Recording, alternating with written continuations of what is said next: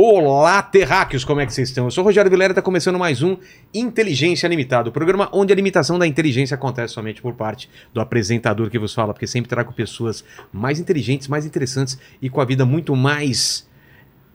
Eu ia falar conservadora, mas eles falaram que não são conservadores, cara.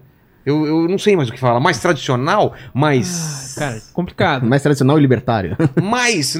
Mais.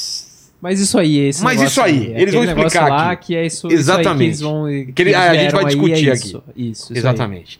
Paquito, como vai ser a participação do pessoal nessa live? Galera, é que eu seguinte- espero que seja mais tranquila do que a última vez que o Kogo teve aqui. aí. É, esperamos. Peraí, tá esperamos tocando que- o telefone seja- aqui. Ih, Brincadeira! Não, oxe. Galera, é o seguinte, se você quiser participar dessa live maravilhosa aqui, deste debate acalorado, porém Amistoso. amistoso, você pode mandar aí a sua pergunta ou seu comentário aí através do superchat pra gente, que a gente vai ler aqui no final, no, no final, tá certo? Exato. E vamos falar dos nossos patrocinadores, que são dois, né? Isso aí. Ex- exatamente. Então, Terracos, é o seguinte: vamos falar, vamos passar o recado aqui do nosso patrocinador, o primeiro, que é o Brasil Paralelo. Você já pensou que nunca mais na sua vida precisar pagar. Você já pensou isso, Paquito, de nunca mais precisar pagar uma assinatura de um streaming? Ter acesso a uma assinatura que dura forever, para sempre? Como que é para sempre em francês mesmo? É, para sempre, Em espanhol? é, para sempre. e em italiano? Para sempre. Você vê que é um, é um poliglota, né, cara? Então, atual. é, é, vamos, vamos falar então o que, que o Brasil Paralelo, a Brasil Paralelo pensou. É, durante a. Vai ser sobre a. Vai ser na Black Friday que a gente vai fazer esse Isso. esquema, né? Então é o seguinte: durante a sua Black Friday antecipada, a Brasil Paralelo lançou uma assinatura vitalícia, né? É isso Exatamente. mesmo, Paquito? Como vai aí. ser esse negócio? Que agora se assina e é pra sempre? Exato. Então é isso aí. O significado Isso- de vitalício. Exatamente. Não precisa ser grosso também, não. Isso significa que agora você pode aproveitar. A gente tenta incluir o cara no papo, aí ele é grosso. Isso significa que agora você pode aproveitar essa oferta e fazer um pagamento promocional para assinar qualquer um dos planos da Brasil Paralelo para sempre, forever, sem precisar renovar nunca mais. Você paga apenas uma vez um valor promocional e garante acesso vitalício. Libera agora mesmo seu acesso a filmes internacionais selecionados programas e documentários mais assistidos do Brasil. Você nem perde tempo escolhendo o que assistir, porque lá é tudo previamente selecionado. Nenhum dos filmes estão lá à toa, sem falar nas análises. Você não corre o risco de não entender o filme, porque tem análises de especialistas no fim de todos os filmes para você entender tudo. E essa oferta deles é que vai garantir como vai ser o esquema.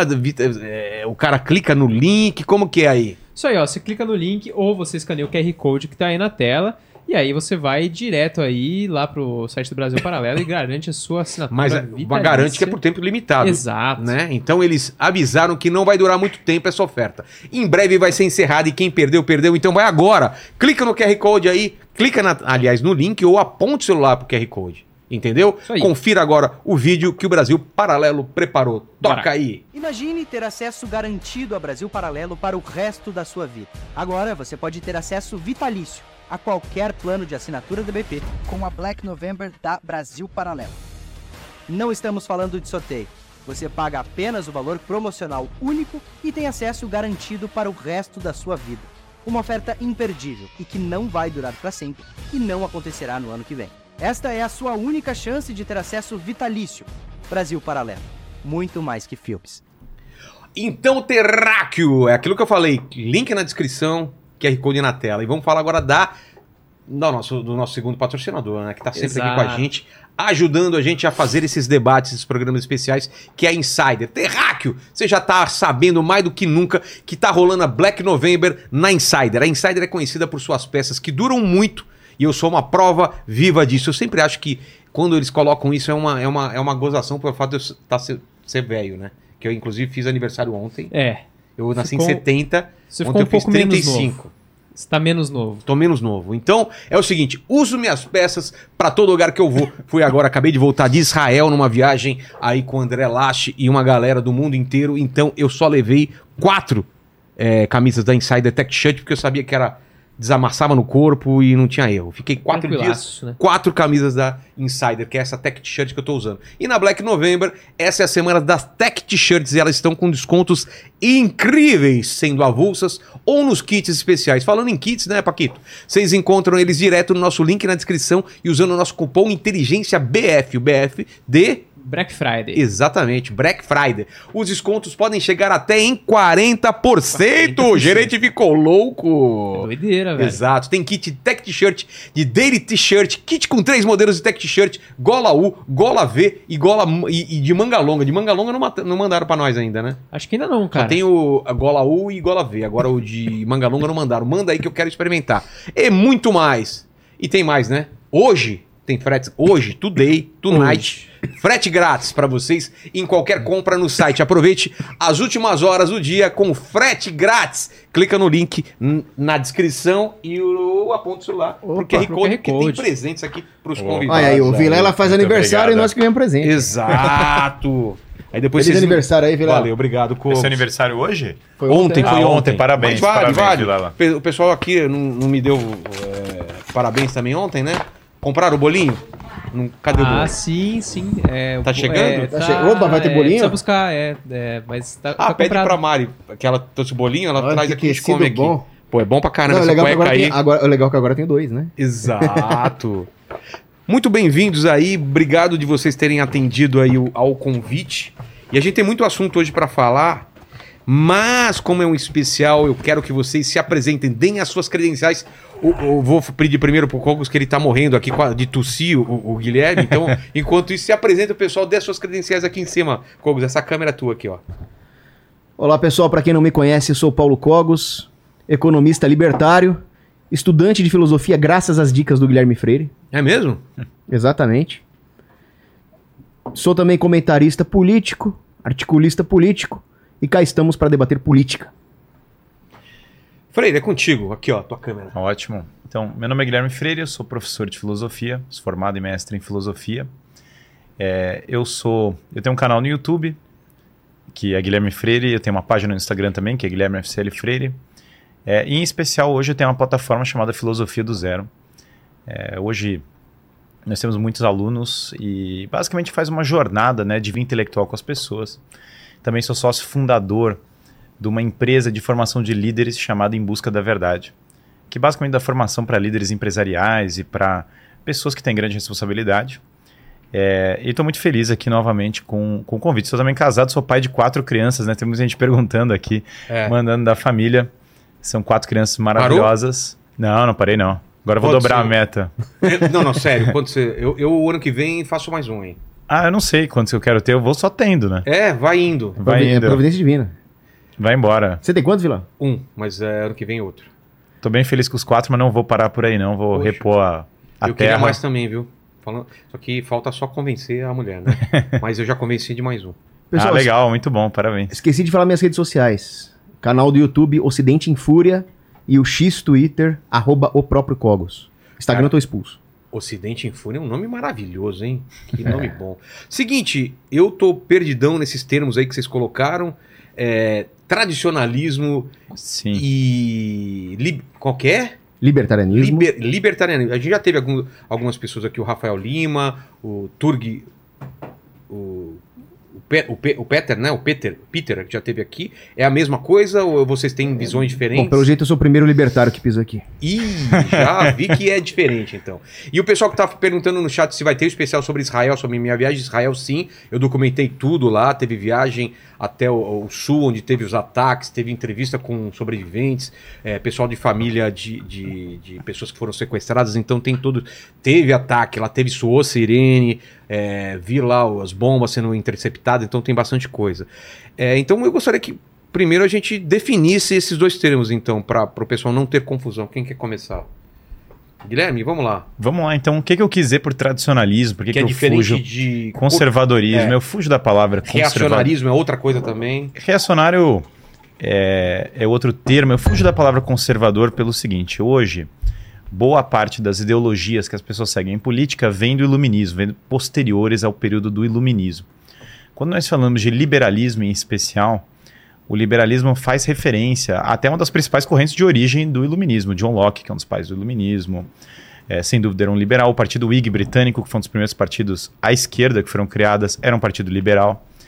E dessa tradição liberal foram surgindo as várias ideologias. De um lado, muitos liberais do mundo saxônico foram se radicalizando, em especial ao longo do século XIX, e foram virando o que hoje é o progressismo. Então você tem um lado que foi levando adiante a ideia de uma revolução, foi cada vez mais indo na linha de dissolução de valores, e aí uma série de liberais viraram progressistas. Nos Estados Unidos, já no final do século XIX, já tinha muita gente que falava que era progressista.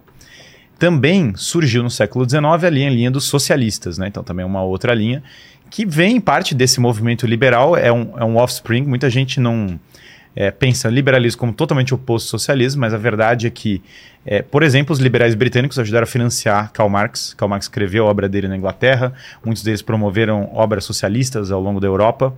É, então o socialismo também vem. Por que, que o liberalismo abriu espaço para isso? Porque basicamente ele defendia uma ideologia igualitarista é, e uma ideologia mais secularista. Só que aí muitos socialistas falaram: bom, vocês defendem a igualdade do ponto de vista político, mas vocês mantêm a igualdade do ponto de. Não, não, a, não aceitam a igualdade do ponto de vista econômico, é necessário radicalizar. Então, o socialismo também vem de uma radicalização do liberalismo. E o conservadorismo moderno, em alguma medida, ele também está vinculado a essa tradição, porque é, Edmund Burke, por exemplo, que é considerado um dos pais do conservadorismo, ele era um Whig, então ele era de um partido liberal. Mas quando estourou a Revolução Francesa, ele falou: não, esse, essa revolução foi longe demais. Então, Edmund Burke, a Revolução Liberal que aconteceu antes na Inglaterra, que é a Revolução Gloriosa, ele aceita no livro dele e fala: não, essa revolução aqui foi boa. Mas agora, quando chegou na francesa, passou do ponto, então gente, nós perdemos certos valores e tal. Então, o conservadorismo ele surge muito, especialmente na terminologia como surgiu no mundo anglo-saxônico, muito para moderar um movimento interno dentro do liberalismo. Mas ele, em vários aspectos, vários conservadores, né, estão dentro dos paradigmas do iluminismo. E aí, quando você olha para outras é, correntes filosóficas, outras correntes de pensamento, você tem pensadores que simplesmente não.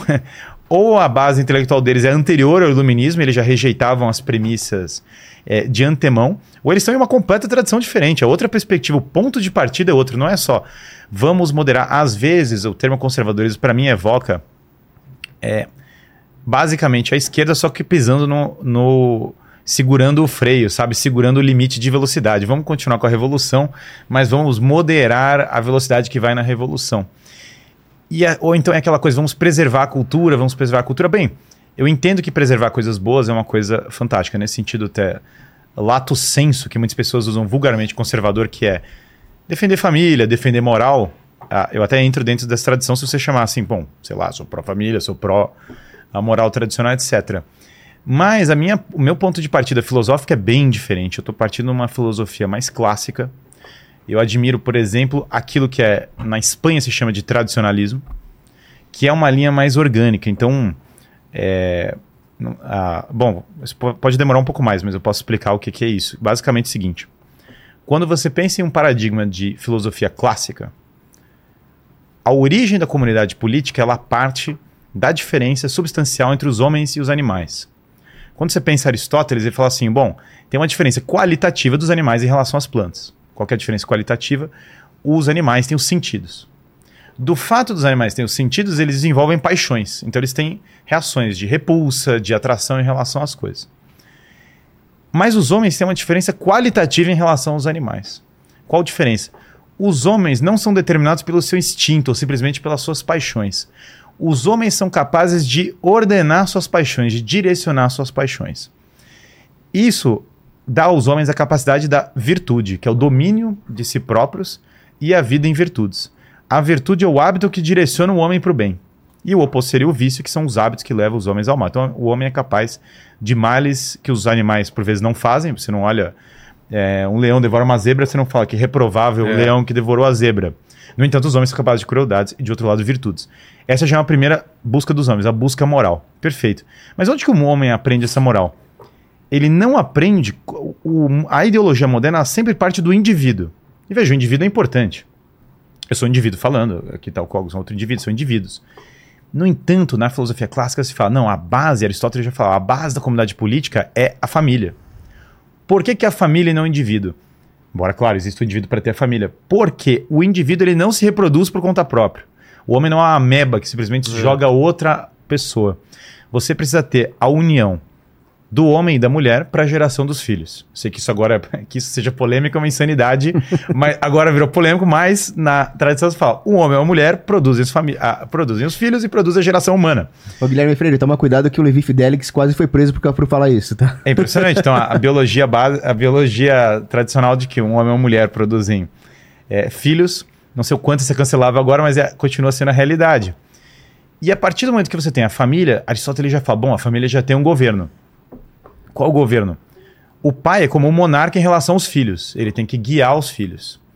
E a relação do marido com a mulher é uma relação mais política. Ele tem que mais ou menos é, negociar as coisas com a esposa, entendeu? Mas o que, que os pais fazem com os filhos? Educam os filhos, direcionando eles exatamente para a virtude, que foi o que eu falei, e direcionando eles para a verdade. Bom, mas uma família sozinha, é, ela não subsiste por conta própria. Você precisa de um conjunto de famílias para sobreviver. Então Aristóteles fala: as famílias se unem e formam uma comunidade política. Essa comunidade política, é, ela tem uma finalidade primeira, que é a sobrevivência, que eles possam sobreviver. Porque se, por que, que essa finalidade primeira? Porque se eles não sobreviverem, acabou. Então segurança, é, a própria alimentação, energia, a dinâmica econômica são fundamentais, porque senão todo mundo morre. Pode chegar defesa, as pessoas têm que se juntar, né, pegar é, em armas para se defender, vai que chega uma tribo vizinha acaba com eles e tal. E a partir do momento que eu juntei um conjunto de pessoas, eu agora preciso ter alguém que lidera as pessoas, inclusive uma expedição militar. Chega alguém para atacar alguém, vai ter que liderar o grupo. Isso é política orgânica. Liderança e governo não são opcionais, sempre tem uma algo de organicidade. Se você jogar as pessoas numa ilha deserta, alguém vai começar a liderar elas. E aí Aristóteles fala de três tipos de liderança. Ou as pessoas vão ser governadas por uma pessoa, ou as pessoas vão ser governadas por um, um grupo de pessoas, ou eu vou ter um sistema que vai distribuir rankings entre as pessoas. Eu não tenho nenhuma outra hipótese, ou é um ou outro e tal. O governo de uma pessoa que se sacrifica pelos outros e que vive de acordo com a ordem das virtudes, de acordo com aquilo que é a lei natural, que são todos os hábitos que direcionam os homens para o bem. Então, o governo de uma pessoa virtuoso é monarquia.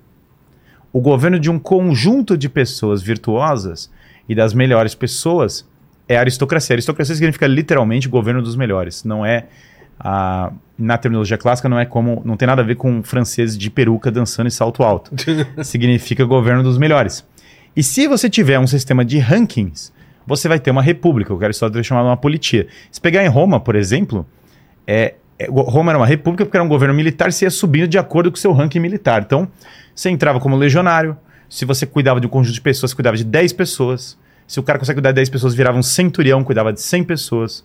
Se cuidava de 100 pessoas, podia cuidar de um acampamento militar, você vai subindo nos rankings até o ponto que o cara começa a carreira política dele. Então, se o cara não entrava no exército, nem entrava no sistema político, porque se o cara, o cara que não entrega a vida pelo sistema não pode servir. Isso era o chamado cursus honor, caminho das honras. É, agora, você pode ter corrupção disso, sem dúvida. Um homem que governa contra a lei natural é o tirano, por interesse próprio. O conjunto de pessoas que governa por interesse próprio a oligarquia. E Aristóteles chamava a deturpação da república, que é cada um querendo valer o seu interesse, de democracia. Então a gente tem um termo que é república democrática, mas para os antigos isso seria o quadrado redondo. É, porque ou é um ou outro. Na verdade, para eles, dois. é, para eles a democracia seria uma república corrupta e a república seria uma forma boa. Mas se você olhar a tradição filosófica, vários grandes autores falam que a melhor forma de governo é o governo misto, que é basicamente monarquia, o monarca cercado por uma aristocracia, com um sistema de representação, que é a república. Representação quer dizer rankings distribuídos. Então, esse sistema misto, ah, eu diria que ele é um sistema que você pode ver em várias coisas ao longo da história. Não só uma grande parte dos regimes virtuosos da história foram monarquias, praticamente todos os países do mundo foram criados como monarquias ao longo da história. Se pensar Inglaterra, França, Espanha mesmo, os Estados Unidos foi criado por uma monarquia que era a Inglaterra. Depois se torna independente, mas é criado assim, a- o Brasil e assim por diante. Então, os países, Japão, o que você imaginar. Os países normalmente se como monarquias. Se você olhar ao longo da história deles, uma boa parte da história deles são enquanto monarquias. É, muita, a- hoje nós temos um preconceito pós-iluminista com essa forma de governo. Mas pense que se a gente pega, sei lá, a Alemanha foi um- uma monarquia por mil anos. Grande maioria dos governantes foram melhores do que piores. O próprio Brasil, a maior parte dos reis do Brasil foram melhores do que piores. É, e essa. A mesma coisa não dá para falar dos presidentes do Brasil, que diria que uma boa parte não foram tão bons. É, essa forma de governo misto, você vê que até uma empresa é governada assim. Quando uma empresa é normalmente criada com monarquia heróica. Então, o empreendedor que é o cara que fala, cara, fazer isso aqui a todo custo. O cara constrói por sacrifício pessoal. Depois, quando a empresa chega no auge, ele se cerca de um conjunto de pessoas de excelência, se ele for um bom dono, CEO, e ele tem um sistema de ascensão dentro da empresa. Agora, quando a empresa decai, ela vai virando oligarquia. Um conjunto de pessoas que mandam, mas que não tem accountability, que não tem responsabilidade, que não seguem a moral. Hoje, eu diria que a maior parte dos países são, na verdade, oligarquias. Eles se autoproclamam é, repúblicas, eles se autoproclamam democracia. A Coreia do Norte se autoproclama República Democrática do Povo da Coreia do Norte, ou sei lá o que, qual é o negócio. Eles se dizem muitas coisas, mas a forma real é oligarquia. E por tradicionalista eu quero dizer o seguinte, que esse paradigma clássico é superior a esse paradigma moderno, que tudo foi virando oligarquia, burocracia, que as pessoas já não têm representação no sentido pleno, e, em especial, diria que há uma ênfase, então, em família, na importância da religião, porque eu diria que toda a cultura da história foi montada pela religião, não tem como fugir. E, hoje, as pessoas falam que são seculares, mas na verdade tem uma, religião progressista que as pessoas seguem. Então o cara trocou a religião. Que eu diria o seguinte: por exemplo, Coreia do Norte é ateu. É, é, é, é, até em certa medida, mas você cultua o líder. O cara tem uma uma placa do líder, o cara tem um culto do líder. Existe uma idolatria. Existe uma idolatria, e se você olhar o progressismo, ele funciona como uma religião política. Então o que eu diria é, você sempre vai ter uma religião. Se você largar a religião tradicional, você vai inventar uma outra religião para seguir. Você vai idolatrar o dinheiro, você vai idolatrar a revolução, você vai idolatrar alguma coisa.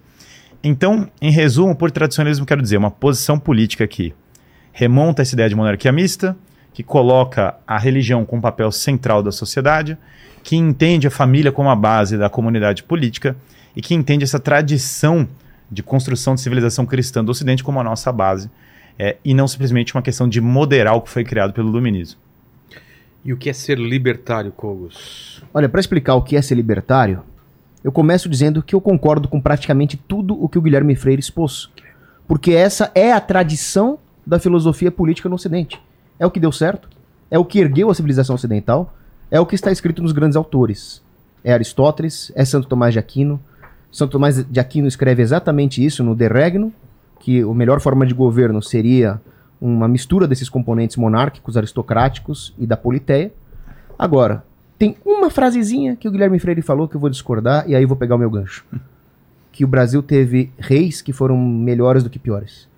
Eu não vejo assim, mesmo porque no Antigo Testamento os juízes de Israel foram mais ou menos mil e sete foram justos. E aí, em Samuel, diz que quando vier um rei, ele confiscará a melhor colheita, ele obrigará os filhos a irem para a guerra, ele violará as filhas do povo. Então já estava nessas profecias que governos são perigosos, são necessários. Independente quais foram. Eles são necessários, mas eles sempre têm um risco moral por causa do acúmulo de poder. É a tentação do poder. É a libido dominante. Então, se o governo é perigoso, ao mesmo tempo em que ele pode ser excelente, porque a política é a epítome da vida ética do homem, a corrupção do, do que é excelente é o péssimo. O que é bom fica ruim, o que é ótimo fica péssimo. Tanto que Aristóteles fala que o, se o melhor governo é a monarquia, depois vem a aristocracia, depois a politeia, o pior governo que tem é a tirania. Porque é a corrupção do melhor. E aí, esses autores, Aristóteles, Políbio, eles sempre vão falar numa anaciclose, numa degeneração das instituições políticas, que aconteceu em Roma. Roma tinha todos esses mecanismos civilizatórios que inspiram o Ocidente até hoje, mas quantas vezes Roma precisou passar por crises gravíssimas, os triunviratos, Júlio César, etc., para corrigir o problema das oligarquias que exploravam o povo? Então temos a monarquia inglesa, que também é filha de Roma, o Ocidente inteiro é filho de Roma. O, o Guilherme Freire sempre fala disso muito bem. Agora, ele citou a Revolução Gloriosa, onde houve uma revolução e se instituiu uma falsa monarquia, falsa inglesa e falsa cristã. Qual é o problema disso? Será que todos os governos estão condenados a essa corrupção? Então, entra um ponto muito importante: a liberdade do indivíduo. A liberdade do indivíduo, eu diria, é um mecanismo correcional de tudo isso. Por quê? Mais uma vez, o Guilherme Freire falou muito bem. Nós não podemos pensar no indivíduo isoladamente. no indivíduo como um átomo. O indivíduo, ele é um reflexo da Santíssima Trindade. Nós somos criados à imagem e semelhança de Deus, e Deus são três pessoas, uma essência. Essa é a doutrina trinitária. A nossa gramática é assim. Eu, tu, ele. Nós temos três pessoas gramaticais. Então, realmente, o homem precisa pensar em si mesmo como indivíduo, no serviço ao próximo e no bem comum. E isso começa na estrutura familiar, ele já expôs, o Guilherme Freire já expôs isso muito bem. Mas quem pensa nesse sentido senão o indivíduo? O indivíduo age, o indivíduo pensa e o indivíduo cultiva as virtudes na sua alma. É claro que ele tem que pensar dessa forma. Ele tem que pensar, então, no próximo, na comunhão com o próximo, na comunhão com Deus. Reflexo da Trindade. Mas ele só vai fazer isso agindo como indivíduo, e ele só vai fazer isso de forma virtuosa se ele agir livremente. Isso também é Santo Tomás de Aquino. Então, onde é que entra o libertarianismo nessa história? O libertarianismo é um termo muito mal empregado. Por, você até citou aqui duas É. pessoas supostamente libertárias. Peter e, o- e o Rafael Que Lima. depois eu posso falar que não, não vou xingar eles aqui. Não, mas, mas tem visões diferentes, então? Então, eles têm visões que são incompatíveis com a liberdade. Porque, vamos lá, libertarianismo.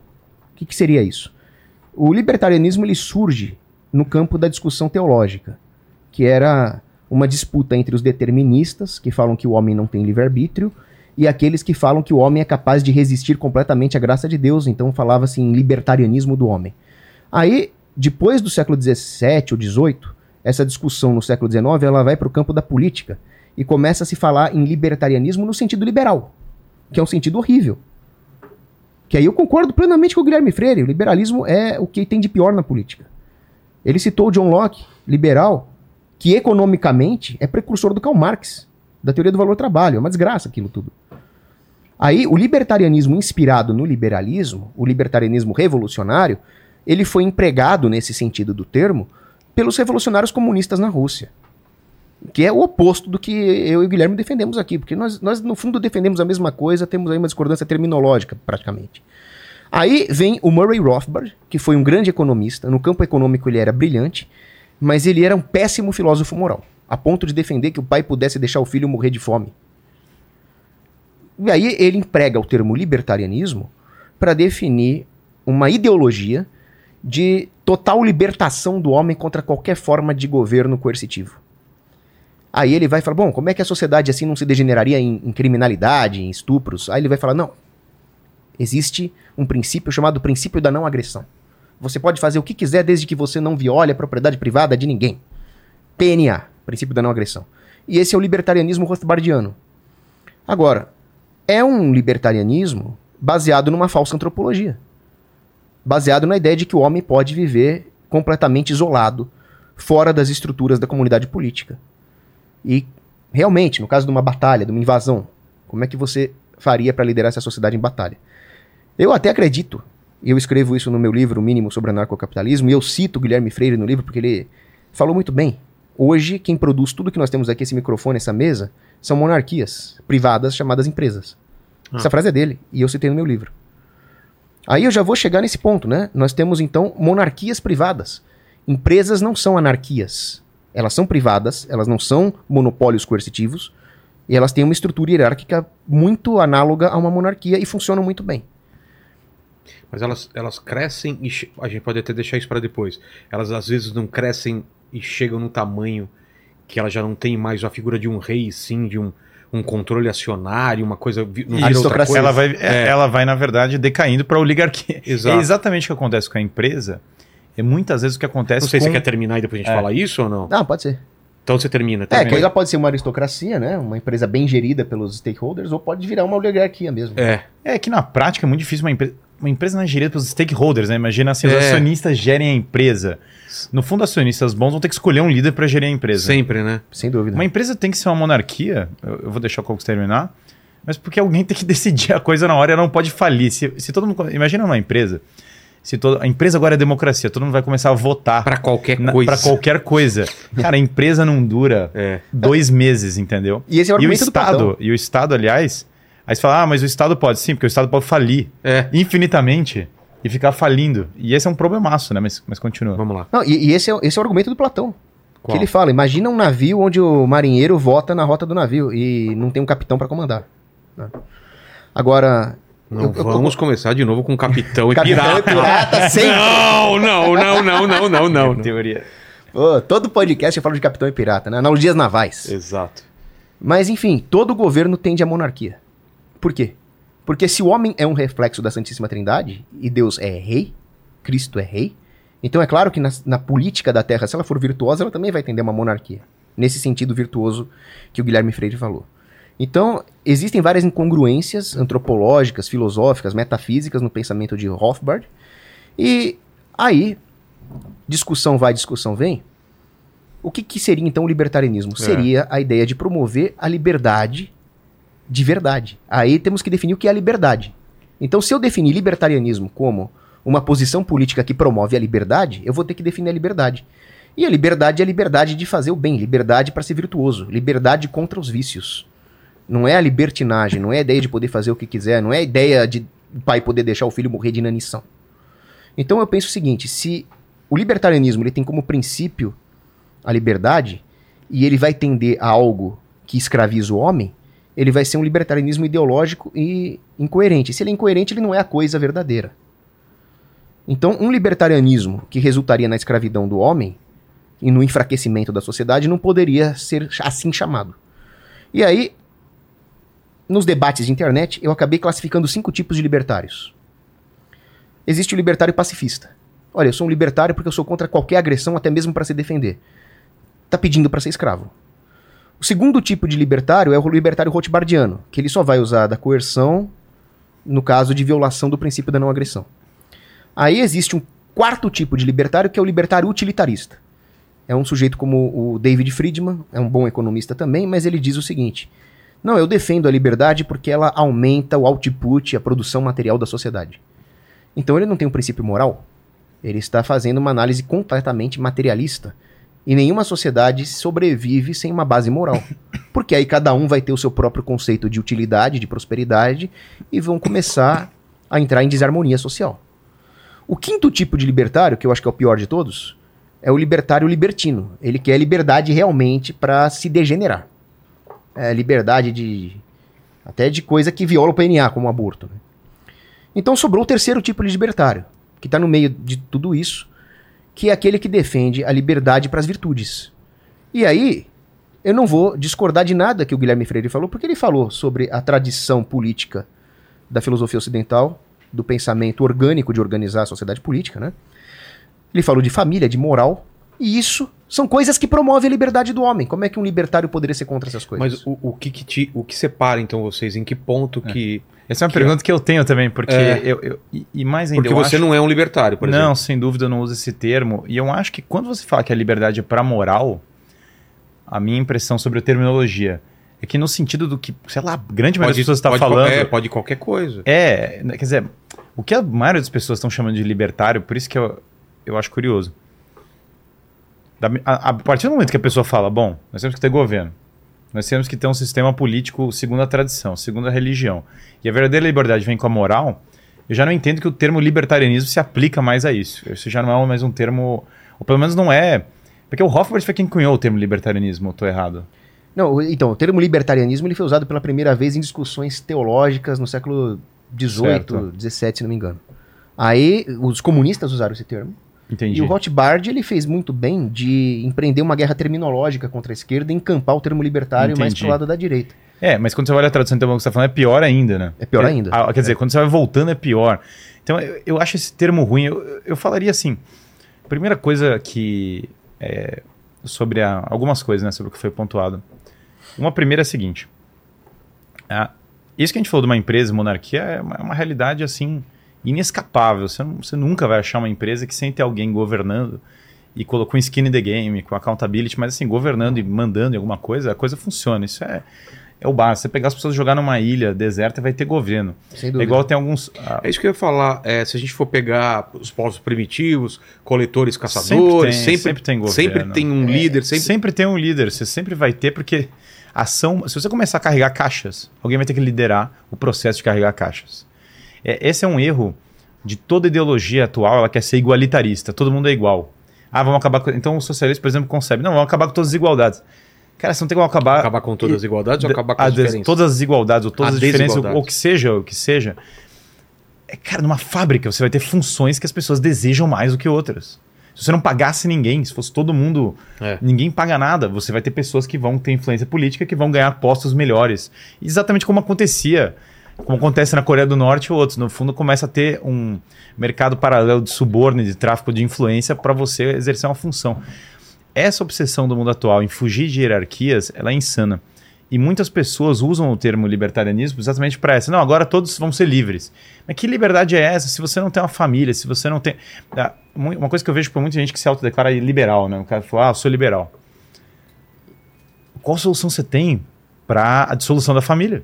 É um problema do Ocidente atual. Hoje, 50% das crianças no Brasil crescem sem o pai. É. E a gente vai fazer o quê? Então, mas aí, esse tipo de libertário, ele é um libertário que carece de base filosófica. Ele é um libertário praticamente gnóstico na sua ideologia. Ele está tentando falar de liberdade sem falar da realidade das coisas. Porque, se você for pensar, existe liberdade de violar as leis da física, por exemplo? Não. Não. Então, ao mesmo tempo, você não pode falar que não existe liberdade porque existem leis da física. Então, a liberdade só faz sentido, enquanto termo, quando ela está conformada à realidade. Então, eu tenho uma liberdade como ser humano de ir e vir, não de voar porque eu não sou um pássaro. Então, não adianta falar em liberdade sem falar no que as coisas realmente são, quais são os princípios das coisas, as causas e quais são as causas finais de tudo que existe, para onde as coisas devem tender. E o homem deve tender ao bem. O homem deve tender a um bem último, e quando se trata da política, ela tem como finalidade a amizade, a harmonia entre os homens na sociedade. Então, quando nós falamos de liberdade, é liberdade para essas coisas. Quando os libertários ideológicos, que não é o meu caso, falam numa liberdade sem uma base moral, sem uma base antropológica, eles não estão sequer conseguindo definir o que é essa liberdade que eles querem. Mas quem define essa base moral?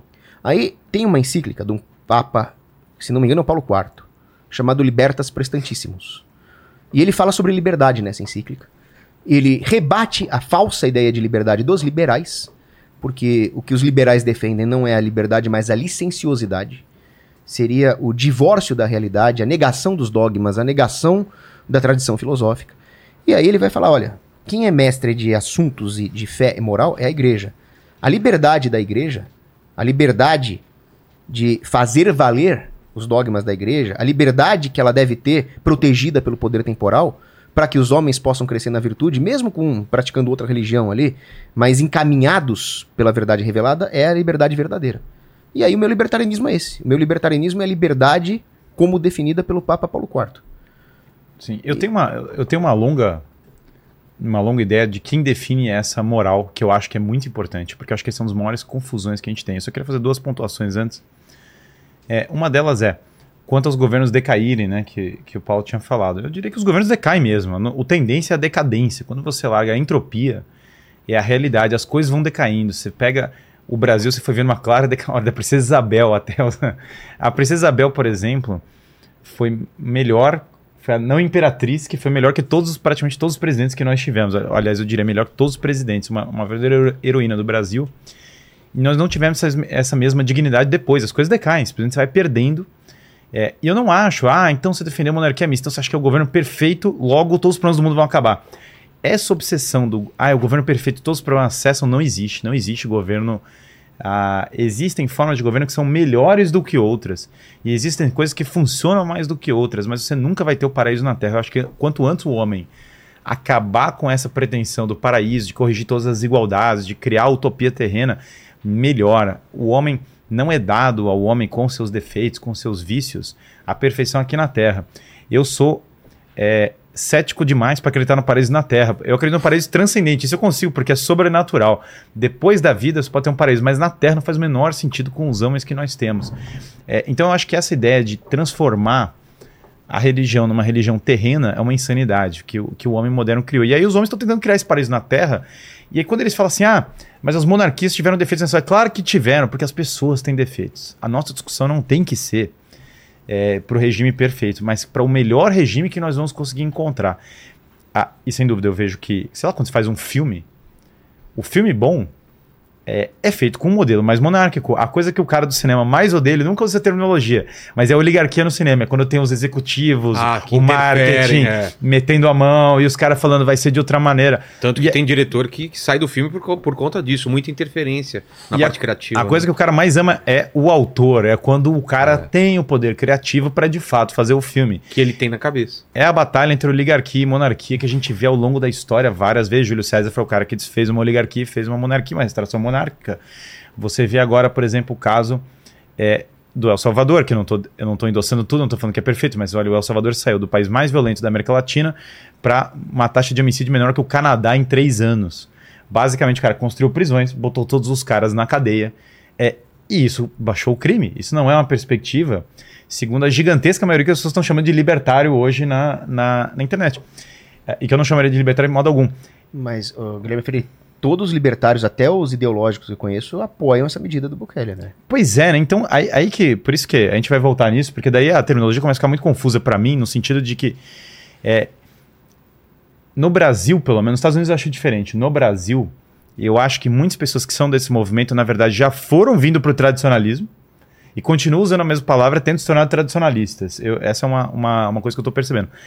Na minha opinião, né? Mas, é, mas enfim, a gente pode entrar mais nisso. Mas tinha outra coisa pra pontuar que é qual é a fonte dessa moral. E aqui eu acho que nós temos duas fontes dessa moral. E aí eu, gostaria de explicar por que elas são legítimas. Uma, a lei natural e a lei divina.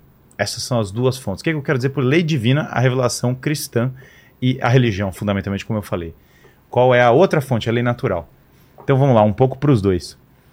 A lei natural é aquilo que eu percebo por meio da razão, da própria estrutura da realidade, que direciona o agir do homem para o bem. Então, todas as virtudes entram nessa percepção das virtudes humanas, entram nessa percepção da lei natural. Temperança, que é você se controlar em relação aos prazeres, em relação ao conforto, Não comer todas as jujubas. não comer todos os jujubas aqui, a, a própria é, coragem, fortaleza, que é a sua capacidade de sofrer desafios para conseguir fazer o bem, de aguentar sofrimentos para fazer o bem, a resistir a males menores por um bem maior. Justiça, que é o equilíbrio que tem a ver com reconhecer a boa hierarquia, ter um, um trato equilibrado. Prudência, que é sabedoria, que é você tomar a decisão certa na hora certa. Tudo isso é lei natural. A proteção da vida, não tirar a vida do inocente, decorre da lei natural. A própria proteção da família decorre da lei natural, porque naturalmente tem gente que falar: ah, mas agora a família é desconstruída, a família é o que você quiser. Bom, mas é que na natureza das coisas, a perpetuidade dos homens se dá apenas de uma maneira, e é essa que condiz com a lei natural, não tem outros. Isso não é uma, um ataque meu contra nenhuma pessoa, é simplesmente uma sequência de como as coisas funcionam. Tudo isso é fonte de qual moral seguir, a lei natural. E tem toda uma tradição. Aristóteles falou sobre isso, São Tomás de Aquino falou sobre isso, vários filósofos é, da hispanidade falam sobre isso. José Pedro Galvão de Souza foi um grande filósofo do direito contemporâneo falou sobre isso. Donoso Cortez era um grande defensor da lei natural, da autoridade e vários outros. E de outro lado você tem a lei divina. Ah, mas religião pode ser qualquer coisa, é arbitrário. Religião não pode ser arbitrário porque as religiões são mutuamente excludentes. Não podem todas as religiões ser verdadeiras ao mesmo tempo. Não tem como. Exemplo. Se Jesus Cristo foi crucificado é, e Jesus Cristo é Deus, o Islã já não é verdadeiro. E eu já não tenho como ser judeu também. Não tem como. É simplesmente uma, um fato. Jesus Cristo é Deus, eu já não sou judeu em nenhum sentido. Ah, mas tem o judeu messiânico que acredita. Tudo bem, mas ele já é cristão em uma outra. Outro eh, dep- nível. Em outro nível. terceiro excluído, né? É, acaba que isso. E se o, o Islã fala. É, eu tô até conversando, estive em Londres agora, tive uma reunião, inclusive, com líderes do Jordan Peterson, montou uma reunião é, com líderes de vários países. Eu estava discutindo esses temas, eu estava conversando com um muçulmano, é, discutindo esses temas. Eu falo: olha, se Jesus Cristo foi crucificado e ele é Deus, o Islã não é verdadeiro. Não é isso que o Islã fala. O Islã fala que ele é um profeta, que ele fingiu que foi crucificado e que ele vai voltar depois no Apocalipse e tal. Mas não é. Então não tem como ser verdadeiro tudo ao mesmo tempo. Não dá pra falar, "Ah, eu sou judeu, sou muçulmano e sou cristão ao mesmo tempo. Não existe isso. Eu Vou fazer só uma partezinha politicamente incorreta. Você vê que a taquia, a ideia do Islã de mentir para cumprir um objetivo político, já tá até na teologia deles, né? Eles acham que Jesus en- enganou os outros sobre ser crucificado. Mas enfim. E aí, se- do mesmo modo, se Deus existe, Deus existe, Deus não existe, não existe. Exi- o princípio do terceiro escudo tem que ser aplicado em religião.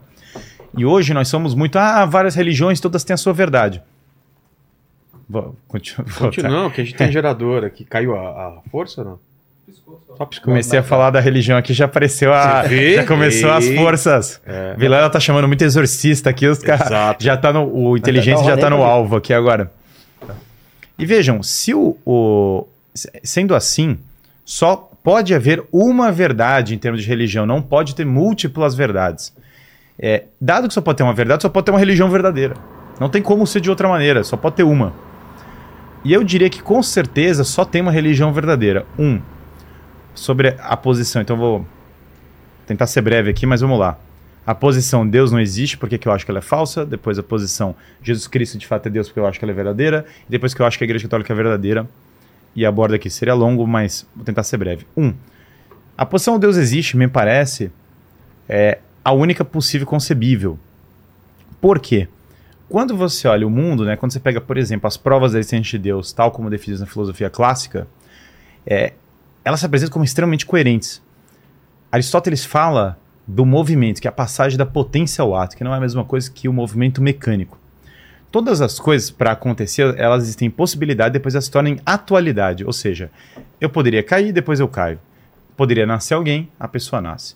Uma coisa poderia cair, ela cai. Sempre as coisas vão sendo atualizadas, vão dar potência ao ato. Esse é o movimento.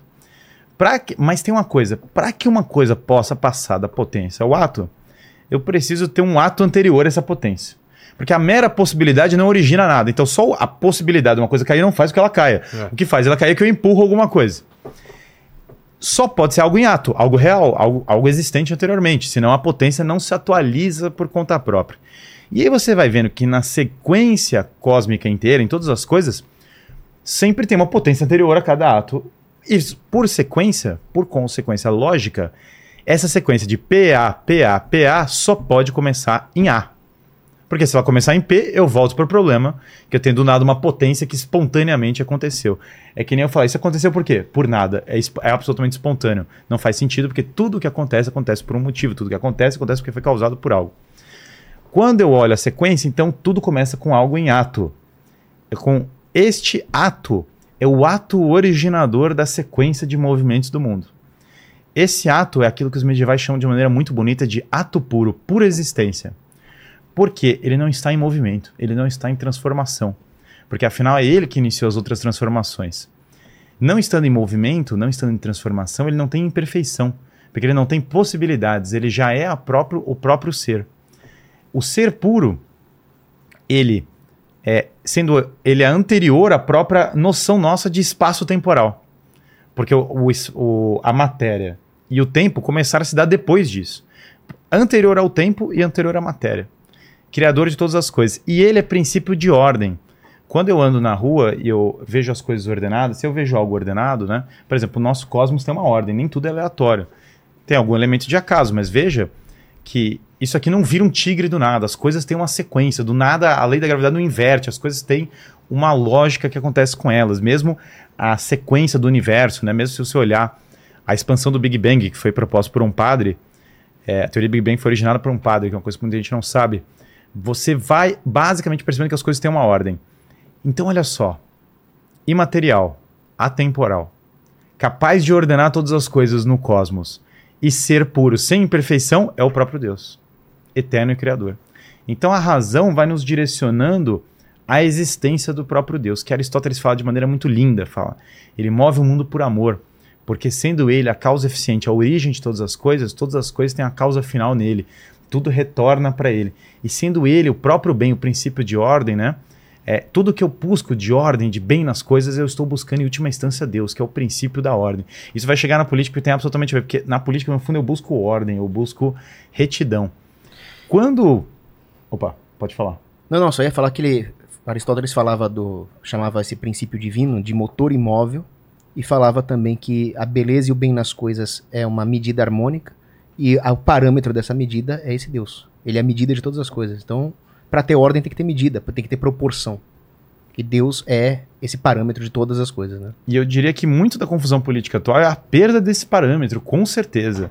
Depois que nós adotamos o secularismo e as pessoas perderam um referencial de moral, um referencial de absoluto, o que nós estamos vendo é o caos. Cada um, cada um atira para um lado e as coisas É. perderam ordem. Nando Moura.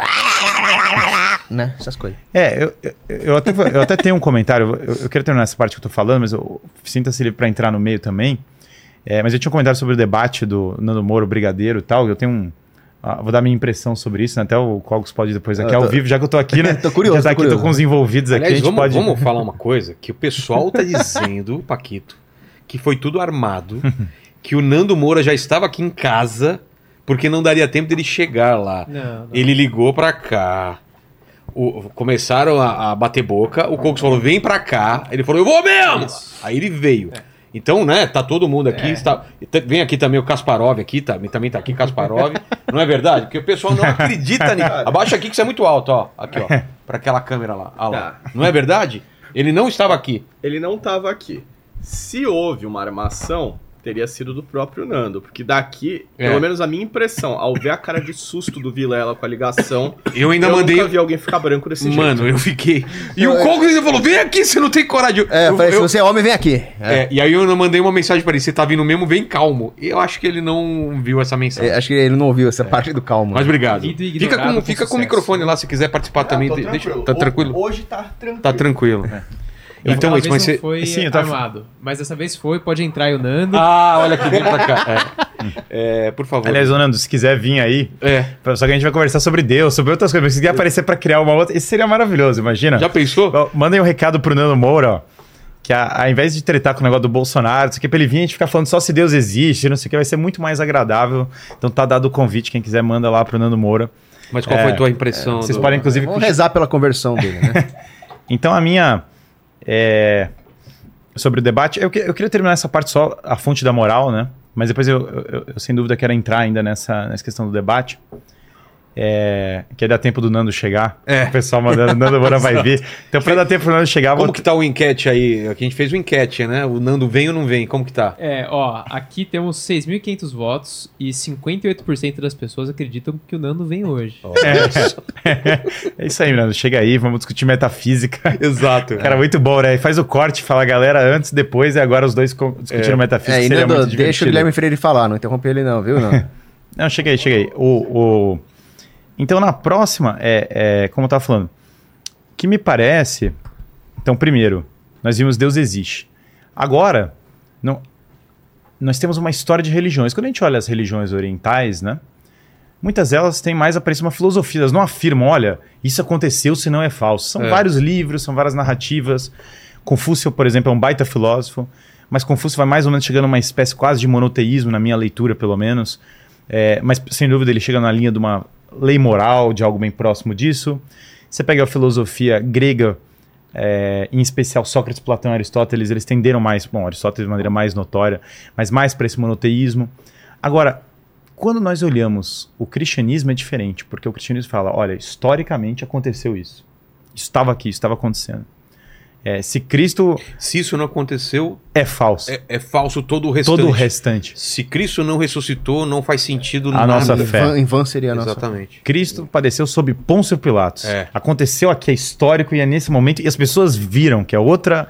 Não, e, e tem gente que acha que Pôncio Pilatos está sobrando lá no credo, mas não tá, porque mostra exatamente isso que ele falou, a historicidade da Ah, coisa. é, aquilo é pra pontuar que Que aquilo aconteceu na história. E reconhecido por historiadores não cristãos. Flávio Josefo, Plínio Jovem, tá? tudo Exatamente. Quer dizer, quando você olha, por exemplo, ao Thor, ah, é o Thor, é, o- é a mesma coisa que falar o Thor, sempre tem um cara revoltado.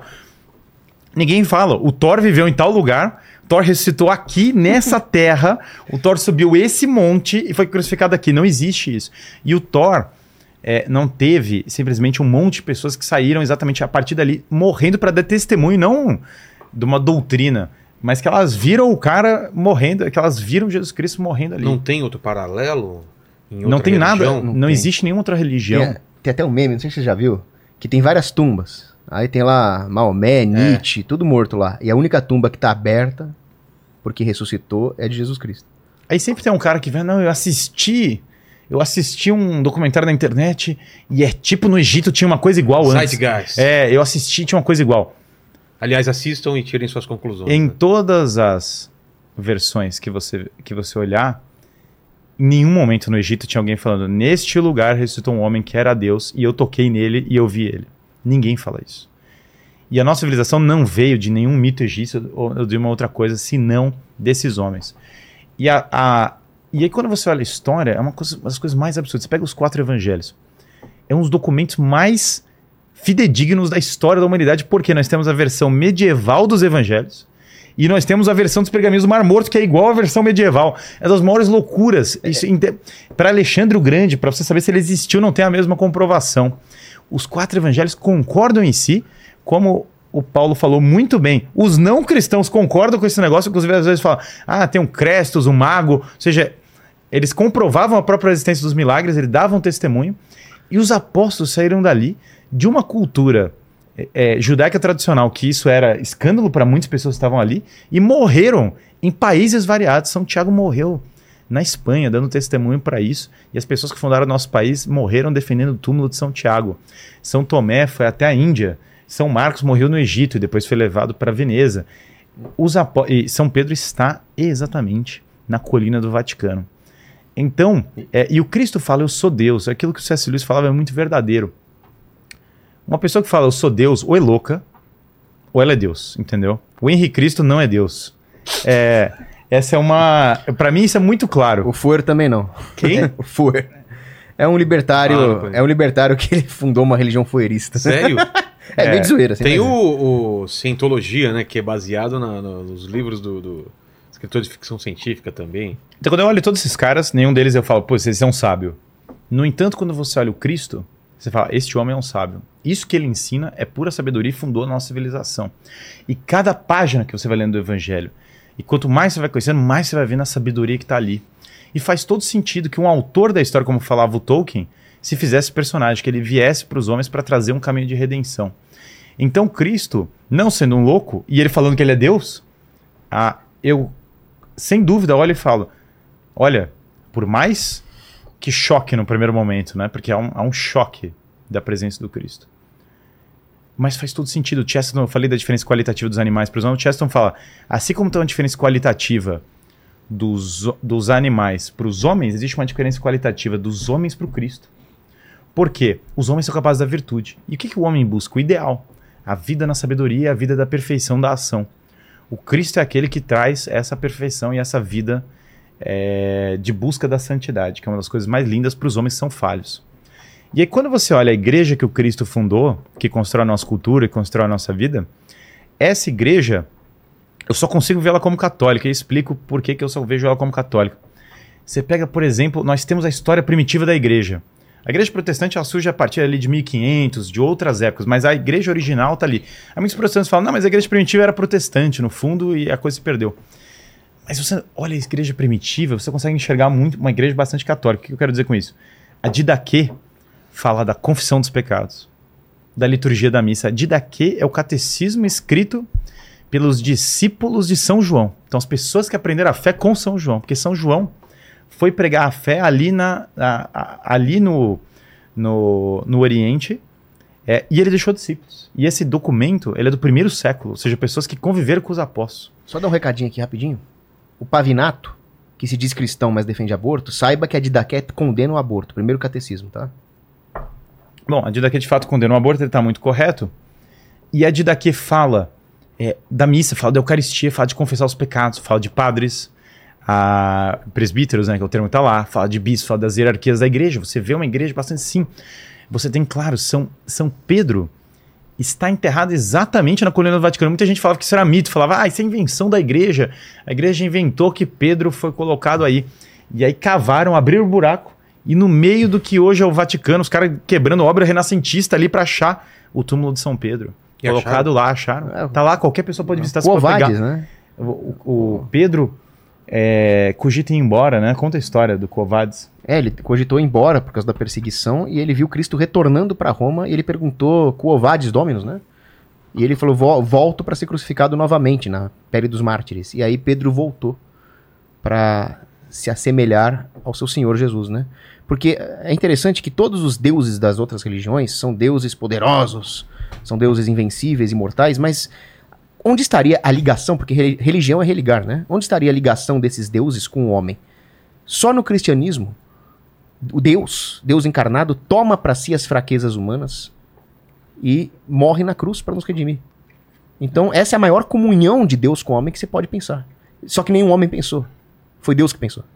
Então aí nós temos o seguinte: é, sacramentos, a presença, o- os herdeiros de São Pedro, que estão todos lá, nós temos a lista dos papas desde o primeiro papa, ininterruptamente. Todos eles, o bispo de Roma era Pedro, foi sucedido, e aí nós temos todos, nós temos as cartas de Clemente, foi um dos primeiros papas. É, é maravilhoso estudar a igreja primitiva. E ao longo dessa história, claro que teve muita corrupção dentro da igreja, claro que teve pessoas ruins, sempre tiveram, tiveram, sempre vai ter desde o começo. É, mas o fato é que ao longo dessa história você vê a história dos santos que construíram a nossa cultura. O nosso, a nossa, nós estamos falando nesse podcast de uma cidade que foi fundada por um santo da igreja, que São José de Anchieta, que fundou aqui como uma escola de latim educação clássica para os índios, muitos dos quais morreram pela fé católica, que é uma coisa que não é ensinada nas escolas, as pessoas simplesmente não contam isso. Não, você falou das pessoas ruins dentro da igreja, mas não tem aquela história de que um. Acho que era um judeu, ele viu um monte de corrupção na igreja e falou: olha, Sim. nenhuma instituição duraria dois mil anos assim, então ela tem uma. Era 1400, tem no Decamerão, e aí ele queria se batizar, o, o, o bispo queria que ele se batizasse. Aí ele falou, não, vou negociar em Roma, depois eu me batizo. Aí o bispo falou, não, batiza antes, pelo amor de Deus. Aí ele vai lá pra Roma, ele vê toda a corrupção, aí ele volta e fala, pode me batizar. ah, eu quero falar, não, como assim, cara, você quer ser batizado? Então você não viu a corrupção, os padres corruptos? Ele falou, olha, é, eu sou empresário, entendeu? Eu tô aqui. Um negócio que não fosse de Deus não durava 1400 anos naquela baderna, entendeu? Pode me batizar. E essa, é- essa perspectiva da tradição da igreja, de que aquilo que veio de Jesus Cristo foi trazido a nós, né? Que foi preservado. Você pega, por exemplo, a história de São Tomás More, que o rei queria fundar a igreja. Acabei de estar na Inglaterra, fui visitar, fiz uma peregrinação dos lugares do Thomas More ali na, na Inglaterra. E aí, Thomas More foi o homem que não vendeu sua alma. Obrigado. Aqui. A, a- Thomas More foi o homem que não vendeu sua alma.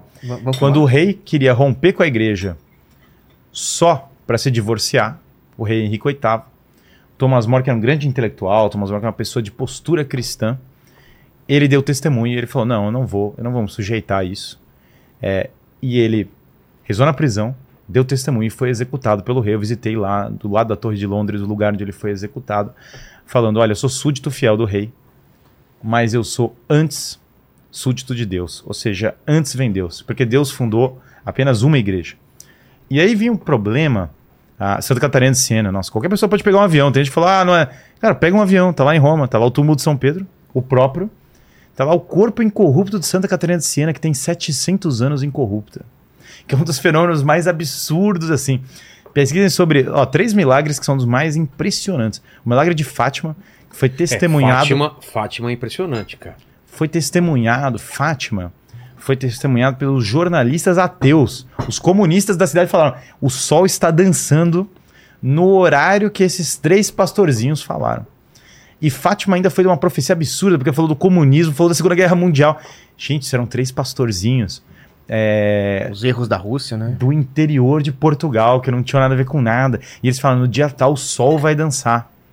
Catarina de Siena tem um corpo incorrupto em 700 anos.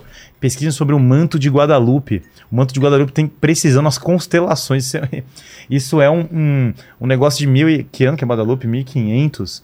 É, é, uma, é, é do século, acho que 16. Então, assim, é impressionante. Quando nós ah, olhamos a história, nós vemos que a nossa civilização foi, sem dúvida alguma, construída pela Igreja Católica. E essa construção, eu acho, é, o que eu diria, O- os, os milagres eucarísticos, né? Lanciano. são vários. E eu diria que a traição dessa construção é muito da nossa crise. E isso eu não estou com isso dizendo que não existiram dificuldades e problemas. Não- o meu ponto não é falar, ah, mas abusos foram cometidos. É lógico que abuso, é lógico que crises aconteceram ao longo da história. Mas muitas coisas são, são forçadas. Por exemplo, as cruzadas eram destinadas fundamentalmente a países que eram cristãos, que é uma coisa que quase ninguém sabe. Porque Egito, o que hoje é a Síria, o que hoje é a Turquia, essas terras eram cristãs originalmente, né? Foram invadidas, que é uma coisa que as pessoas não, não se tocam. Muitas das cidades, quando os cruzados chegavam, eram cidades de maioria cristã, que estavam sendo dominadas pelos muçulmanos. E foram libertadas pelos cruzados. Ah, é? A Palestina era de maioria cristã quando teve as invasões muçulmanas. É, boa parte das cartas paulinas são dirigidas a igrejas dessas regiões, né? Então muita gente simplesmente é, pega mitos sobre a história da igreja, e aqui eu recomendaria fortemente o- a história da igreja de Daniel Hobbes, por exemplo, para desfazer vários desses mitos. É uma coleção de 10 Espetacular. volumes, absolutamente espetacular. Vocês vão filmar? Ah, É, Mostrar aqui pro pessoal. Mostra, mostra aí, chegou a que comida aí. beleza. ó. Agora que, ele tá, agora que ele tá na política, ele tem que eh, ser Cadê? filmado com a coxinha, o Paulo. Eu tenho a minha tradicional foto com pastel. Ah, é? É. É, tem que ter, né?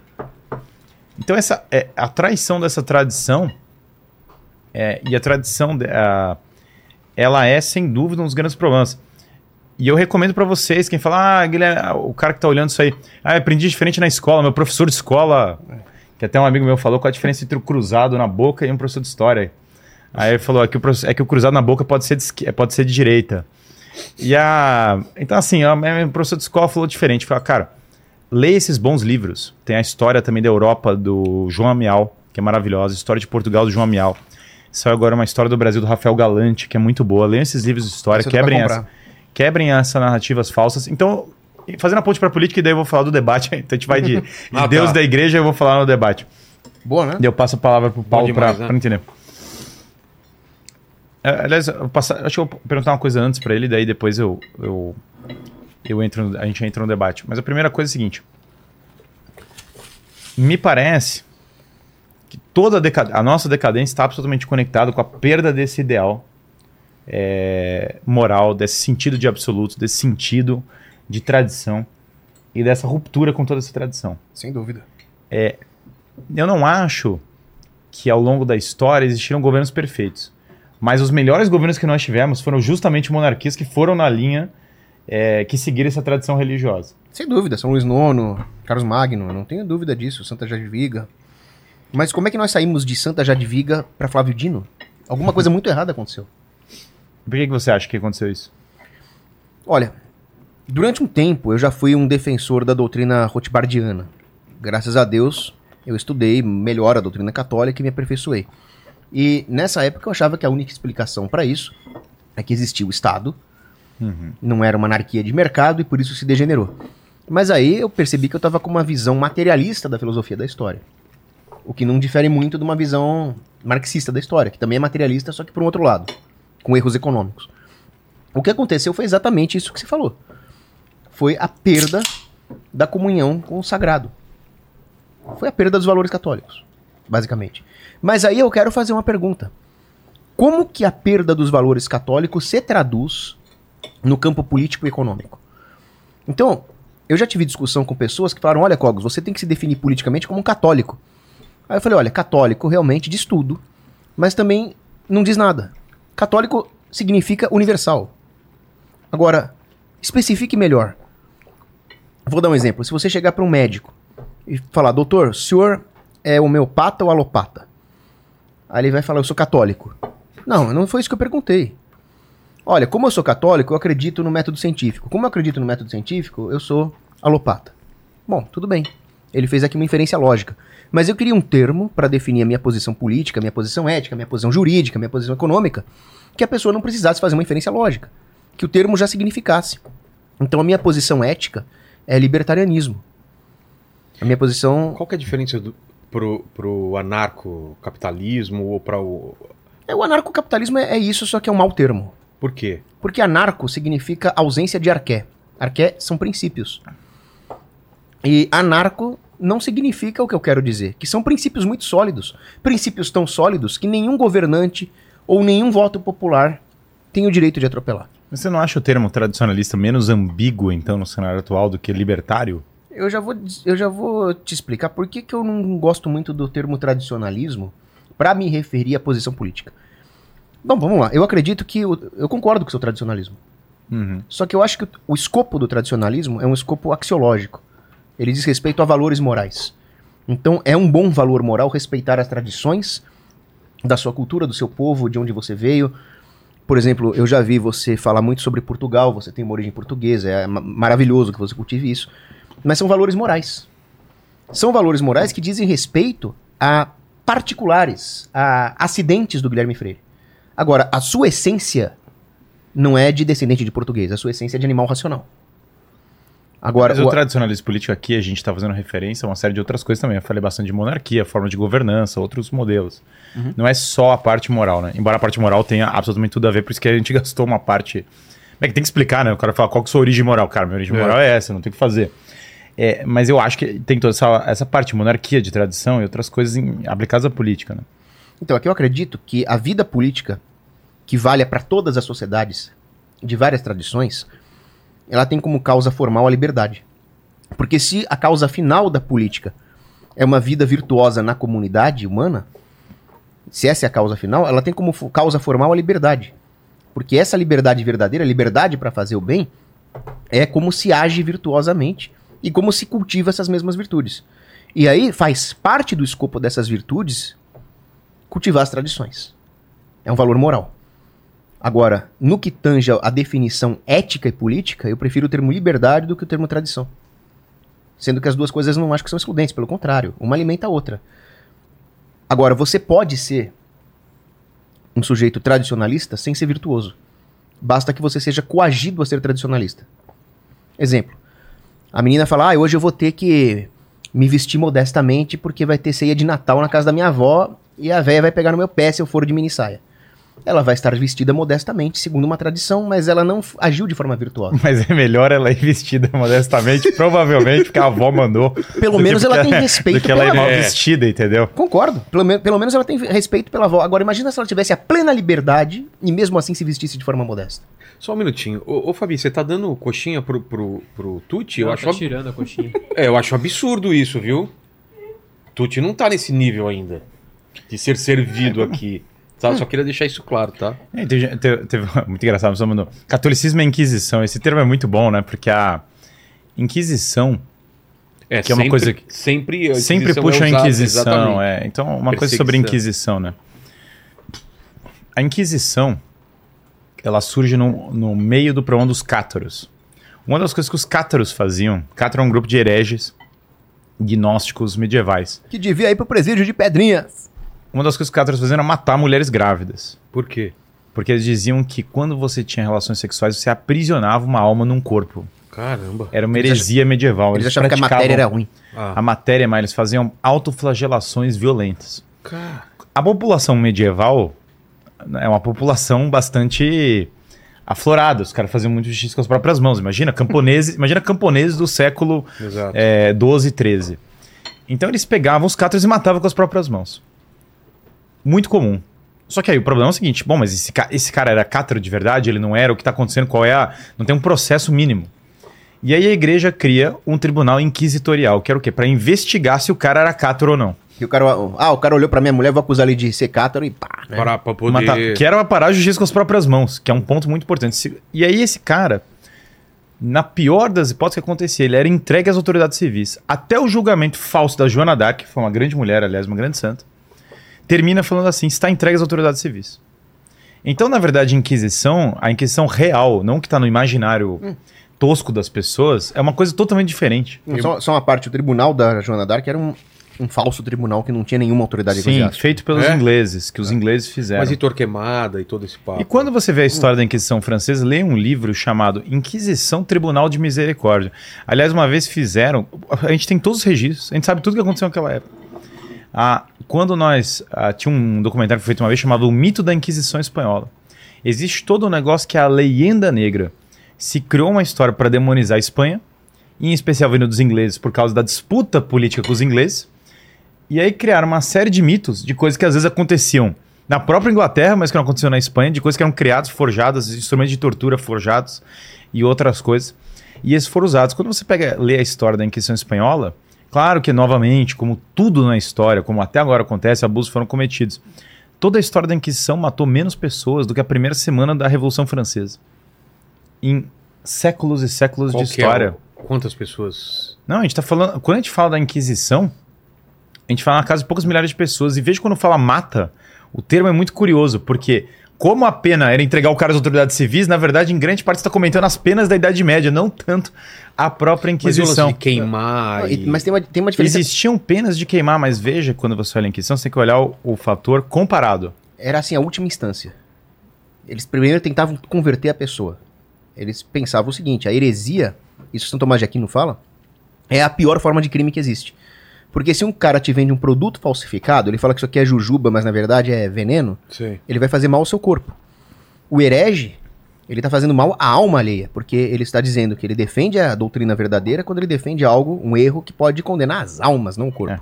E aí o, o sujeito tinha toda a oportunidade de se defender de se converter, ele era admoestado várias vezes, e quando a igreja considerava que não tinha mais jeito, ela pensava que a fogueira seria a última chance do cara no É, desespero mas- de se converter. mas veja, veja, vamos- só uma coisa importante sobre a Inquisição, que acho que muitas pessoas estão entendendo errado isso.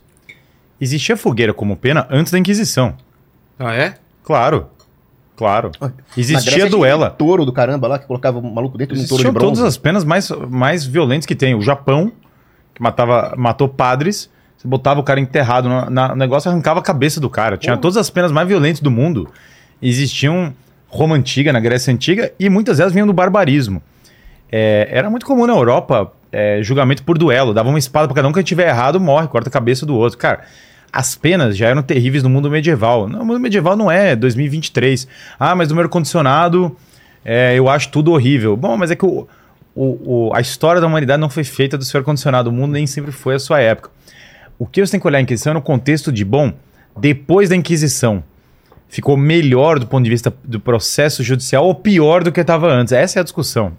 E a verdade é que foi um avanço do ponto de vista processual. Porque antes era acusatorial. O cara chegava e falava assim: Fulano é culpado. Joga, dá uma espada para cada um. Em alguns países, literalmente acontecia isso. Descobre quem é o cara. Lixamento público. Executava o cara na hora. Agora, quando você tem um padre investigando, fala: Cara, vamos ver se o cara tá neste grupo específico. E aí, ao final do julgamento, quando o cara fala, cara, vamos entregar para autoridades civis, as pessoas confundem o que é a Inquisição com a dureza das penas das autoridades civis medievais. São coisas historicamente diferentes. É porque a pena era aplicada pelo poder temporal. É, A não era a igreja que aplicava. A, a igreja falava, fulano é herege ou não é claro herege. que não tem como, porque a igreja não é o Estado e a igreja não tem a, o, o- Não, tá bom, tá bom. a prerrogativa disso. Temperança. Isso é muito importante porque, novamente, as pessoas têm que ler esse livro, ler esse livro, Tribunal, eh, Inquisição, Tribunal de Misericórdia. Tribunal de Misericórdia porque era um tribunal que o cara podia se arrepender. Mas a E galera regulavam. já vai falar, vocês estão passando pano pra Inquisição. Não, é só É pensar isso? o seguinte. É muito boa essa terminologia de passando por quando É. você fala um livro e fala, cara, tem um livro É. que conta a história real. Está passando pano pra É, Inquisição. no mínimo anacronismo, Fala. né? Não estão falando isso no chat, É. Paquito? Não, porque, Aí, Sabia. porque assim, hoje, É, mas essa, é- mas é- as pessoas têm que parar de ser frescas com história. Isso é muito importante, cara, porque ah, eu já cansei das pessoas Mas não foi, de não foi violenta, não teve esse papo? Não, então, pensa, pensa hoje. Hoje nós vivemos num regime de censura. Inclusive, foi um tema que eu trouxe à baila aqui no Certo. último debate. Não vamos entrar em detalhes. Tá. Mas se existe alguma proteção para o indivíduo, para o indivíduo civil comum, contra uma ditadura, suponha do judiciário, como aconteceu na Venezuela, vai. Tá. Qual é, a un- qual é a única barreira legal que existe contra isso? Habeas corpus, devido processo da lei, ampla defesa, indúbio pro réu. Tudo isso são criações da Inquisição. A igreja criou isso para evitar essas arbitrariedades. Ah, do- é? do- Criação da igreja, é isso? Sim. Porque aí o nobre chegava lá, falava, ó, vou pegar a terra daquele cara e acusar de heresia. Acontecia isso. O uso político dessas acusações. Claro. Então, os tribunais da Santa Inquisição, do Santo Ofício, desenvolveram o moderno direito processual. Contar a história real é muito diferente de passar pano. E eu acho que as pessoas têm que ter maturidade para discutir esses temas. Hoje, qualquer conto de fadas que você conta sobre a história que demoniza. Meu Deus, Inquisição. Inquisição é simplesmente é, um sinônimo de história das bruxas. Aliás, só para. É. Só pra constar que caça às bruxas não tinha nada a ver com Inquisição, era feito pelos americanos, que eram tipo evangélicos. Inclusive, Ah, um é? Não- Claro. Eram os puritanos. né? Inclusive, um dos caras que fizeram o. Evangélicos não, puritanos. Você tá falando de Salem, por exemplo? Claro. Não eram Inclusive, católicos. um dos caras que presidiram a queima das bruxas era o, o reitor de Harvard. Caramba. É claro, agora o reitor de Harvard, quero ver quem vai implicar como matou as bruxas. É maravilhoso, que aí tem um professor de Harvard, Muito bom isso. aí. um progressistazinho professor de Harvard, que todo mundo paga pau porque é viva Harvard. E aí a própria instituição, o cara foi lá e participou da queima das bruxas. Ninguém fala nada, Nada, mas vai ter são- uma palestra em Harvard falando a Inquisição Espanhola, vocês não têm noção. Então, por exemplo, a Inglaterra... E- e na queima das bruxas ali não tinha devido processo da lei, coisa nenhuma. Ali era a Inglaterra, arbitrariedade. a pura. Inglaterra de Henrique VIII era muito comum você pegar os o- e da Elizabeth I. Você pegava padres, cortava a cabeça deles e empilhava as cabeças deles na Torre de Londres. Fizeram É com isso. vários. Podem, podem pesquisar a história. Elizabeth I, perseguição religiosa dos católicos, podem ler. Muito comum. Entraram em Glastonbury, pintaram tudo de preto para falar que é idolatria, cortaram as tripas dos padres, saíram arrastando eles com cavalos ali. Elizabeth I, rainha da- do negócio da Revolução Francesa, fora os estupros nas ruas, fora a execução de padres e o enforcamento deles em público, eles mataram tanta gente, faziam fi- filas e filas de listas de crianças para serem mortas, mas é em nome da liberdade, é idolatrado. Isso sem falar E, de aí as freiras, as freiras ursulinas, coitadinha. E aí, em Elas nome de cantando. tudo isso, tudo isso, há uma passagem de pano gigantesca. Ah, mas Guilherme, revolução foi a liberdade. Então você matou todo, literalmente todo mundo na França. Matou literalmente todo mundo, se passa pano. Você esquartejou boa parte da Europa. Você fez todo esse negócio, todos esses negócios são passados pano. Aí quando você olha um tribunal medieval que as pessoas eram encaminhadas para a autoridade civil, é o maior problema da humanidade. Gente, isso não é história. Isso é puro delírio. Isso é absolutamente propaganda, porque você está selecionando o negócio que você quer pegar. E isso não quer dizer, e, e a mesma coisa com colonização. A colonização é, portuguesa e espanhola foi horrível, foi horrenda, todo mundo morreu. Engraçado. Quando você olha a população do mundo anglo-saxônico, as pessoas não são muito misturadas, entendeu? Você percebe que tem uma certa. Alguma galera não tá lá, sabe? Você- a população, alguma coisa aconteceu com a população indígena dos Estados Unidos e não foi. é, provavelmente não, não foi tão pacífico, entendeu? Por- Co- provavelmente não, não no, foi, né? No Brasil, simplesmente você vê a miscigenação como algo muito mais presente. É óbvio, é evidente, isso é plasmado na cultura. Mas neste contexto da leyenda negra, você teve a inversão, a total troca de narrativas. Então você tem uma demonização de Portugal, Espanha absoluta. Essa demonização, cara, é um problemaço. E ela acaba com a autoestima nacional, porque hoje o brasileiro, ele tem vergonha, ele sempre, ah, o Brasil é idiota, o Brasil é uma porcaria, a nossa história é um lixo, Portugal é um lixo, Espanha é um lixo. Isso me deixa muito triste. Porque o cara pega a narrativa pronta de reescrever a história ah, sob um viés iluminista e compra. A história da igreja foi mentira. Então você, pega, você conta a história. Engraçado, todo mundo ouviu na história a escola dos abusos. Quem ouviu a história dos santos na escola? Bem contada. Quem ouviu sobre São Tomás de Aquino? Com calma, bem explicado. Quem ouviu quando Felipe II tentou barrar várias atrocidades, que foi rei do Brasil? Quem ouviu contra o que lutaram os caras, sabe? Contra que estavam lutando? Vários desses caras que por vezes são demonizados. A própria história dos cátaros. Quem aqui já tinha ouvido os que falam assim, ah, passou pano? Quem já tinha ouvido sobre os cátaros que falou isso? O cara não faz a menor ideia e ele tá reagindo emocionalmente à palavra. Então, esse negócio de Inquisição é mais um dos mitos que o mundo moderno criou, junto com cruzadas, junto com tantos outros. A igreja era consciência. Mentira. A grande parte, da, a grande maioria dos cientistas que tem da história, muitos deles eram católicos, vários deles. Ah, a igreja perseguiu, cató- perseguiu padres. Copérnico era um clérigo da igreja. Galileu foi condenado, não, não tinha nada a ver com, com ciência. Galileu foi condenado por xingar o Papa, que era tipo primo dele. E ficou em prisão domiciliar e as filhas dele, que eram freiras, rezaram por ele. E ele também negava a presença real de Cristo na Eucaristia. Que é Giordano uma Bruno. heresia terrível. Giordano Bruno foi condenado porque ele, tem, ele tinha uns feitiços pra seduzir mulher dos nobres e irritou os nobres. não tinha porcaria, não tem porcaria nenhuma a ver com ciência. Quem matou cientista foi a Revolução Francesa, que matou Lavoisier, que era o maior cientista da época. Então a falsa história que está sendo contada em relação à igreja é muito importante. E enquanto o brasileiro não sair dessa, vai ficar sendo mentido. Agora, voltando para o tema da política. As mesmas pessoas que contaram essas falsas narrativas sobre a igreja, e todo mundo e o povo compra, que o povo é, ouve ideologia, curiosamente, o socialismo não foi. Não, o socialismo não é um problema. Então morreram na mão de Stalin milhões de pessoas. Nada vai ser falado sobre isso. Não, pior. O Eric Hobsbawm, que é um historiador marxista, ele é super festejado pela turminha bonitinha de Harvard, pela academia. E ele fala que as pessoas, milhões que morreram aí na mão do comunismo, ah, não, isso foi necessário. Foi necessário um sacrifício revolucionário. Quer dizer, é uma religião isso aí. É. É uma religião com sacrifício, com holocausto. Eu, te- eu tenho uma, uma coisa que eu acho muito engraçada, porque. Então, beleza, as atrocidades históricas, não sei o que e tal. Maravilhoso. Vamos falar de uma atrocidade histórica. A Primeira Guerra Mundial foi uma atrocidade histórica. Por que aconteceu a Primeira Guerra Mundial? Bancos centrais. Alguém já parou pra. Mas alguém já parou pra se perguntar por que, que tem a Primeira Guerra Mundial? Muita gente, muito mais gente morreu do que a Inquisição. Quem foi que fez a Primeira Guerra Mundial? Era em nome do quê? Caramba, nunca parou. Ninguém ouve, ninguém faz a menor ideia. Uma das. Repara uma coisa. Quando teve a Primeira Guerra Mundial, tinham três monarquias na Europa: Áustria, Alemanha e Rússia. Ao final da Primeira Guerra Mundial, tinha três monarquias que tinham acabado na Europa. A Rússia virou o comunismo. A Áustria foi dissolvida e quebrada em micropaíses. A Alemanha virou a República de Weimar. Se você olhar a propaganda da época, você vai ver uma grande cruzada em nome da democracia. Ou seja, precisava destruir as últimas monarquias da Europa. Que veja, isso não é a segunda, a gente está falando da, da Primeira Guerra Mundial. Em nome da Revolução da Democracia. E quantas pessoas morreram numa dessa? E se, Então- se não me engano, o Anatoly France falou sobre as atrocidades e a carnificina da Primeira Guerra o seguinte: um monarca teria alguma piedade do seu povo. Os banqueiros democratas não. Agora, indo pro. Saindo desse assunto, então, dado isso, mas eu recomendaria realmente que as pessoas leiam os livros, porque é, leiam esse livro da Inquisição Tribunal da Misericórdia, tem um do Rino Camilleri também sobre a Inquisição, tem vários livros interessantes. Leiam a história da igreja de Daniel Hobbes, coloquem em contexto. É, Você ainda tem aquele seu curso de História da Igreja, né? Eu tenho curso de História da Igreja, não sei se ele tá no meu site aí no guilhermefreire.net, mas tem sim. Mas basicamente indo pra política, vamos saindo desse. Então, mas você estava preparando isso para falar alguma coisa sobre eu o estava debate. preparando pra- sobre isso porque eu ia falar o seguinte, sobre a ponte sobre o debate seguinte.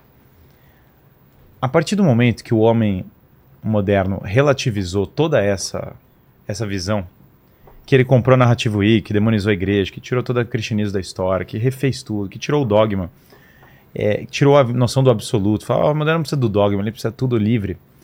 Nós caímos num verdadeiro caos de opiniões. Todas as coisas foram para todo lado. A autoridade foi dissolvida, a religião foi dissolvida, as coisas foram fragmentadas. Nesse mundo fragmentado, nós caímos num mundo de relativismo. E aí o problema que nós temos é o seguinte: tava olhando o debate, né? E, e aí eu tava olhando o que o Brigadeiro falou, né? Vamos contar a parte do Nando Moura, que acho que ali entrou uma. Uma outra- coisa. É. É, entrou um outro negócio, um inserto, né? Tá. E tava vendo o que o Paulo tá falando.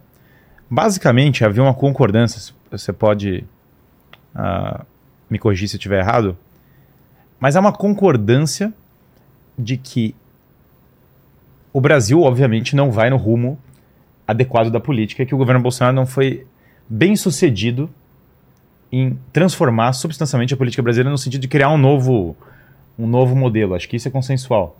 Sim. E aí a divergência me parece que ela estava orbitando muito na seguinte linha.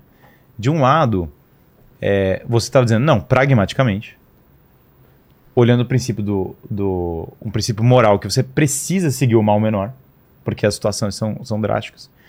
É necessário apoiar o Bolsonaro contra o Lula, porque o Bolsonaro efetivamente é melhor que o Lula. Sim, na prática é isso. Mesmo que o Bolsonaro tenha defeitos, na prática é melhor que o Lula. E você está numa maior ameaça se você seguir a linha do Lula. É, você imagina um navio. Brincadeira, brincadeira, brincadeira. Não, não, não, não, não, não, não, não. que a infame, a infame metáfora do, do o treta do pirata, né? A infame treta do pirata, ela orbita em volta disso. Quer dizer, no final das contas é isso. E a posição do Brigadeiro é bom, é, Bolsonaro é inadmissível porque ele tem tantos problemas, o sistema está todo corrupto, nós não deveríamos apoiar nenhum dos dois lados. É, logo você não deveria votar, ou deveria votar nulo, ou a gente deveria achar uma outra alternativa porque não tem solução. É isso, né? Basicamente essa era a posição. Essa era a treta. é, a quebrando essência toda da- da a, a casca, essa era a treta. É. Reparem que em ambos os casos há uma, há uma. Independente dessa divergência, há uma constatação de que o sistema brasileiro é viciado. Não tem a menor dúvida. Porque se você defender o lado do. o- se você pegar o que o Brigadeiro falou, ele fala: bom, cara, o sistema é todo viciado, cuida da sua vida. Ele falou isso uma hora, alguma coisa assim. E de outro lado, você também concorda que o sistema é viciado. E muitos que vão defender o Bolsonaro vão falar, cara, o Bolsonaro não conseguiu governar porque o sistema é viciado e também não tinha como ele governar e assim vai. Outros vão falar, cara, o Bolsonaro não falou o suficiente. Independente das várias posições, entendam? Sistema. O ponto todo que eu coloco é o seguinte: todo mundo percebe, o sistema brasileiro é fundamentalmente viciado. Hoje no Brasil morrem 50 mil pessoas por ano. É mais do que, é mais do que o negócio da Inquisição, tá? Só pra constar são- que a. Que a. Pra galera entrar nessa. Só que o Bolsonaro reduziu isso daí. Mas tá quantos mortes, homicídios por ano tem Então, no Brasil e- hoje? era 60 mil, uma coisa absurda, um índice de guerra. E graças a- ao armamento, caiu para 40 mil. Certo. E eu concordo quando você fala, ah, o Bolsonaro deveria ter feito uma PL, não uma medida provisória, um decreto-lei. Eu não falei isso, eu não falei isso. Não, não, digo, o Brigadeiro falou isso, Sim. o Nando Moura, sei lá. Tá bom, mas e essas 20 mil pessoas por ano cujas vidas foram salvas? Isso pra mim conta. Essa era a minha discordância com o Brigadeiro. Uhum. Então, o ponto, o, o ponto que eu falaria é o seguinte: bom, há sem dúvida uma percepção que eu acho que os dois concordariam que o Brasil é gerido por uma oligarquia. O Brigadeiro não está aqui, mas acho que fundamentalmente seria uma posição é, bastante colocada. Sim. E aí que eu vejo que muitos debates no Brasil são esses, porque a gente está olhando o debate dentro do paradigma é, da política eleitoral já como estabelecida, ou seja, do sistema político como ele foi estabelecido. Você não consegue pensar fora do debate. Veja até os casos da Inquisição que a gente falou. As pessoas não conseguem pensar nem fora, nem a outra hipótese não é nem concebível. A pessoa pensou em Inquisição. Todo mundo sabe, Inquisição é malvada, não tem outra hipótese, não existe. E do mesmo modo, a pessoa pensar a igreja é contra a ciência, não tem outra hipótese. E do mesmo modo, nós estamos todos pensando dentro do paradigma do sistema atual. É natural, não estou colocando. No entanto, reparem que existe um problema, um fenômeno que é para você executar, quando você discute política pública, muitos dos debates que vão se dar vão ser debates de política pública. Deveria ter feito PL, deveria ter mais armamento, deveria mexer no aborto, deveria mudar a legislação sobre casamento. Toda discussão sobre política pública, ela pressupõe o seguinte, que de algum modo, por meio do sistema vigente, você vai alterar as coisas e você vai aplicar aquela política pública que você vai conseguir governar. Ora, se o problema não é tanto a a sua vontade. Porque pra, tem um problema seguinte. Na prática, você vai perceber o seguinte: para conseguir passar uma reforma, você precisa ter poder. Você precisa ter o poder de aplicar aquela reforma. A vontade e o poder, que são as duas coisas que as pessoas se questionam. Você pode questionar as motivações das pessoas. Você fala, cara, o Bolsonaro, eu acho que ele era mal intencionado. O outro cara fala, cara, acho que o Bolsonaro é muito bem intencionado, blá blá blá. Isso é uma discussão é. É, plausível. Mas tem uma outra discussão que é o poder efetivo das coisas. Porque você pensa assim, Bolsonaro foi eleito, logo ele tem o poder. E aí você começa a entender que o sistema brasileiro não funciona bem assim, entendeu? O poder não é a mesma coisa do que ser eleito. Aliás, há uma, uma gama razoável de coisas. No sistema como é feito o Brasil, o exercício de poder ele não é automático. Ele não é automático para nenhum presidente do Brasil, e não é automático de maneira alguma para o Bolsonaro. E ele não é automático para o povo, que é uma outra coisa que as pessoas supõem. Então elas pensam assim, cara, eu tenho poder porque eu sou o povo de alguma maneira, tem um poder para fazer valer a política pública. É. O maior poder para fazer valer qualquer política pública no Brasil é da própria oligarquia, se o Brasil é uma oligarquia. Então, quem vai ter o maior poder de execução no Brasil, se a gente concordar que é uma oligarquia, é a oligarquia. Isso é, é tira e queda, não tem como ser de outra maneira. Só uma partezinha, tem um humorista que falava assim: eu fico impressionado quando eu abro o jornal de manhã e vejo qual é a minha vontade. o Zé Dirceu falou muito bem, aliás, tá certo? Ele falou: nós vamos tomar o poder, que é diferente de ganhar uma eleição. É. E o Zé Dirceu está correto porque há uma diferença razoável entre o sistema eleitoral e o poder real. Há uma disparidade entre as duas coisas. E quando nós falamos de poder real, né, de exercício de poder, nós temos que entender o seguinte: o sistema como um todo, o sistema político brasileiro, ele é baseado em uma premissa de valores em uma premissa sistemática que não condiz com os valores que as pessoas que estão críticas dele querem aplicar. Exemplo: esses valores cristãos, como nós falamos, eles não estão na base da constituição do sistema político brasileiro. Aliás, as revoluções que foram feitas foram feitas para tirar esses valores. Então, isso não é uma. É, a Constituição brasileira atual, todas as revoluções, a própria República, foi uma tomada de poder por uma oligarquia positivista, que era revolucionária, que queria dissolver a religião, queria criar uma igreja positivista e queria tomar de poder da oligarquia. Então é natural, vejam, no sistema como ele foi dado, é natural que a vitória seja da oligarquia e é natural que os valores positivistas, revolucionários e as várias versões deles triunfem. Isso não é uma questão de qual é a pessoa. Ah, e aqui que é o ponto que eu, que eu, que eu colocaria. Isso não é uma questão de qual é a pessoa. Se a gente colocar 60 cara, se você colocar o cara mais santo do mundo na presidência, é, se ele não tiver poder real para aplicar as, as, medidas, ele não vai aplicar nenhuma medida. Pode ser o cara mais santo, o cara mais com a melhor vontade. Por isso que o, quando você discute política pública é, e não a e não efetivamente o sistema de governo, que é uma coisa mais profunda, que é o buraco é mais embaixo que está discutindo, que eu estou argumentando aqui é que de fato o sistema político brasileiro é viciado, que novamente havia quase um consenso dos dois que é viciado você vai estar tá fadado, inevitavelmente. É, e veja que eu não estou entrando no mérito de fato, ah, o, Bolso o Bolsonaro deveria ter feito X ou Y. Você vai estar tá fadado sempre a esse problema infinitamente. Porque corre o risco de você fazer o seguinte: você elege outro cara, sei lá, que seja melhor que o Bolsonaro, sabe? Ah, o, que, o que a gente julga melhor que o Bolsonaro. Fala, pô, esse cara é melhor. O cara não governa, que o sistema é travado. E aí tu não fala, pô, o cara, na verdade, ele tinha tal problema. Aí você elege, aí você vai. E você vai criando um ciclo perpétuo. E aí vai ter um outro cara que fala, é, ele não governou. Porque ele se vendeu pro sistema e blá é. blá blá. E aí vai ter um outro cara falando não sei o quê. Mas eu tenho um ponto aqui. O que você tá falando é verdade. Uhum. Agora, você concorda comigo que é muito mais fácil para as pessoas, de forma geral, perceberem que o que você está falando é verdade, se elas virem o quanto o sistema não deixou o Bolsonaro governar do que se tivesse um membro do sistema no lugar dele? Eu não- é, eu, eu não- quantas pessoas verem, eu acho que as pessoas, no geral, não, não enxergam os problemas de uma maneira muito clara na política. Porque, veja, Não, mas qual- onde é mais fácil enxergar isso para algumas pessoas, pelo menos? Ah, não, eu, eu, eu- sem dúvida. É... Então, é isso que tá. Eu acho que não tá fácil para ninguém enxergar. Eu acho que o problema que a gente tá discutindo aqui é o seguinte.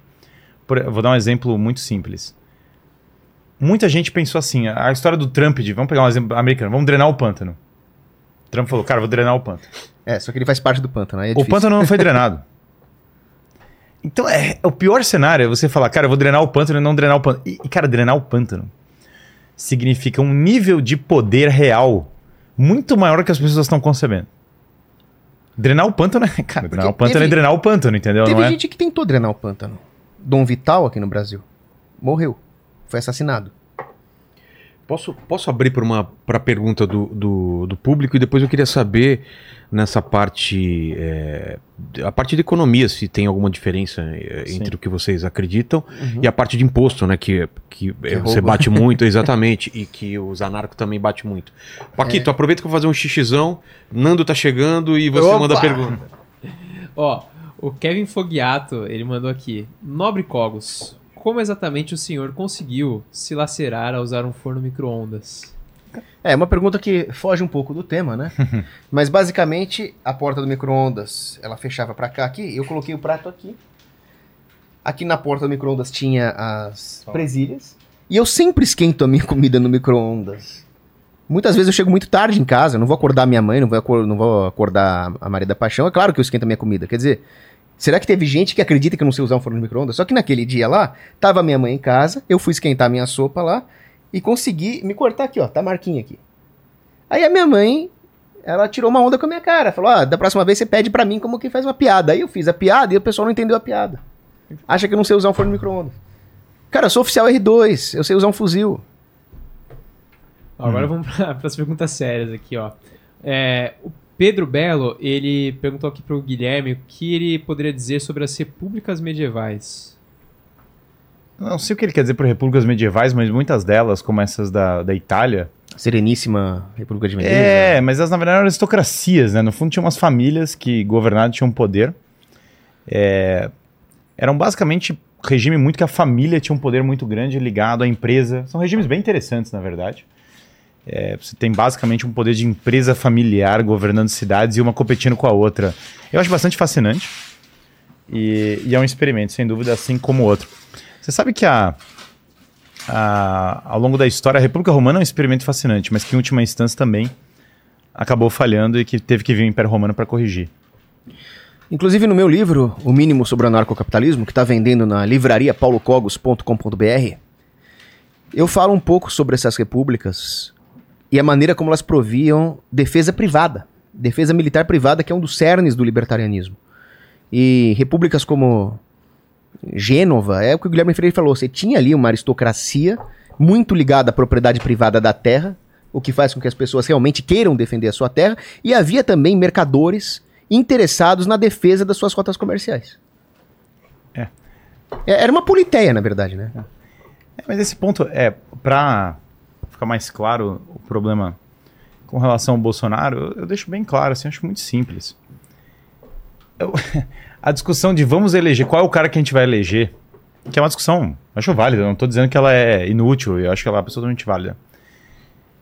Nós precisamos urgentemente começar a discutir a mudança efetiva do sistema político. Isso é uma, é uma discussão necessária.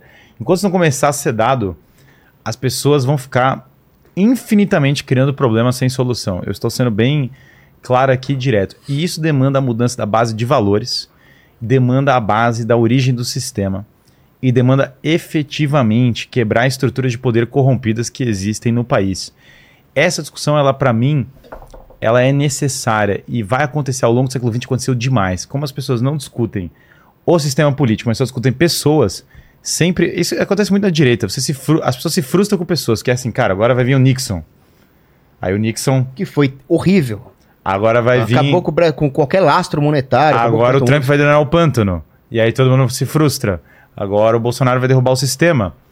Então vejam que a, isso não é colocando. Não é, não é falar que o Trump e o Nixon, todo mundo é a mesma coisa, mas o ponto é que não o sistema político, tal como ele está concebido, você não consegue ter grandes alterações mesmo da maneira como está pensada. Por isso que as pessoas têm que pensar num paradigma além do que elas estão imaginando, na minha humilde opinião. E uma delas é essa: a sociedade secular está falida. Ela não vai para lugar nenhum. Isso deveria ser abertamente mesmo? colocado. Eu não acredito na sociedade secular. Completamente falida, porque é o que São Pio X falava. Não existe civilização ordeira sem uma civilização moral. E não existe civilização moral sem uma civilização religiosa. Um dos, um dos momentos mínimos. A revolução sexual já falhou. Pô, a revolução sexual falhou, Guilherme. Claro, quantos países do Ocidente estão acima da taxa de reprodução necessária para repor sua população? É. Já falhou. Esse é um ponto que, se as pessoas não reverterem a revolução sexual abertamente, já era. Os países vão definhar. Já vários, vai ser todo mundo idoso. Ai, vamos pagar previdência, vamos pagar os direitos. não sei o quê. Vocês estão- da Previdência. as pessoas estão loucas. Se as pessoas não voltarem a ter filho, voltarem a ter algum valor, a coisa vai definhar completamente. É, são alguns pontos objetivos. Crime. Ah, o crime não vai funcionar da maneira como as pessoas estão discutindo. Alguém vai ter que parar o crime. O crime vai aumentando em vários países do Ocidente, em várias cidades. Fertilidade é outro tema.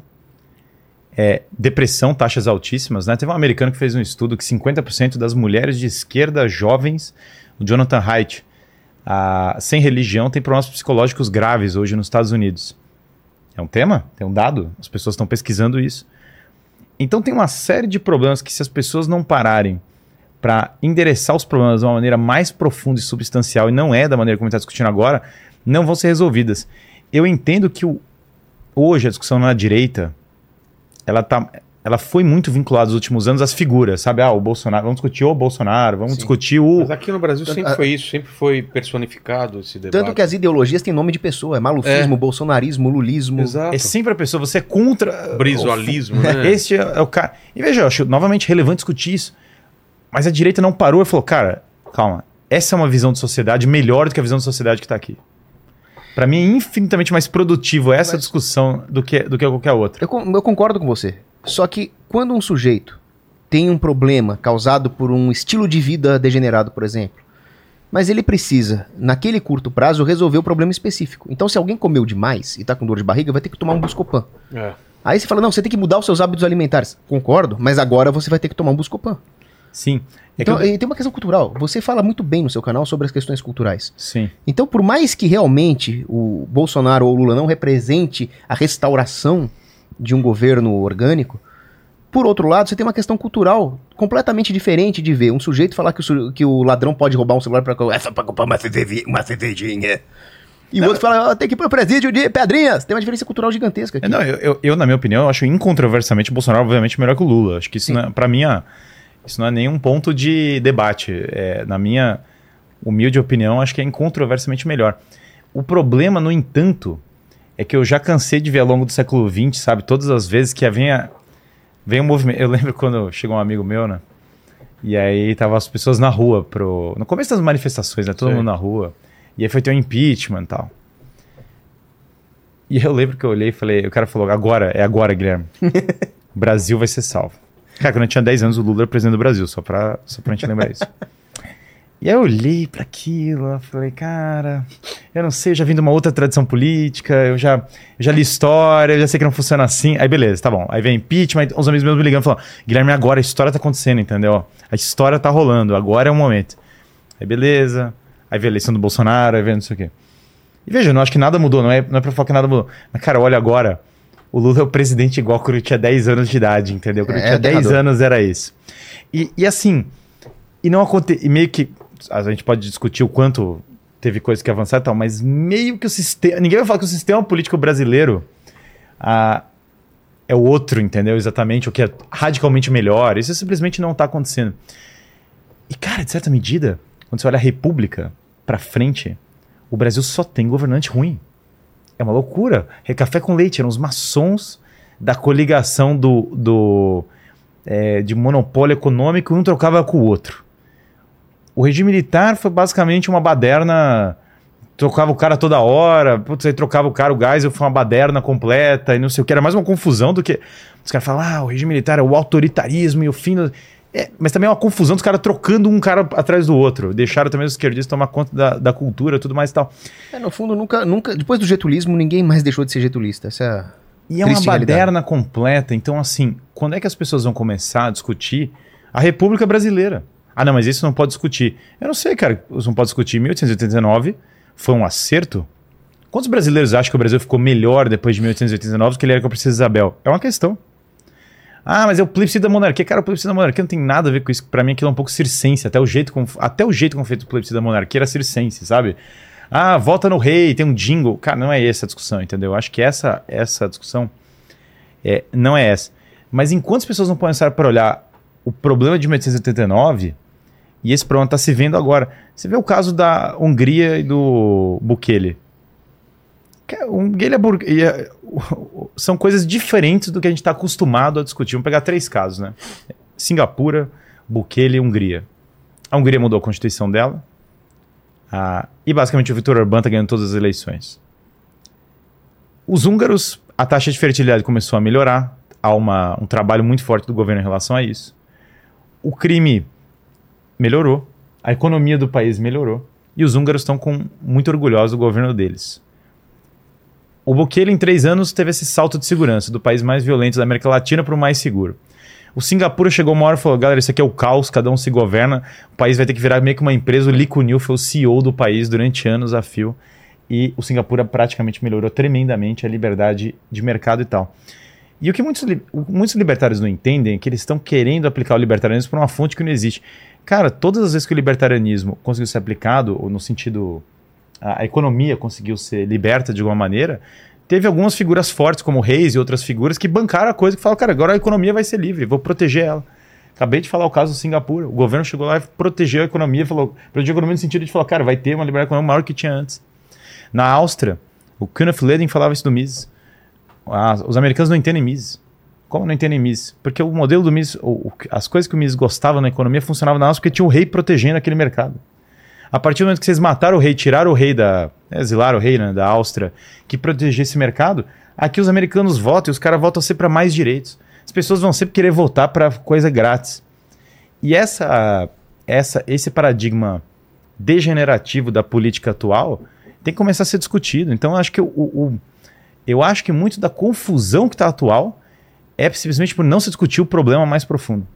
Não sei o que o Paulo então, você citou a tese dos grandes homens da história. Sim. Que as grandes mudanças de curso da história são causadas por heróis, Sim. por grandes homens, por grandes feitos. Sim, e eu concordo, correto. eu concordo com essa tese. Rothbard discordava dessa tese. Sim, Ele perfeito. acreditava nessa coisa liberal da mão invisível do mercado. Mas nós sabemos que os empreendedores, individualmente, são heróis. Principalmente num país como o Brasil.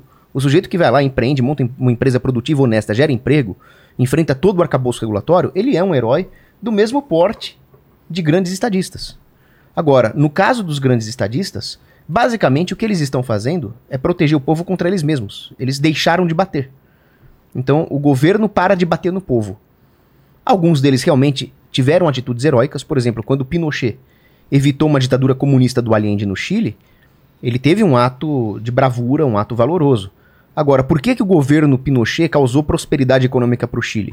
Foi porque o Pinochet empreendeu ou fez alguma coisa produtiva ou simplesmente ele se eximiu de agredir a propriedade privada do povo chileno? Ele se eximiu. Aí você vai falar, não, mas então precisou ter um governante para proteger o povo contra o Allende, por exemplo? Muito bem. Agora, por que, que a iniciativa privada não poderia fazer a mesma coisa? Você falou, por exemplo, em tradição e liberdade. Aliás, esse é o tema do debate. É. Existe alguma coisa mais libertária do que um herói? Vou, falar, vou explicar por quê. O herói, por definição, ele vai para além do chamado do dever moral. É, a figura do herói, a gente, a gente- Cada um faz uma ideia na cabeça, né? É. O que, que é o herói? É o cara que luta por uma causa acima dele, tá disposto a, a entregar a vida. Qual é o conceito do herói do que vocês estão falando? É É, o herói que- clássico? É, alguém que vai para além do chamado do dever moral e servindo aqueles que estão abaixo dele. Ou seja, um governo para os fracos. Eu diria que no limite o heroísmo é entregar a própria vida para um bem maior do que a pessoa, que é o que a gente desesperadamente precisa. Jesus foi o maior herói de todos, o herói por excelência. Cara, se alguém quer entrar na política, alguém quer um negócio, tem que estar disposto a morrer pelas pessoas. Esse é o princípio monárquico. Ah, você defende monarquia. Então o que você defende? Que alguém morra pela população. Exato. Eu não estou absolutamente nem aí para essas coisas do mundo moderno que é, não, mas cadê o direitos disso, não sei o quê, qual foi o processo disso? A gente precisa de gente que vai morrer pela população. Acabou, que vai enfrentar o desafio que tem que ser desafiado. O maior desafio, primeiro do Brasil é o crime. E foi assim que as monarquias medievais surgiram. As monarquias legítimas, que tinham seus privilégios nobiliárquicos por direito, elas surgiram como? Você tinha a queda de Roma, houve as invasões bárbaras e esses nobres protege- se tornaram nobres porque eles protegeram o povo contra as invasões bárbaras. E mereceram seus privilégios por isso. Mas ni- ninguém vai resolver a situação enquanto tiver obcecado com a ideia de eu só quero ser um bom gestor do regime atual e relativismo religioso. É, porque falar eu sou um bom gestor, o calcinha maldita também falava. Agora, tem uma diferença. Calcinha. o calcinha Quem que é? maldita. O, Quem que é esse? O Agripino. O Dória. O- Quando o cara, quando o cara fala, é, eu acho o problema. É, eu, falar, eu tô incomodado. O pessoal falou, o Guilherme Mas- parece incomodado. Eu tô incomodado, eu tô incomodado com o seguinte. Como é que eu posso Não, mas- explicar isso? Não, mas eh, deixa eu concluir por que, que o herói é, é libertário. Ele vai para além do chamado do dever moral. Então ele toma a atitude mais libertária que existe, porque ele não está preso nem mesmo a ideia, a ideia de um dever moral, muito menos jurídico. Ele realmente tem toda a liberdade para ser virtuoso. E aí o que acontece depois que nós temos um herói? O épico do herói, ou seja, uma tradição. As civilizações, isso acho que o Mircea Eliade falava, são construídas com base nessa transmissão do épico heróico. Os santos são os maiores exemplos disso. Sim, É o heroísmo espiritual. Aí nós temos primeiro a liberdade do herói, que supera todos os vícios, todos os medos, ele tem uma fortaleza no nível sobrenatural. Aí se cria a tradição. O que isso significa? Que a liberdade, exercida nesse sentido que eu falei do herói, é a causa, e a tradição que se forma a partir disso é o efeito. E a causa é superior ao efeito, metafisicamente falando. É quando a Então- gente fala. Quando a gente fala de liberdade, você falou o herói é coisa mais libertária, mas é. Eu acho que Cogos, o problema é que você está usando a palavra liberdade, mas o centro do seu raciocínio é religião e autoridade, não é a Mas é claro liberdade. que a religião é autoridade. Mas então você não, não consigo. Você usa o termo libertário. A palavra libertário, o centro dela é, liber, é liberdade. Sim. Só que o seu raciocínio, o centro dele não é liberdade. É uma questão terminológica É mesmo, mas é, pra mim é um problema. Não existe nem, nem liberdade, nem mesmo lógica, se você for pensar, sem ontologia. Os, as- a coerência da lógica decorre da perfeição do ser de Deus. E você não discorda do que eu falei, da importância do sistema e tal. Não discordo de nada que você falou, exceto pelo fato de que você está assumindo que é necessário ter um governante monopolista para exercer um serviço que a iniciativa privada poderia exercer com liberdade de mercado, que é a defesa. Tá, mas é que mesmo, mesmo assim, né, por exemplo, a iniciativa privada exercer que você fala seria tipo exércitos privados e tal. Basicamente, por quê? Porque na tradição do pensamento político católico, eu falo isso porque a igreja é mestra de assuntos de fé e moral, e política é um ramo da moral, nós temos a ideia do Estado como um suplemento. É um princípio da subsidiariedade. Nós temos que deixar as instâncias locais, a família, as tribos, os clãs, agirem o máximo possível. Se houver uma ameaça existencial a esse arranjo, aí entra uma instituição maior, mais centralizadora. Seria o papel do príncipe. Mas aí se o. é, Então, mas isso é como funcionavam as monarquias antigas, né? Cada feudo tem a sua força policial, sua força militar. Perfeito. E aí, se alguém invade, as pessoas têm que se unir, como, na, como era no Sacro Império Romano Germânico. Tem que unir essas várias forças locais para uma ameaça comum. Perfeito. A Santa Liga. Que vai ter que ter uma coordenação unificada. A Santa Liga era assim. Mas Agora, isso, a, a mas isso- coordenação unificada da Santa Liga para combater os otomanos, o almirante Álvaro de Bazan, eles não eram um, um exército permanente como é, como querem fazer agora na União Europeia, um exército da União Europeia. Pelo amor de Deus. Inclusive essa ideia de exércitos nacionais já é uma ideia revolucionária do Mas- liberalismo. Mas isso já é uma. Mas isso é. Isso não tem uma diferença da monarquia tradicional. Então, mas aí que tá. A função do governante seria apenas defender o povo, ou ele precisa servir o povo integralmente, inclusive possibilitar que o povo cresça nas virtudes? Uhum. Eu diria que o governante, ele tem uma função integral. Claro que ele não vai ficar microgerenciando virtude alheia. A função dele específica seria realmente a defesa das fronteiras e punir os criminosos, mas ele também precisa zelar pela virtude do seu povo. Então ele não pode deixar o povo totalmente dependente de um sistema, porque hoje tem um governante bom, amanhã pode ter um governante mau. E se o povo ficar totalmente dependente disso para se defender, nós não estamos fazendo, nós não estamos promovendo a virtude. É como um pai, o superprotetor do filho, que não prepara o filho para as adversidades da vida. Governantes vão morrer, pais vão morrer. O povo precisa aprender a se defender sozinho. Você acha que. O que aconteceria com o Brasil? Agora, não sei se eu entro num território muito perigoso, mas vamos lá. Se o Bolsonaro drenasse o pântano, de fato, se ele fizesse isso, o que teria acontecido com o Brasil? É, aí seria mais o campo da história hipotética, mas Eu diria que se a verdade tivesse vindo à tona com essa drenagem do pântano, o Brasil estaria numa situação melhor, porque as pessoas perceberiam alguma verdade sobre o sistema que as oprime. E aí entra aquela frase do Ford, né? Se as pessoas soubessem o que é o sistema financeiro baseado em moeda fiduciária, ia ter uma revolta. Então, se as pessoas percebessem quem realmente está por trás do sistema, que não são cristãos, não são patriotas, não são pessoas preocupadas com os pobres, mas é exatamente o contrário disso, nós teríamos uma massa crítica, sociologicamente falando, muito mais sólida.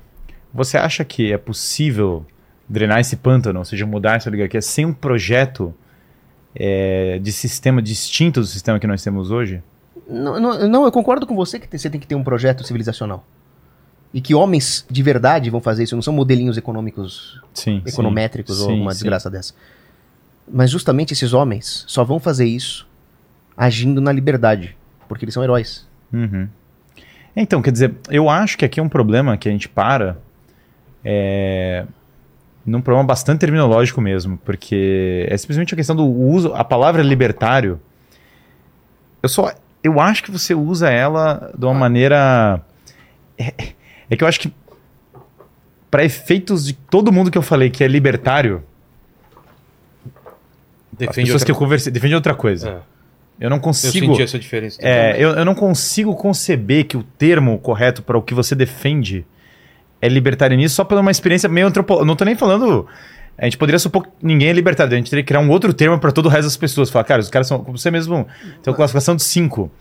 Mas o que você está falando lembra muito mais um tradicionalismo do que qualquer outra coisa.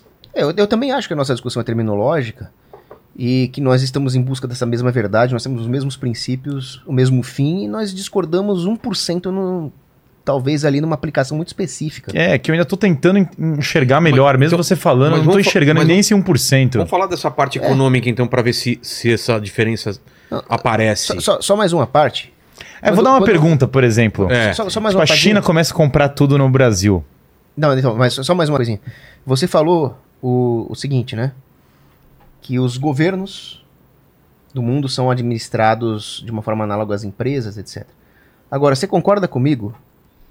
E- Ah, e você falou também que os governos não, não são perfeitos. Sim, sim. Nós não podemos cair na falácia do Nirvana, Sim, e sim, procurar sim. uma utopia na Terra. Agora, me diz uma coisa, existem, existem empresas privadas perfeitas? Não. Agora, o que evita que as empresas privadas se tornem totalmente abusivas, antiéticas ou incompetentes é a concorrência de mercado. Uhum. Se isso vale para a empresa, também vale para a governança. É que, é, no fundo, é, o que impede uma, o que faz uma empresa funcionar é o fato de ter autoridade de fato e você evitar o caos, né? Então, Joseph de Mestre falava uma coisa muito interessante: o homem é o lobo do homem. O homem adora o sangue dos outros homens. As pessoas falaram, todo mundo tava é, falando assim, ah, as atrocidades da história. Cara, vamos falar a real. Os homens adoram se matar. O Demestre falava uma coisa muito curiosa. O melhor pedra... Um dos melhores predadores pro leão é o leão. Vários animais do mundo não conseguem matar o leão. O leão leão. consegue perfeitamente matar o leão. Sim. E o homem é o melhor predador que existe do homem. Tá É. aí uma coisa que o homem é bom em fazer. O homem fez a bomba atômica, o homem consegue produzir várias guerras, o homem é um ótimo predador dos homens. Nós vamos falar de bomba atômica também, né? É, esse, bom, enfim, mas eu tenho um outro ponto. O que impede, no final das contas, os homens de matar os outros homens é autoridade. Não tem nenhuma outra coisa que impede no limite. Só tem, e esse é, um, esse é um ponto que toda a ideologia moderna tem dificuldade em entender, muita dificuldade em entender. É, e, eu sei que, e, e- eu sei que você vai compreender o que eu vou falar. Toda ideologia moderna pensa assim, não, cadê os direitos disso, os direitos daquilo e blá blá blá e tal.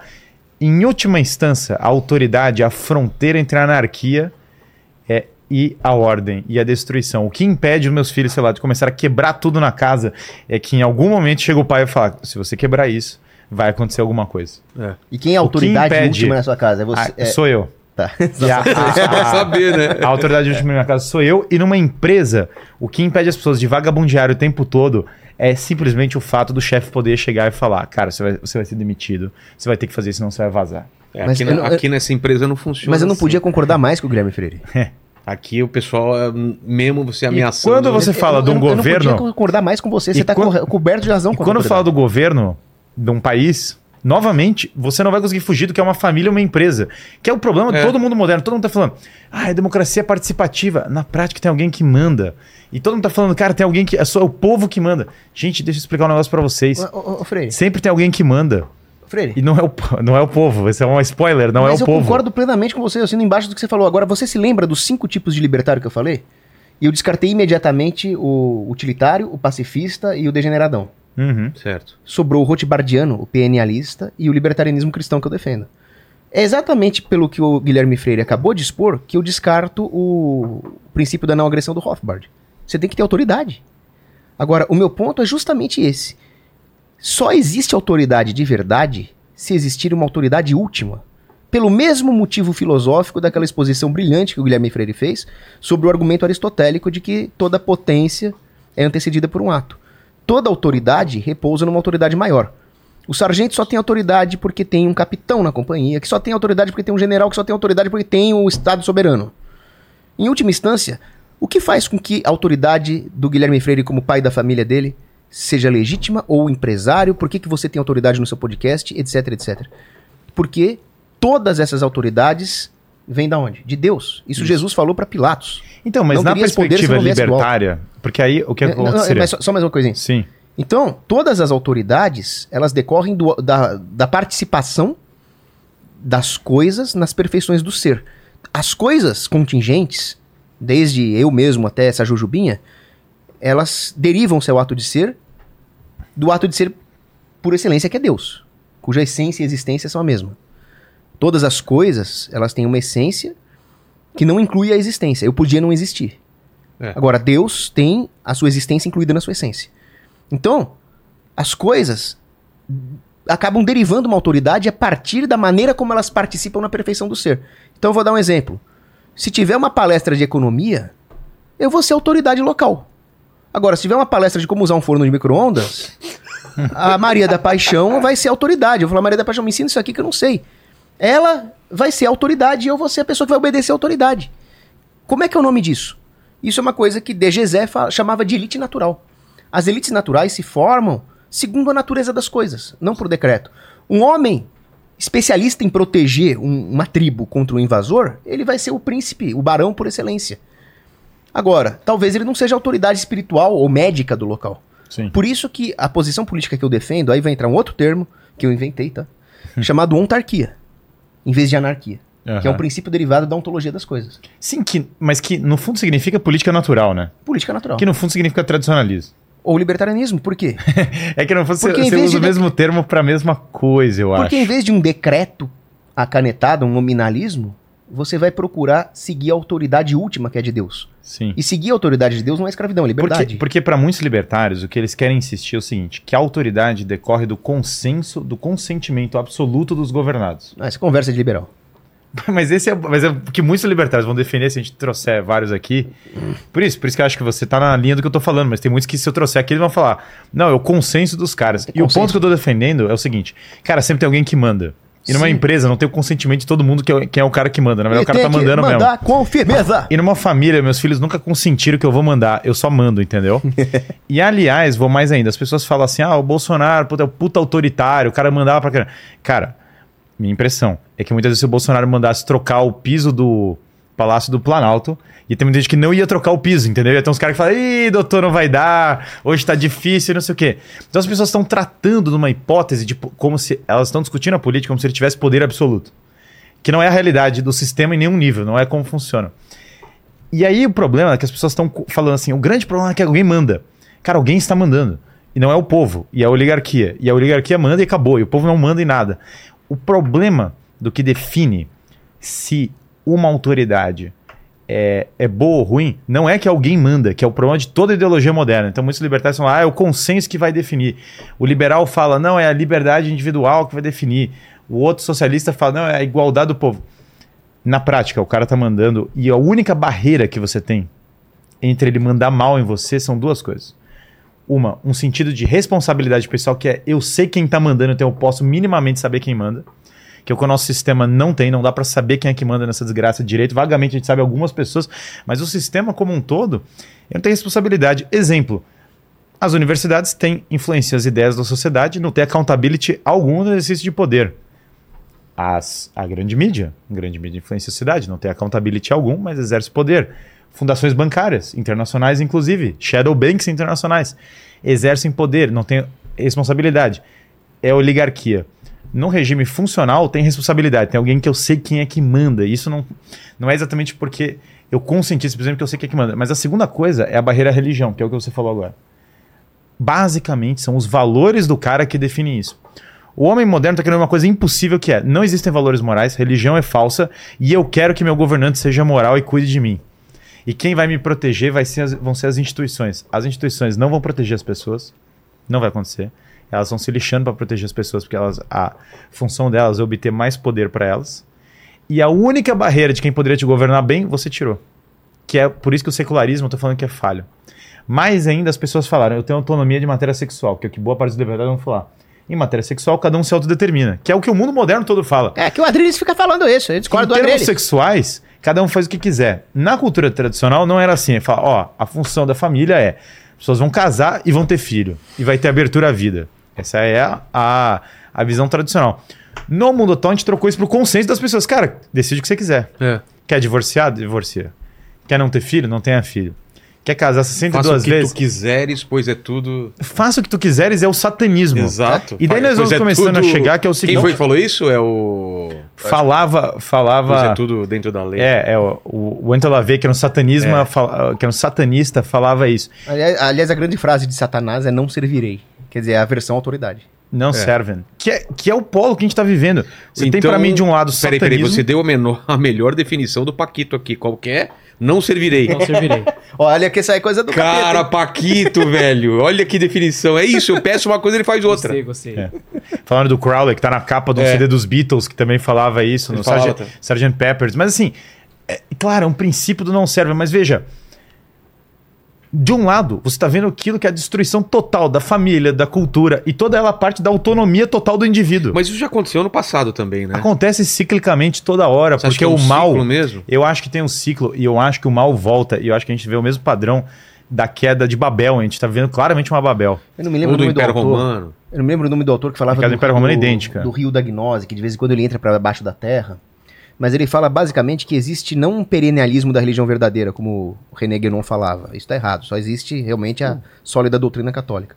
Mas tem um autor que eu esqueci o nome agora, que ele falava que as heresias, os erros, as gnoses, são como um rio perene que ora afloram, contaminam a sociedade, ora ele entra pro subterrâneo Fica e fica lá. lá. nos bastidores, parece que a sociedade tá bonitinha, ajeitada, mas não tá. O culto do Baal era o culto do boi dourado. Você vai lá em Wall Street, tem o quê? Um boi dourado, todo mundo passando a mão, fala, É, cara, que vem a riqueza, o Moloch é o negócio do dinheiro, e a base da nossa cultura atual é aborto, que é sacrifício infantil. Nós estamos vivendo exatamente uma cultura maligna. E o que as pessoas passam nas escolas, fora a escola que tinha um adesivo, eu amo Satã com um, O quê? Tinha uma escola distribuindo um adesivo. Era- eu era- amo era Satã graded. com um. Era graded. Uma. Se não me engano, tá? Era Só pra não Uma. Uma escola distribuindo esse adesivo. Eu não sei qual era a escola, mas tinha um adesivo escrito Eu amo Satã e uma bandeira de arco-íris. E os caras estavam mo- mostrando isso. Foi distribuindo nas É, escolas. que, aliás, não é o arco-íris, né? Porque o arco-íris tem sete cores. Essa que eles usam tem seis. Ah, é? Mas enfim, Tá. o ponto Não é. sabia desse detalhe, não. Porque, Entre- porque sete é o número de Deus, né? Eu Achei que E tinha seis sete é cores meia- no- meia, meia, no meia. símbolo do... E eles tiram justamente o anil, que é a, a cor da humildade perante Deus. O que você está vendo é o caos. E o caos, todo parte da ideia de eu decido por mim mesmo. Por isso que eu, eu sou tão antiliberal e, e mesmo as premissas do, do que, novamente, usualmente enquanto como libertário, eu quero falar. Mas é o meu consentimento, é a minha vontade, eu vou fazer o que eu quiser. Em termos sexuais, eu faço o que eu quiser, eu escolho. O resultado disso é o caos absoluto. O caos absoluto é o que está instaurado. A única coisa que pode instaurar o caos é quando chega o pai da família. E aqui é essa sociedade. A gente tá uma sociedade de crianças mimadas, que nunca chega a desgraça de um pai, que nunca alguém chega e fala: galera, é o seguinte. Você vai para aquele canto. Você vai para esse canto. Vocês vão parar de se matar agora. E o valor é esse aqui. Ah, mas isso é imposto, mas isso é, finge, isso fere o PNA. Isso infringe na minha liberdade. Cara, é, você só educa a criança ferindo o PNA, entendeu? Em certa- Sim, entendi, na- tá ah, você certo. educa uma criança falando, cara, o, o A é a não agressão. Você tá brincando comigo. As crianças, você deixar elas entram dentro do forno e ligam, entendeu? É. Eu É- concordo com tudo que você tá falando. E a sociedade atual, o que ela mais precisa é um pai. É, é, ah, mas então isso é paternalismo. Gente, se você pegar as pessoas e jogar numa tribo, Vamos pegar uma, eu fiz uma pesquisa já com o meu público que sempre é igual. Quando você volta para a natureza das pessoas, a monarquia volta e a autoridade volta e é uma beleza. É, mandei para as mulheres assim: vocês preferem ser jogados numa ilha deserta com cinco homens medíocres ou com um homem excelente? Todas as mulheres falam assim: eu prefiro um homem excelente do que cinco. Eu fiz a pesquisa no, no Instagram, Eu sou um É. excelente economista, tá? deu 99%, é, 99,7%. Vamos fazer, essa, vamos fazer essa pesquisa aqui, Paquito. Encerra aquela lá. Com... Já encerrou aquela? É. Quanto, como ficou? Ficou mais ou menos por ali mesmo, 58% quando eu encerrei. Então vamos essa, essa pra- nova pesquisa. As então. mulheres preferem ser jogadas numa ilha deserta com cinco homens medíocres ou com um homem é, Uma virtuoso, uma mulher, com cinco homens medíocres ou um homem virtuoso e habilidoso. Excelente, um homem excelente, né? Excelente em, em- em Em, sentido. em geral. Em- Da palestra de economia, pode ser? Pra- não, isso é- em resolver a parada, Ah, em resolver a parada, tá. que é um, um mo- é um ótimo critério para excelência. tá. No meu Instagram, isso deu 99,8. Com um detalhe curioso é que o 0,2 tinha vários homens que responderam desse lado. E o que, que muitas viravam e falavam das mulheres que falavam isso? Eu não sei o que fazer com cinco homens medíocres. Eu não sei o que fazer. É perigoso. É. Uma que elas falam, é perigoso, cinco homens medíocres são perigosos. Sim. Eu não sei como lidar com eles. O que, que vai fazer? Quem que vai direcionar esse pessoal? Ah, eles não vão resolver os problemas. Agora, se tiver um homem, bom, se eu não tiver mal com ele, se ele não. Aliás, afinal, ele é excelente. Se eu não tiver mal com ele, basicamente as coisas tendem a funcionar. É, isso é intuitivo quando você olha, por exemplo, você pega os homens. Você entra numa ilha. Ou você vai ser governado pelo melhor cara que tá no grupo.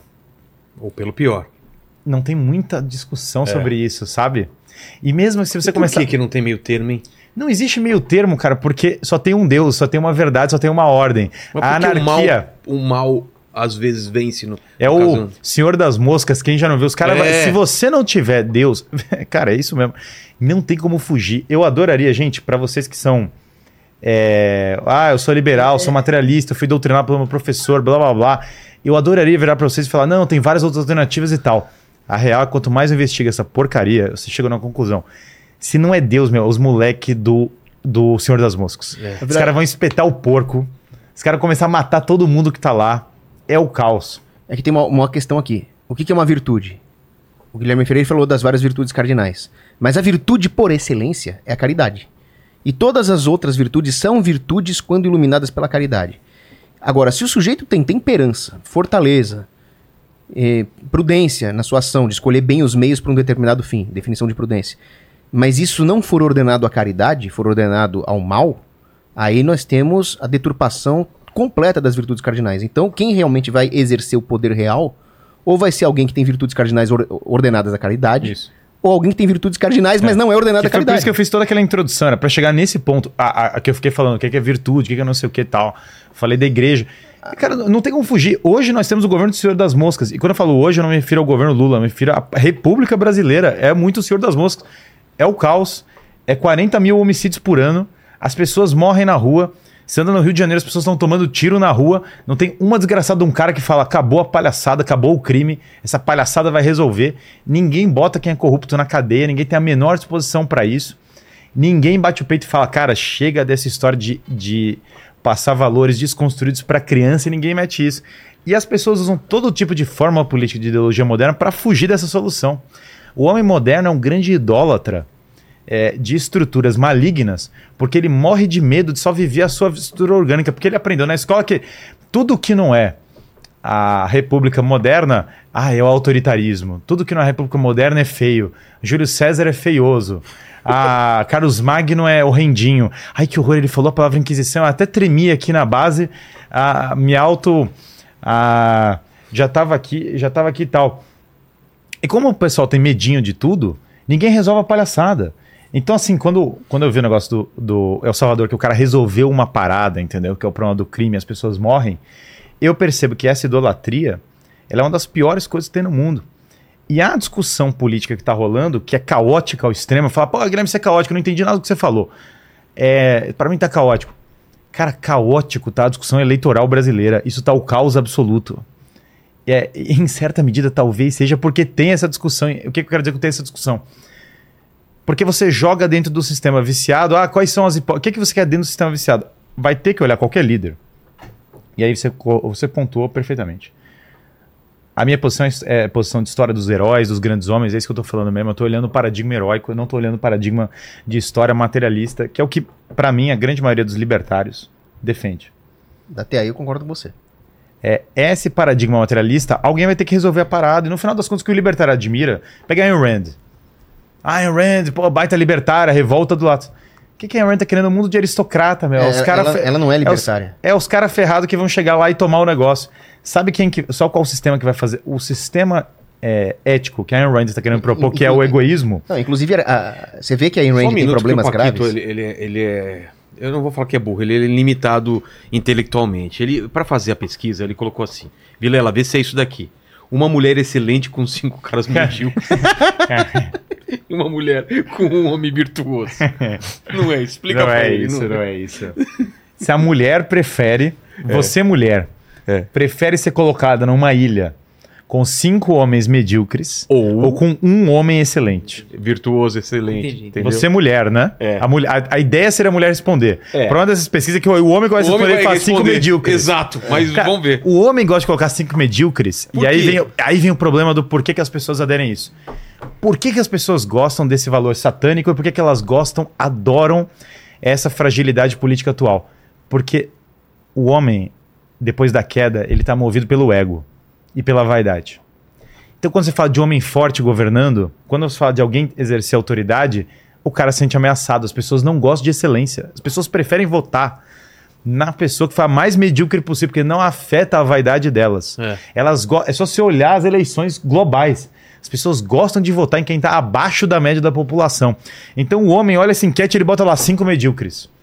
Porque cinco medíocres não deixam ele ameaçado. Ele se sente menos ameaçado por cinco Ele medíocres que por um cara mesa excelente de bar continuar metendo pau continuar e se metendo sentindo pau superior. e se sentindo superior. Quando aparecer um cara excelente, ferrou. É. Quando você entra num tatame de jiu-jitsu e o cara manja no negócio, você fala: Ah, agora vamos fazer a democracia do jiu-jitsu. O cara te finaliza, acabou a democracia Exato. da palhaçada do jiu-jitsu. Não tem dúvida, né? Não Mas- tem mas dúvida. A é realidade se impõe. A democracia acaba sendo aí o evangelho da inveja mesmo. É. A gente tá usando aqui no. A, no- pessoa, a pessoa prefere ser igualitária na, na, na ruína do que ser um cidadão governado por alguém excelente numa, num país próspero, né? Fal- falando no sentido clássico. Então as pessoas hoje têm essa cultura da inveja. Aí o homem trouxe igualitarismo. Ah, os reis são todos horríveis. Ninguém pode governar, não pode ter um homem forte. Os homens fortes excluídos, sobra os homens fracos. Aí vem agora o caos que a gente tá vivendo. Não, inclusive, já que você citou em Range, temos que citar também o mau gosto arquitetônico dela. Sim, sim, é mau gosto. No, no Fountainhead. Eu acho porque- brega pra caramba aquilo ali. Agora, essa arquitetura moderna também é uma arquitetura anti-hierárquica, porque nas cidades medievais você tinha a catedral, o castelo e aí vinham as casinhas. Essa arquitetura aqui, ela nivela tudo, ela acaba inclusive com as particularidades culturais locais, criando uma arquitetura globalista, né? Então, eh, tudo isso é igualitarismo, é perda da, da natureza das coisas. Entendi. Eu sempre falo que o, o, o jardim igualitário se chama deserto. É É, a única forma de ter um jardim igualitário. Esse, esse movimento libertário que a gente está detonando aqui em conjunto pela, É. pelo É negócio. dupla de ataque contra o, O libertário. libertinismo, né? Libertinismo. É, é, é porque o problema é o seguinte, né? O cara tá imaginando. Veja, não é mal intencionado por vezes. Ele fala, não, eu quero ser livre, eu só não quero que as pessoas mandem em mim. O governo faz todas essas coisas. É que, cara, É utópico? é totalmente utópico, é irreal. Mas- é mas- porque na sua família, na sua família alguém vai mandar. E na empresa alguém vai mandar. É impossível. É impossível alguém não mandar, pô. Vamos supor que a E ONU. se não mandar com religião, vai mandar sem valor religioso e vai te ferrar. Essa é a realidade. Agora, vamos, vamos supor que. Eu, eu sou libertário. Agora, vamos supor que a ONU E viesse. mesmo com o valor religioso, ainda vai querer deturpar o valor religioso pra mandar mal e deturpar a religião. Essa é a realidade dos homens. A única esperança dos homens é a gente fomentar a santidade na formação da elite que a gente vai ter, porque Mas- sempre vai ter uma elite. Mas agora eu vou te fazer uma pergunta. Eu sou libertário. Vamos supor que a ONU queira internacionalizar a Amazônia. Aí vai lá e invade a Amazônia. Eu sei libertar a Amazônia sozinho? Não. Não. Eu vou querer ser mandado por um general que entenda disso. Eu sou oficial da reserva, eu ia lá me, me alistar lá. Mas eu não quero ter que mandar nisso ou simplesmente ir lá sem comando e não saber Você o não que fazer. tem condições pra isso. Não é tua, teu- tua. Exa- Eu demando um general É. que conheça a fundo o terreno amazônico. Eu não conheço. Eu fiz CPOR aqui no- em São Paulo. Então, as pessoas virtuosas, elas também têm demanda por obedecer alguém mais virtuoso que elas em determinado assunto. Ou deveria ter. Deveria ter. Agora, uma pergunta. O Guilherme Freire falou muito bem. A sociedade precisa de heróis. O libertarianismo consiste em não matar a oportunidade de fazer surgir esses heróis. Por quê? Porque Santo Agostinho já falava. Ah, não isso é uma existe- outra coisa que eu quero saber. Se hoje em dia a gente não tá sufocando a possibilidade de aparecerem heróis. Claro que tá. Bom, é, Porque gente- Santo nós Agostinho- somos uma indústria de matar heróis. Isso, isso aí, Santo Agostinho falava. Não existe diferença entre o, um mau governo e um criminoso. Um é pequeno, outro é grande. Então, se o herói, o nobre, é aquele cara que defendeu a população contra, por exemplo, invasores externos ou criminosos comuns, por que quando um governo se corrompe e deixa de governar de forma virtuosa, por que, que não existe a possibilidade de surgir um herói que defenda o povo contra um governo opressor? Essa é toda a ideia do libertarianismo, não é ninguém mais manda em nada. Não É, é, mas é- não é poder escolher dizer, o que quiser, mas, é esses poder heróis- escolher o certo. É, mas esses heróis vão mandar, né? Escolher a justa rebelião contra um- É, uma Mas tirania. esses heróis, esses heróis ganhando vão mandar. E, e você tem esse negócio, né? Cara, você falou. o- Mas é pra mandar, Sobre- não tô discordando de você. É isso, não, por isso. Por isso que a coisa vai fluindo pro mesmo Meu- lugar. a minha pergunta é se ele desmandar. É, é aquela pergunta de Juvenal: quem vigia o vigilante? Não, ninguém. Em última instância, só Deus vigia o vigilante. Quer dizer, no final das contas, você pode ter regimes melhores ou piores. Você nunca vai estar blindado contra ter governantes ruins. De qualquer maneira, como eu disse, é, pegando os mil anos de história da monárquica da Alemanha, a maior parte dos reis foram melhores do que piores. A maior parte dos reis do Brasil foram melhores do que piores. Melhores que piores do que os presidentes Eu- brasileiros. Eu concordo que eles são melhores. Dom Manuel Ele- foi melhor do que a maior parte dos presidentes brasileiros. É, Dom João V foi melhor que a maior parte dos, dos presidentes brasileiros. Felipe II foi melhor que todos. Dom Manuel Felipe II foi melhor que todos os presidentes brasileiros. Mas isso não impediu dele se curvar a um canalha como o Marquês de Pombal. Dom Pedro, C- Dom José, né? Se curvou ao Marquês de Pombal. Então, era um monarca português, católico, que se curvou que foi um péssimo rei. Mas novamente aí eu pego Então, a, aí, a como é que lista você se maior. defende disso? Não, você se defende disso novamente, né? No final das contas, você volta para a ideia de formar uma elite que vai seguir a religião. Exatamente a, a traição dele para a maçonaria e para os valores liberais foi o que significou essa decadência, que é o que as pessoas fazem. A tentação das pessoas é exatamente se vender para querer autonomia. Logo depois, 1500 era o Partido dos Libertinos. As pessoas querem é, emancipação e não tradição. Quando você, quando você olha, e esse é o problema, isso que tem que ser combatido, a restauração da a- O grande drama da história política é a luta sempre para a restauração da autoridade. Quando uma empresa está falindo, o que, que o cara tem que fazer? Retomar a empresa dele. Começar a mandar embora os caras que não trabalham, começar a cortar gasto, começar a melhorar o sistema. Quando uma família está dando errado, o que o cara tem que fazer? Voltar a trabalhar, pagar as contas, botar ordem nas crianças, botar elas para estudarem, reconduzir sacrifício. Quando o país está dando errado, o que, que você tem que fazer? Demitir quem não está trabalhando e resetar o negócio para fazer uma coisa verdadeira. O reset real, não o Great Reset, né? Que é, a- que é o que os caras querem. O reset real é a única. Eu não tô falando que é uma solução, é a única solução, cara. Enquanto as pessoas ficarem falando, troquei uma pecinha, você não mexeu no tabuleiro, não adianta. Se o jogo de xadrez já tá andando, não é questão de trocar uma peça. Quando você tem que mexer no, no negócio. Quando o. E isso nada mais é do que uma visão de sistema político, filosofia política. Quando ele fala, ah, é, você está defendendo X ou Y. Só tô falando que é uma mudança de sistema, uma- é questão de filosofia aqui. É, quando você fala de mudar, as pessoas nunca vão fugir de exército e defesa. E o termo exército privado, para mim, é só uma. Você está voltando para o mesmo exército, porque é exército no final das contas. Falar exército privado e exército público, para mim, a diferença é muito sutil no caso que você falou, porque vira a mesma coisa. É, e você não vai fugir disso. Então eu acho que o, o homem moderno ele está preso numa discussão insana, que é a discussão da filosofia moderna, que ela, ela sempre discute, ah, mas quais são os direitos que estão por trás? Cara, que direitos, meu? Alguém vai ter que mandar. Mas, eh, Você não pode dizer que um exército estatal monopolista é a mesma coisa que um exército privado. É quando você falou, você falou no fundo de vários exércitos que se unem para uma causa. Sim. De Mas- forma provisória, ad hoc, voltada para essa é, causa. é que quando, por exemplo, para mim a distinção se torna um pouco vã quando você fala assim, bom, o mundo é gerido, ah, o governo local é gerido por empresa. É que uma empresa, a- a- é uma questão terminológica isso, mas uma empresa, no fundo, que gera uma cidade inteira, ela vira o governo da cidade. Quer dizer, na prática, uma empresa que gera uma cidade inteira é o governo da cidade. Mas quando você tem a liberdade institucional de concorrência, já não se forma, por exemplo, um monopólio natural. O monopólio natural é um conceito econômico que é ensinado nas faculdades que diz: olha só, existem alguns setores em que necessariamente o mercado vai acabar tendendo a uma empresa virar monopolista, por isso o governo tem que regular. Isso é uma falácia completa.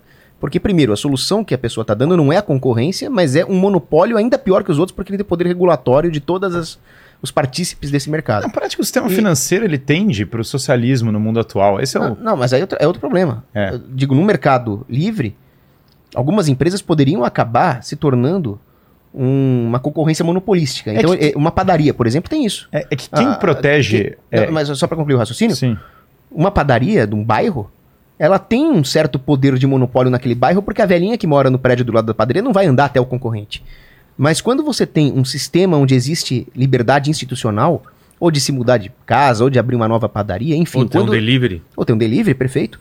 Quando existe a possibilidade da inovação, e a inovação não é nesse sentido contrário à tradição, mas é justamente um operar do homem em busca de um aumento da sua perfeição, da sua harmonia social, você já não tem um monopólio natural. Tanto é que, historicamente, várias, vários setores que os economistas hoje dizem que eram monopólios naturais, esgoto, gás, eletricidade, quando surgiram nos Estados Unidos do século XIX, na Gilded Age, tinha várias empresas de gás, várias empresas de eletricidade na mesma cidade.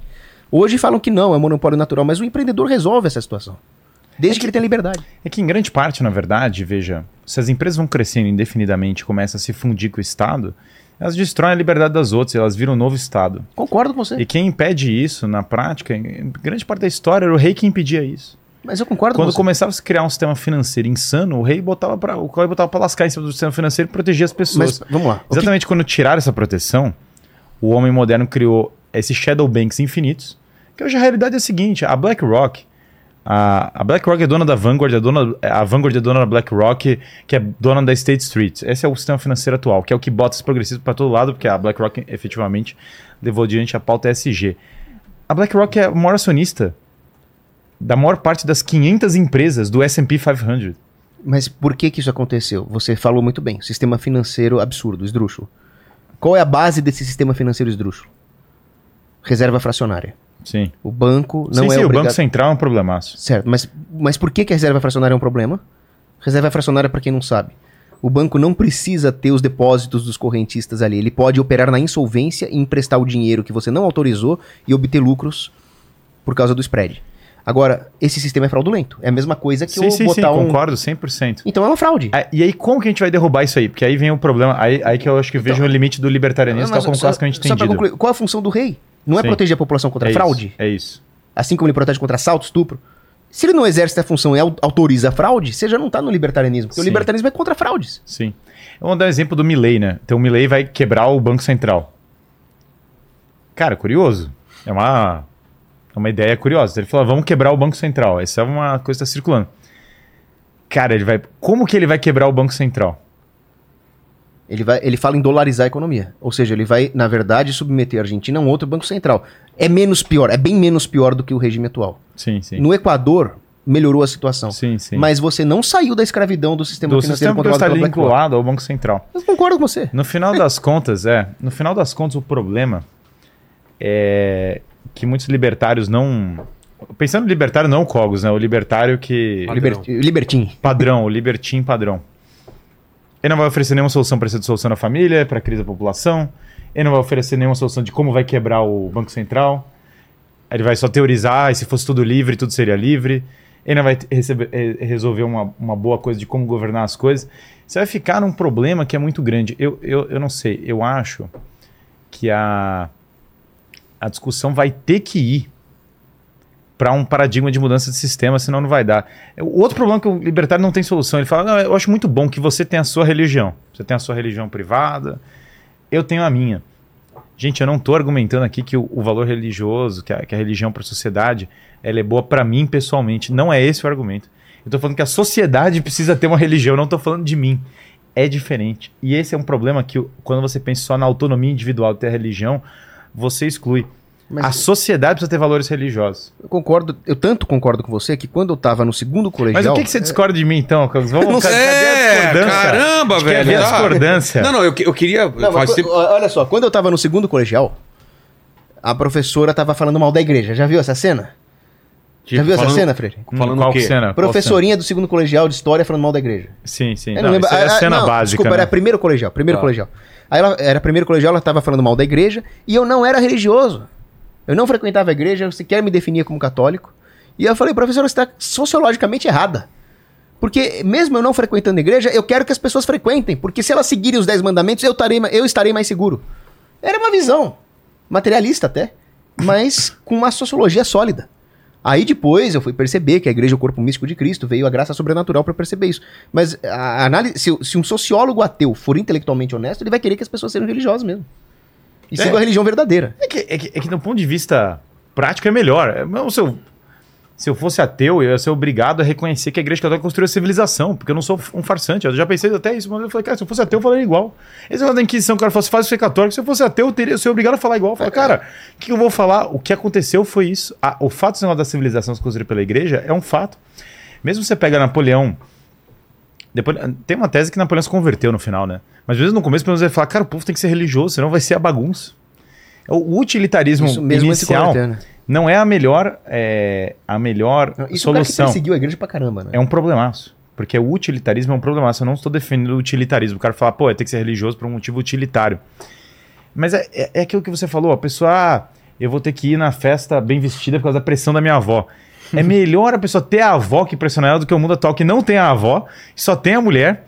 E daí tem três filhos para criar cada, um- cada um no lugar. E é o caos instaurado. E o caos está instaurado. E, e todos os líderes da direita que aparecem, indo para uma outra, para jogar uma polêmica aqui, todos os líderes da direita que aparecem no Ocidente, sabe? Com nobres exceções, eles toda hora aparecem dentro desse mesmo paradigma que é: não, calma, ó, várias religiões são boas, vamos fazer aqui uma coalizão, é, cada um tem os seus valores, vamos fazer aqui o negócio, é muito importante colocar todos os pontos. E todo mundo está percebendo que, pelo menos para a questão do crime, por exemplo, já não resolve desse jeito, porque daí a engrenagem trava o combate ao crime. Porque o sistema de interesse não quer que você combata o crime. É isso que eu acho que, que a gente tem que avançar na discussão. Avançar para um modelo que é o seguinte, cara, não é simplesmente ah, uma coalizão de valores, uma coalizão do não sei o que. É a coalizão que foi formada, toda vez tem uma coalizão, que vai do liberal até o, o, o que tenha, sabe? Maçom, é, um- é uma beleza. Tem liberal, tem maçom, tem não sei o que, tem a, a. Eu entendo como a pessoa, para ganhar uma eleição, começa a fazer promessas. Mas não é uma lógica viciada essa, quer dizer, essa lógica da política pragmática. Até que ponto as pessoas vão ficar aceitando coisas objetivamente más para poder levar Botar adiante no a, menos pior? É, até que ponto o- o- as pessoas vão fazer essas coalizões, os líderes, Eu concordo com você. pensando da direita, vão fazer coalizões da pior natureza para ganhar a eleição, ao invés de afirmar uma coisa mais clara? Não, o próprio discurso desse sistema social-democrata é defender o direito de existência do erro. Quando eles falam ah, na pluralidade democrática, estão dizendo que o erro tem direito de existir. O que é um absurdo, uma perda Uhum. da autoridade da verdade, né? Sim. Agora, quando você falou que concorda comigo que. Não, você falou muito bem, né? O ideal seria que a menina se vestisse modestamente porque ela é virtuosa. Mas é melhor que tenha avó pra dar uma bronca nela. Na ausência, tem, tem, três, tem três hipóteses. Uma é. Melhor. A, a melhor hipótese é ela quer se vestir bem e ela se veste bem. Essa é uma hipótese melhor. Aí, o polêmico é que eu acho que o libertário não entende é a outra. Ele fala, não, então é melhor se vestir mal se ela quiser se vestir mal.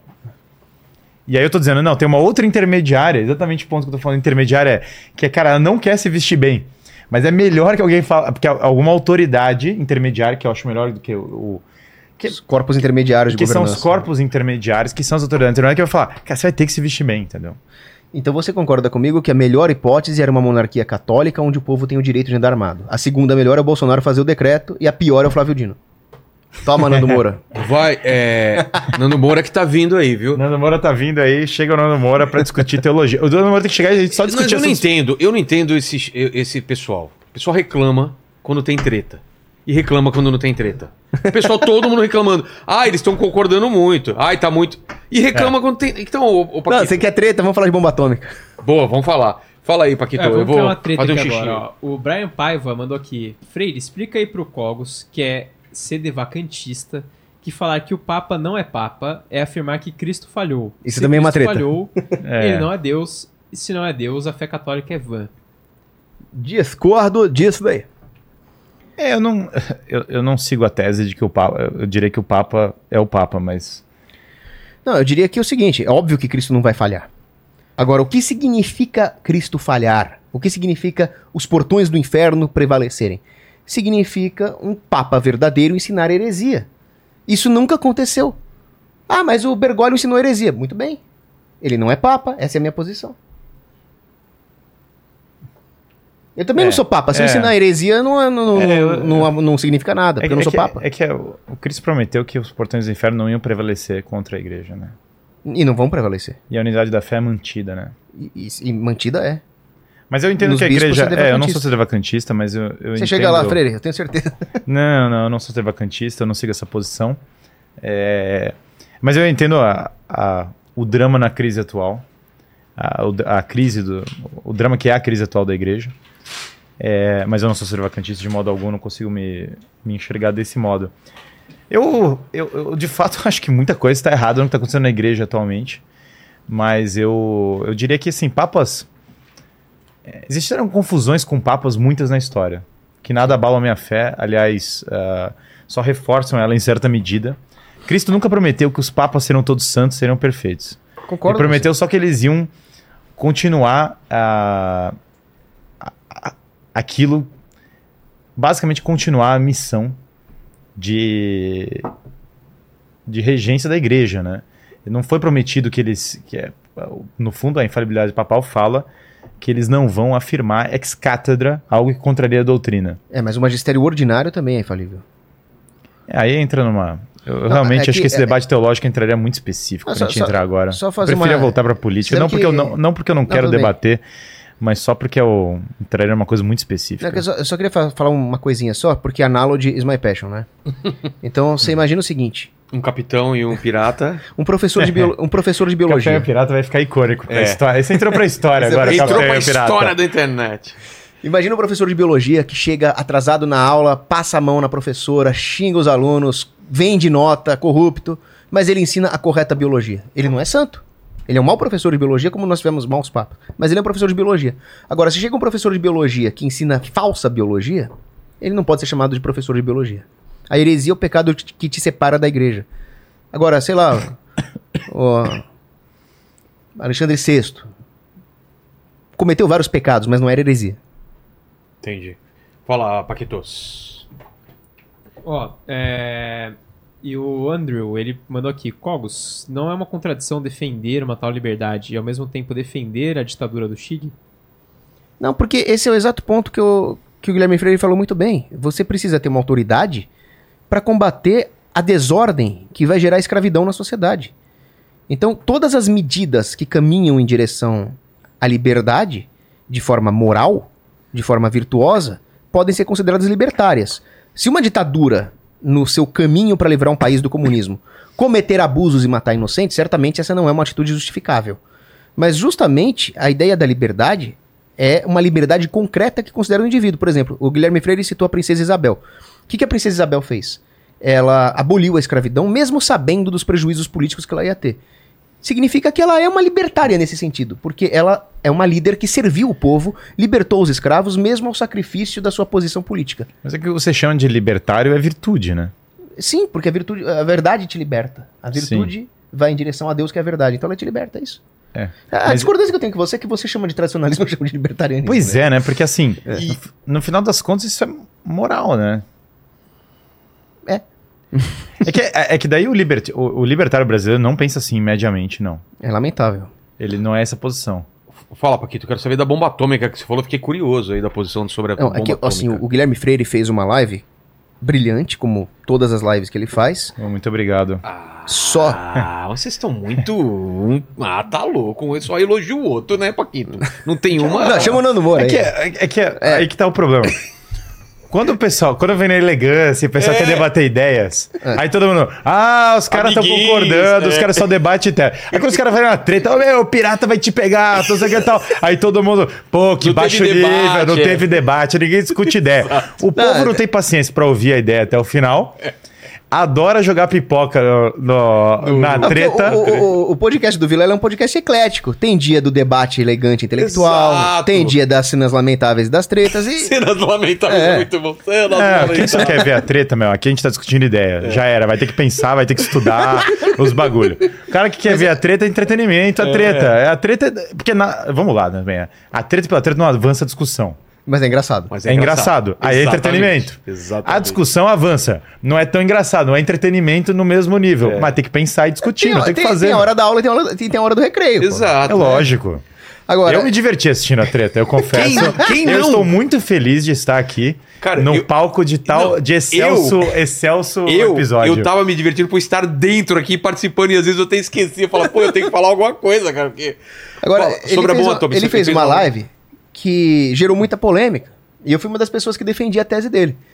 Que quando os, os Estados Unidos da América, a serviço da elite maçônica que controlava o governo americano, joga as bombas atômicas nas cidades mais católicas do Japão, Hiroshima e Nagasaki, Você acha que essa foi uma escolha aquilo, aqui- consciente? aquilo foi.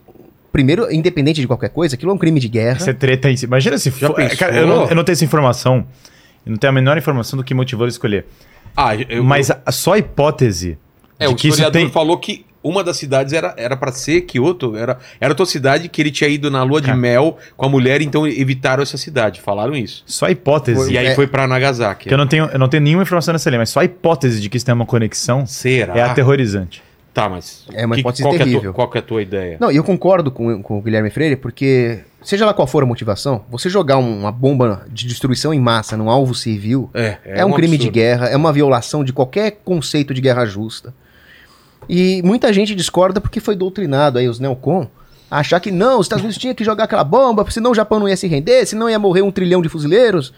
Mas a história mostra que o, o Japão já estava rendido, já não tinha mais como lutar. Tinha um ou outro fanático que queria lutar, mas a única coisa que o Japão queria era a permanência do imperador Hirohito no poder, e ele permaneceu no poder. E Então, dizem que, que a bomba também foi pra pra evitar que a União Soviética invadisse e, e, e ditasse lá. Que a, a- Cara, eu não sei a motivação, mas é o seguinte: eu não, tenho, eu não sei a motivação no sentido que eu nunca vi um documento ah, secreto, coisa Falando que falasse sobre, a é. motivação, mas eu, eu, eu vou falar o que eu digo, o que eu disse no outro negócio. A bomba atômica é barbárie. Ah, mas é. essa foi a minha é, discordância. É, Ah, é? É, eu sou a favor da bomba atômica. Não de É. usar no alvo civil. Não, não, eu tô falando, a- eu tô falando não a existência hipotética, eu tô falando o uso O uso. em Hiroshima e Nagasaki eu vejo como barbárie. Aliás, eu vejo muita coisa como barbárie no mundo moderno. Muita coisa. Aquilo que eu falei, Demestre, pra mim, o mundo moderno é cheio de barbáries. A Primeira Guerra Mundial é pura barbárie. É pura, é, é pura insanidade. Cara, em nome os da, cara cutucando o outro assim, corpo a corpo, numa em nome da coisa, e democracia. andando centímetros num terreno, né? Pra proteger a democracia, É. que só Deus sabe o que significa isso, barbárie Pra pura. proteger- Ninguém sabe direito o que, que proteger é o usurário. Mas a bomba atômica não tem como ser usado sem atingir civil, né? Não Sem tem como, tem, isso tem, não tem, tem. tem. Não mas, tem. Tem. Mas- bom, tudo bem, mas existem veja- dois tipos de bomba atômica, basicamente. A estratégica e a tática. Basicamente é o poder explosivo dela. Ah, tá. Agora, eu não sei lá qual é o limiar de quantos megatons é estratégica ou tática. Mas a bomba nuclear tática, como o nome diz, ela é feita para vencer batalhas. Então você pode jogar ela numa divisão blindada, você pode jogar ela numa esquadra naval, num alvo combatente. Já a bomba estratégica é um problema, porque aí ela é feita para causar danos na retaguarda do inimigo e causando danos no home front mesmo. Na indústria dele, você vai matar um monte de civil. Que a, as que foram soltadas em- em- no Japão são Então, estratégicas? Elas foram usadas como armas estratégicas, mas comparadas às armas modernas, elas seriam bombas nucleares táticas fracas hoje. Ah, é? É. Isso meu avô, meu avô que não tinha nem curso superior, ele trabalhava numa empresa e quando houve o ataque nuclear, o chefe dele falou: "Olha, chegamos no auge do poder de destruição da humanidade". Aí meu avô falou pro chefe dele: "Olha, esqueci o nome dele. Isso aí vai ser bombinha de São João, perto do que ainda vão inventar". Claro, sempre tem E um é, a Tsar Bomba é não sei quantas vezes mais poderosa. É, É, Pra mim, o mundo. é, Assim, são crianças derretendo. São civis. Ah, exatamente. não. A Maria japonesa já tinha sido derrotada. Do que estão falando?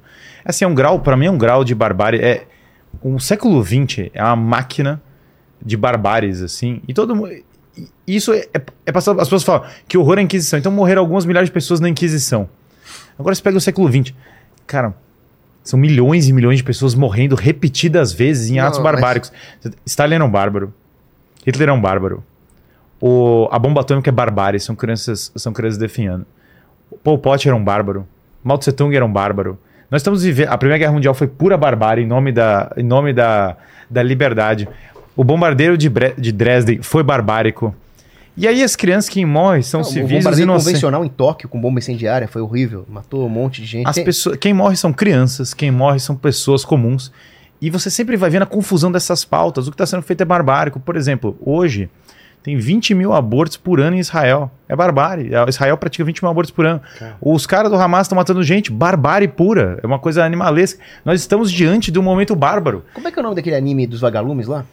Cemitério dos Vagalumes. É, É, exatamente. da, da menininha aqui. Sim, do estúdio Ghibli. É. Que aquilo ali é Aquilo, horrível. é, o- aquilo é o bombardeio convencional de Tóquio. E aí as pessoas falam assim, não, mas é bom, porque é em nome da liberdade. Gente, do que vocês estão falando? que, que foi que aconteceu com a humanidade? Então eu, eu, eu olho o século XX, as pessoas, os neocons, como você falou, esses conservadores modernos que, que eles têm a ânsia da guerra. Né? Vamos espalhar a democracia pelo mundo, vamos levar o negócio. Eu acho isso pura insanidade. Eu, A eu- força. É insanidade, cara, porque você não cuida do seu país. Então, ao invés de você tirar a crise do seu país, ao invés de você fazer a cruzada do seu país, você fica fomentando guerras em todos os lugares. Mas sabe o que eu discordei de você? Você falou que a bomba atômica não devia nem existir. Bom, não, Eu- eu disse- eu pra mim, concordo- supondo uma civilidade maior, com certeza. Não, mas eu acho que a bomba atômica tem que existir porque você falou muito bem que a Primeira Guerra Mundial foi uma carnificina, uma barbárie, a Segunda também. Agora, foi graças à bomba atômica que a segunda metade do século XX não foi ainda pior. A presença da bomba atômica evitou muita barbárie. Então, a única vez que cometeram um terrorismo nuclear e jogaram uma bomba atômica num alvo civil foi quando só um país tinha. Bastou a União Soviética fazer a dela que todo mundo ficou piano. Você vê hoje, por exemplo, a Índia é um país que está entre o Paquistão e a China, que são, respectivamente, uma potência nuclear regional e global. Mas a Índia mantém o seu território íntegro. De vez em quando tem um tiroteio lá na Caxemira, mas é, é um pelotão contra o outro ali. Israel, país pequenininho, cercado de inimigos que não querem simplesmente reivindicar um pedaço do território. Eles querem a destruição física de todos os israelenses. Mantém a integridade do seu território por quê? Ogiva nuclear. Coreia do Norte, estado pária. Tá lá entre Japão, Coreia do Sul Estados Unidos. Mantém a sua integridade. Tudo bem que tem a China como backup, mas isso o Vietnã também tinha. A diferença é que a Coreia do Norte tem mal e porcamente algumas armas nucleares. A Ucrânia está sendo esfacelada porque em 1994 abdicou das suas armas nucleares. Então eu defendo que o Brasil tenha, por exemplo. É, eu, não, eu não sou, eu não sei a conta se a bomba atômica acabou salvando vidas porque evitou guerras e tal. Isso eu, eu nem, eu nem sou contra esse argumento. Eu acho que é um argumento possível ter tido. A minha objeção ali realmente foi o uso no Japão depois da derrota da marinha japonesa. Aí eu assino embaixo. Ali é uma loucura. E as pessoas vão falando, ah, porque Digo, tinha que fazer. Assino é embaixo, do, do- assino embaixo do que o Guilherme Freire falou, não da, da- do atentado maldito lá. Sim, sim, porque, porque é, eu não sei, cara, o homem, a, a matança de católicos que teve no México, promovida pela maçonaria, que foi apoiada pelos, liberal que, que foi apoiado pelos Estados Unidos. Durante- No começo, depois, depois eles retiraram. É, cara, não sei, o homem moderno tem uma- os 40 mil pessoas que morrem no Brasil, é a barbárie. Eu não sei, a força da civilização, as pessoas julgam muito a história e olham para o passado e falam: olha que horror esses homens do passado, como eles se matavam, todas as histórias de guerras. É, é, Idade Média, que horror, Idade das Trevas. Aí você olha o século XX, campo de extermínio em massa, um monte de coisa que era inconcebível na. O cara tá se matando com uma espada e não conseguia nem sonhar com a ideia do campo de extermínio em massa que A tem no nível século XX. Industrial, né? A nível industrial. E isso, obviamente, tem a ver com a perda dos valores. Ó, vou, vou levantar a bola pra você cortar. O século mais secular de todo o século ateu, que é o século XX, é o século que trouxe tudo isso. Vou levantar a bola pra você cortar, que eu sei que você vai destruir esse cara. Steve Pinker, um sujeitinho que defende as piores ideias, globalista. Ele disse que a humanidade está cada vez mais pacífica e que, pasmem, o século XX é o século mais pacífico da história. Aí, como é que, é o- como é que ele chegou nessa conclusão abilolada? Ele falou: olha, quando tinha uma tribo de 10 pessoas e morria uma na porrada, na cacetada, você matou 10% da tribo. Nenhuma arma hoje destrói 10% da população. Esse é o argumento esdrúxulo. Uhum. Não, é assim, o fato é que. Fato é que a- o século XX matou em, proporções industriais. Sim. Fato é que essa história já tá ruindo, todo mundo tá vendo que o sistema atual tá ruindo. É o caos. O próprio conflito Israel e Palestina é o caos absoluto, o conflito da Ucrânia. E as pessoas querem que você tome sempre. Todo mundo quer, na guerra moderna.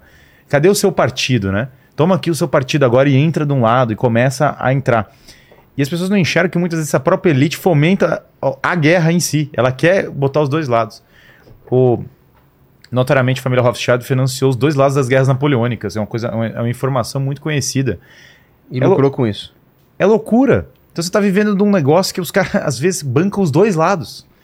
Quem vende arma para os dois lados? Essas perguntas. O homem moderno, toda vez que ele entra nessa coisa neocon de guerra e não sei o que, ah, é a guerra, as guerras vão trazer a liberdade. Cara, é delirante. Os Estados Unidos. é, eu falei isso para um, pra um americano, pra um, eu estava conversando com um islâmico né, na, na Inglaterra. E aí ele falou assim para mim, foi bem interessante a conversa. Falou: Ó, ah, você é o quê? Eu sou católico. Falou: pô, então você quer. Você quer não sei o quê? Ah, mas no catolicismo uma mulher pode trair o cara. Eu Falei, como Hã? assim pode trair o cara? Tá louco. Porque no catolicismo você não pode se divorciar da mulher se ela trair você. No Islã pode. É que no Islã pode divorciar se o, a- o cara pode divorciar da mulher se a mulher traiu o cara, mas não e, o a, e a contrário. mulher não pode nada. É. Aí ele falou que o Islã era melhor, então. Eu falei, cara, é o seguinte. Na visão tradicional que eu tô falando, falando para o pessoal ter um monte de filho, pra confessar os pecados, pra trabalhar, pra cultivar as virtudes. Gente, a galera não tem tempo pra trair, entendeu? Com 10 filhos pra criar, eu com 4, eu já não tenho tempo pra muita coisa, entendeu? Eu tenho que trabalhar, fazer um monte de coisa. Você tá brincando comigo. Ele olhou pra mim como se ele tivesse visto uma um fantasma. Aí eu falei: "Como assim? Você acha que não Você acha que não pode contraceptivo?" Eu falei: "Ué, lógico. Na minha vida eu não uso contraceptivo." Aí fala: "Como assim você não usa contraceptivo?" Eu falei: "Ué, a doutrina da igreja, não uso. Tem abertura à vida." Aí ele olhando assim, falando: "Calma, de onde você vem? Não sei o que." Ele começou a entrar num num negócio, isso é muçulmano.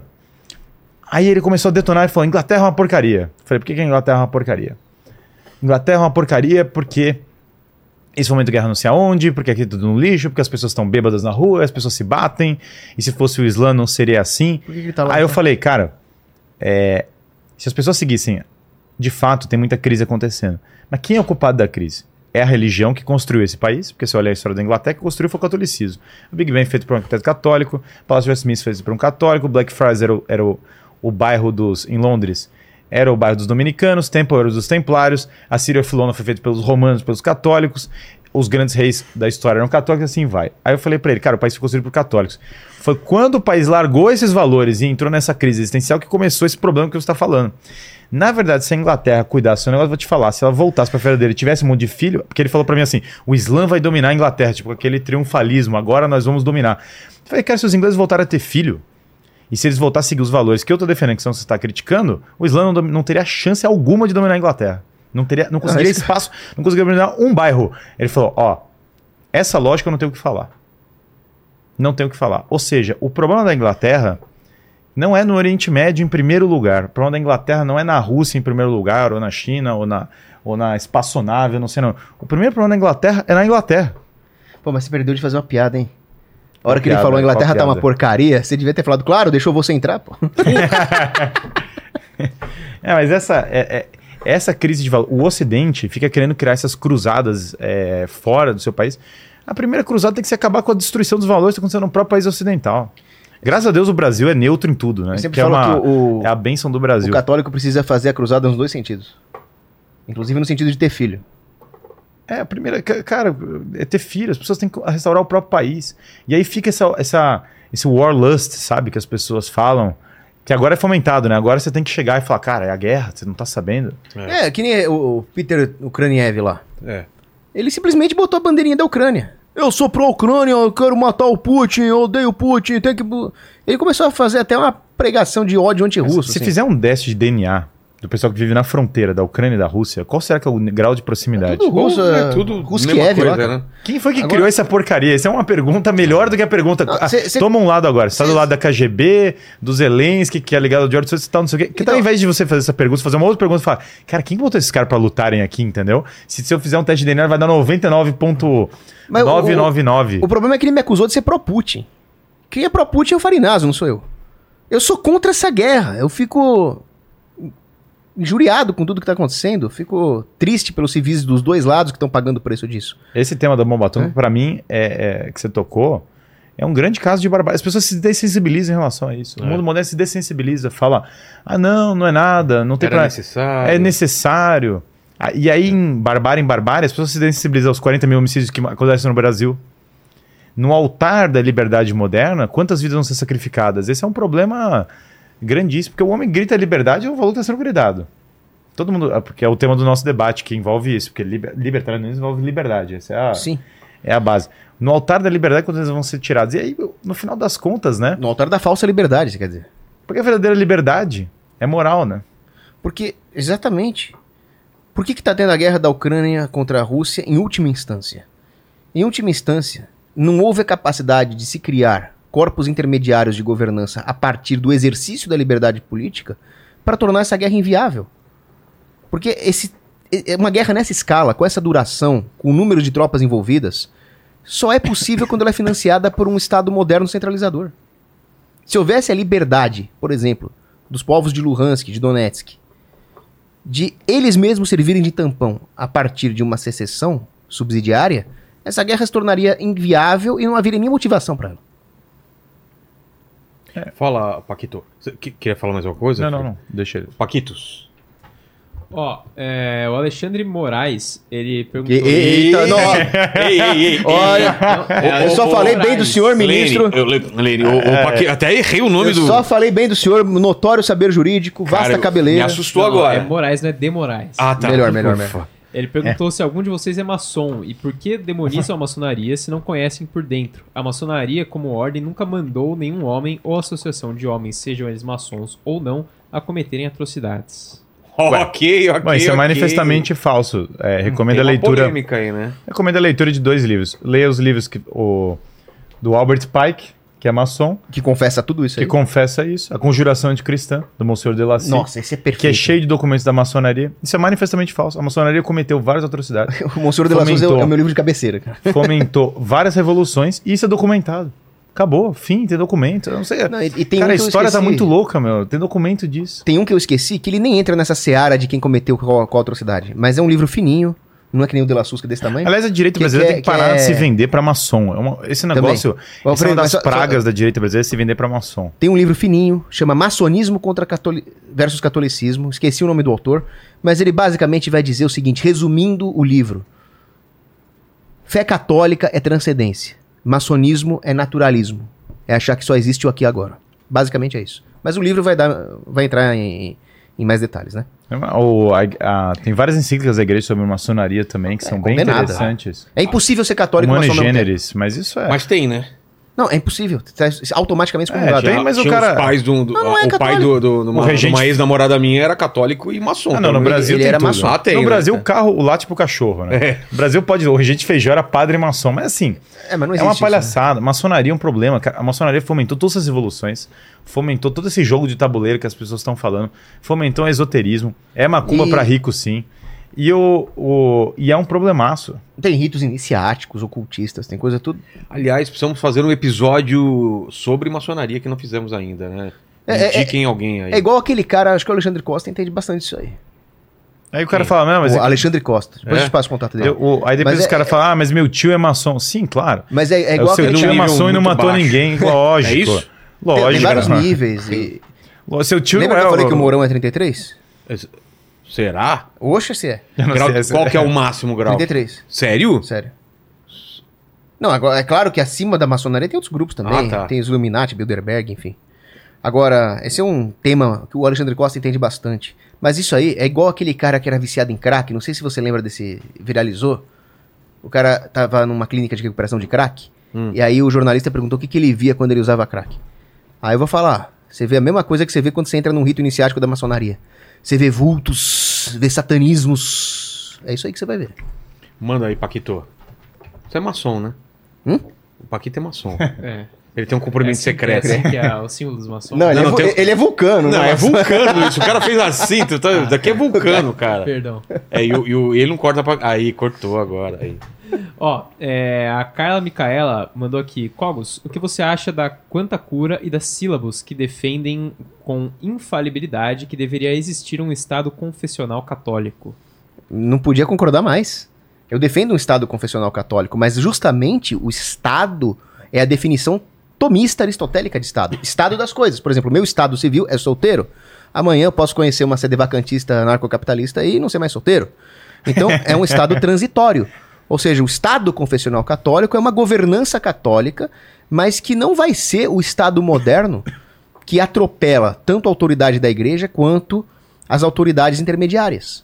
Esse é o problema. Ele se arvora em algo absoluto. O Estado moderno se arvora em uma posição absoluta que pertence à igreja e às famílias. Não ao Estado, que é ele mesmo deveria ser só uma organização intermediária entre as famílias e a igreja. Ó, a, enquete lá no negócio tá 83 a 17. Pra quem? Pro Ué, virtuoso? Um homem virtuoso. Ah, É sempre E- assim. e 17 Sendo que desses 17, uns E- 10% é 17 homem, é homem. trolando, entendeu? É. É. É, é que, cara, isso é, inevit- é a natureza humana, é o instintivo. A- O Claro. instinto é, monárquico, no sentido que a gente tá usando aqui, é muito forte na hora que o vamos ver e pega. Ninguém quer saber, ah, não, não, cinco, é a virtude coletiva, é o vulgo, não sei, cara, não tem nada disso, meu. Alguém tem que resolver Não, a o cara parada. quer terceirizar a virtude não quer ter trabalho individual, essa é a verdade. É, esse é o problema. Esse negócio aqui não adianta. Se fizer. Quando toca no instinto das pessoas, as pessoas vão. Você quer ver, Pensar ver as pessoas virarem de direita pra caramba? Vai no instinto delas. Vai na, na natureza delas, por trás do discurso bonito que elas falaram. Fala, cara, é, instintivamente, tem que pegar criminoso ou não? É. Tem que. Instintivamente. Não tô. Ah, meu Deus, não sei o que. Cara, instintivamente. Criminoso faz o quê? Só andar na rua, cara. O, o motorista de táxi, entendeu? Que eu converso absolutamente com. O cara tem um instinto de direita que é quase incontrolável. O negócio você começa a falar com ele e fala. Tá, no- tá, tá, tá, tá numa situação de perigo constantemente, né? Você acha que o pai tem que ser. Você acha que o pai tem que ser forte em casa ou o pai tem que ser fraco? Cara, na intuição das pessoas, isso é o. É, é, é o eco da lei natural na, na, na forma como as pessoas falam. A pessoa sente isso. É por isso que a figura mais perniciosa desse país, no campo filosófico, se chama Pondé. Por quê? Porque ele fala exatamente o contrário do Guilherme Freire. que é? Ele fala: não, olha, o povo tem essa opinião aí que tem que pegar criminoso, mas na verdade nós temos que ter uma elite intelectual que. Será que ele fala isso? Fala exatamente isso. O sujeito mais fingido de direita que eu já vi na minha vida. O, quando o- eu- teve um motorista de Uber que eu tava lá e falou, doutor, acompanhe o seu canal. Queria falar o seguinte, os caras estão falando aqui do movimento negro, movimento gay. Ele falou, lá na, lá na minha comunidade não tem isso não, a gente é Flamengo, pô. E aí o cara... Fala aí, ô, ô Flamengo. Pô, uma, uma vez, eu não sei se contei essa história aqui, Qual? mas eu tava na, na faculdade de economia e chegou aquele sujeitinho lá que eu não vou nem qualificar pra não tomar um processinho, Tá. chamado Ari Friedenbach. Sujeito teve a filha estuprada e assassinada por um bandido vagabundo canalha, o, né, o Champinha. E ele chegou lá pra defender bandido, pra falar contra a redução da maioridade penal, pra pagar de, de- de né? Ah, é garantismo penal, ferrajólia, essas babaquices. Aí todo mundo lá, uhum, uhum, uhum. Aí eu fui o único que, olha, o negócio é o seguinte, eu concordo com o delegado Sivuca. Bandido bom, já sabe onde é que é, né? Não vou falar pra não derrubar o podcast. Tá. Aí todo mundo, nossa, o Cogos é um monstro, não sei o quê. Você sabe quem foi a única pessoa que me apoiou? Quem?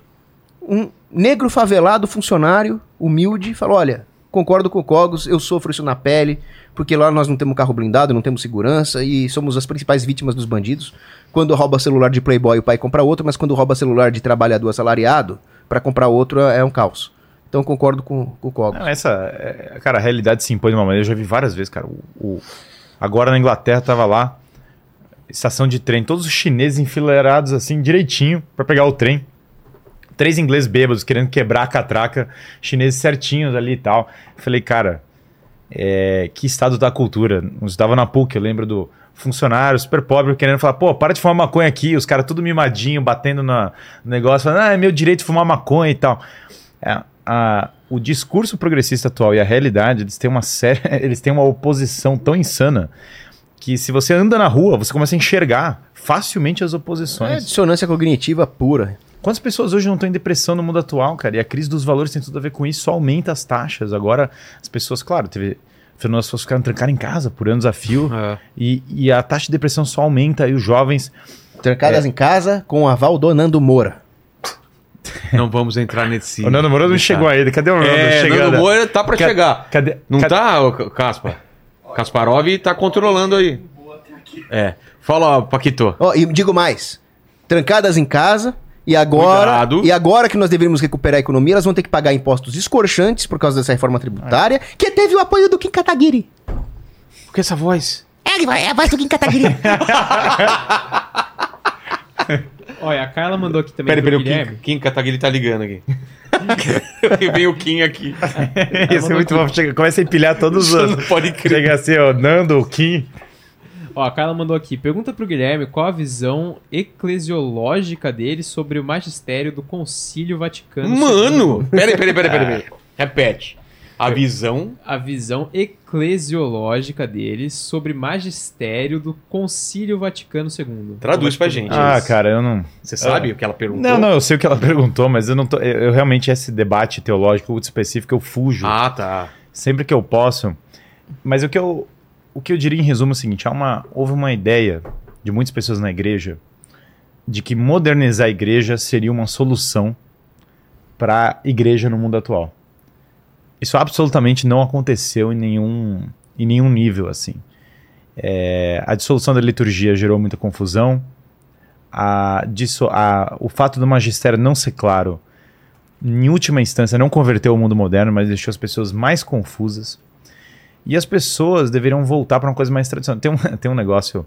Quem já viu? Não sei se já viram aquela série The Young Pope com o Jude Law. Vocês já viram Não. isso?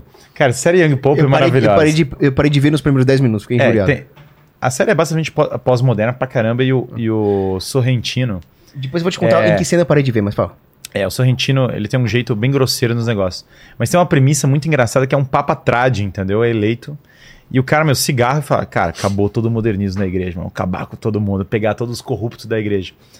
E é, e é muito engraçado, porque o Sorrentino é tipo um, um cara meio pós-moderno, tá falando isso. É, uma das coisas que a igreja mais precisa é o Jude Law, né? Cara, é muito.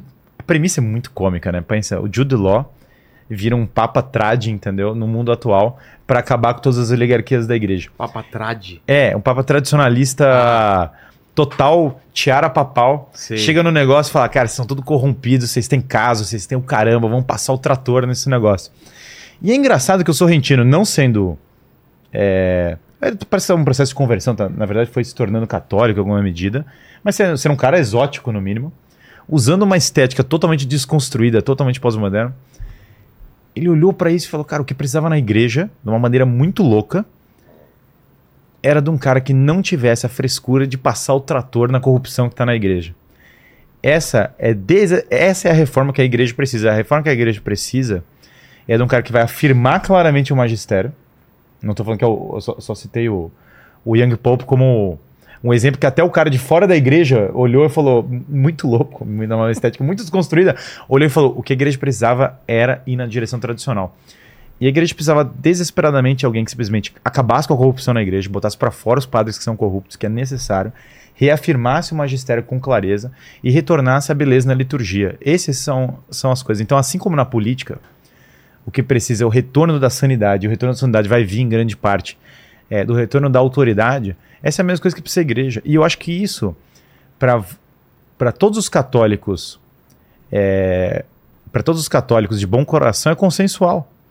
A igreja precisa reafirmar o magistério com clareza, expulsar os corruptos, botar as coisas para funcionar. Isso é retornar a autoridade papal de uma maneira clara. Então, independente da discussão é, ser vacantista, que eu não sou ser vacantista, independente da discussão Vaticano II, independente de qualquer discussão, eu acho que todos os católicos bem intencionados têm que concordar com esse ponto. E, e a igreja não vai conseguir é, levar adiante sua missão, e eu rezo para que ela. Porque, assim, Deus vai redimir a humanidade independente. A questão é se nós vamos cooperar com a redenção que ele vai fazer. E os portões do inferno não vão prevalecer contra a igreja. Isso eu tô absolutamente. E eu acho também que a crise atual vai forjar as pessoas, porque na crise, o que tem de gente, olha, o Brasil passa hoje por um renascimento católico gigantesco. Muita gente não sabe disso. Ah, eu olhei o IBGE reduziu o número. Católico de IBGE está reduzindo. As igrejas que eu frequentava estão lotadas agora. Há 10 anos atrás, na, há, há 12 anos, as mesmas igrejas que eu ia quando eu me converti, eu chegava lá e eu via vazia, assim. Vazia, só senhorinha idosa, 70 anos. Fila para fora da igreja em todos os estados que eu visito no Brasil. Onde tem um padre mais tradicional. As pessoas voltaram para a religião, para o catolicismo. E voltaram querendo o quê? Confissão, missas bem celebradas, padres que falam a doutrina com clareza, famílias numerosas. Isso está acontecendo em toda parte. É a geração que veio do Padre Paulo Ricardo, é a geração que veio de tantos outros influenciadores católicos que afirmam a doutrina com mais Que, aliás, clareza. pedem muito Paulo Ricardo e a gente não consegue trazer ele aqui. É, ele, ele, ele é difícil de trazer, mas é uma pessoa importante para a história do Brasil, porque ele contribuiu demais para a conversão dessas pessoas. É, hoje, o Brasil passa por uma coisa que é difícil até de explicar lá na gringa. Eu estava agora lá na Inglaterra falando com os caras. Fala, cara, o Brasil está passando por um renascimento católico. E a tradição católica traz pessoas. A igreja católica aguada, com doutrina aguada, com discurso aguado, não atrai ninguém. Ninguém quer saber disso. As pessoas querem saber, cara, o homem moderno não quer ouvir que tudo no mundo moderno é, ah, agora é ordenação de mulheres. Isso- ninguém quer ouvir isso, sinceramente. Só quem quer ouvir isso é um militante. As pessoas querem ouvir o seguinte: vamos largar uma vida de pecado, vamos voltar a confessar os pecados, vamos voltar, vol- vamos voltar para a tradição. Então acho que é isso que a igreja precisa passar, não sei se é. Posso fazer uma parte aqui? O primeiro é uma frase de Santo Atanásio. Quando houve a crise do arianismo, ele percebeu ali que boa parte dos arianos tomaram os templos e tinham até apoio do governo. Por isso que eu sou tão cético em relação a governos. Mas ele disse: eles têm os templos, nós temos a fé. Nós temos que defender a sólida, sã doutrina católica. Ponto final. Aí, só contando aí qual foi a cena do Young Pope que eu parei de ver. Foi quando ele foi conhecer a cozinheira do Vaticano. Era uma italiana gordinha, uma senhora italiana gordinha, que falou: Olha, eu faço fettuccine matriciana. Falou, mas eu falei, nossa, eu queria ser papa numa hora dessa. Aí ele falou: Não, eu quero uma Coca-Cola Diet. Eu falei, ah, chega, não vou mais ver isso. Foi na Coca... Parei. Na Coca Diet te pegou. Não, o cara, o cara preferia uma Coca Diet do que um fettuccine matriciana feito por uma senhora italiana velha e gordinha. Não dá, cara. Isso eu acho que cada vez mais ser consenso, cara. Que a ideia. Eu acho que o catolicismo progressista é um negócio fadado a, a definhar. Eu acho que tem data de validade. Porque o mundo tá desabando, você não pode querer agradar o mundo moderno que tá desabando. E as pessoas vão cada vez mais querer voltar para a religião tradicional. Não...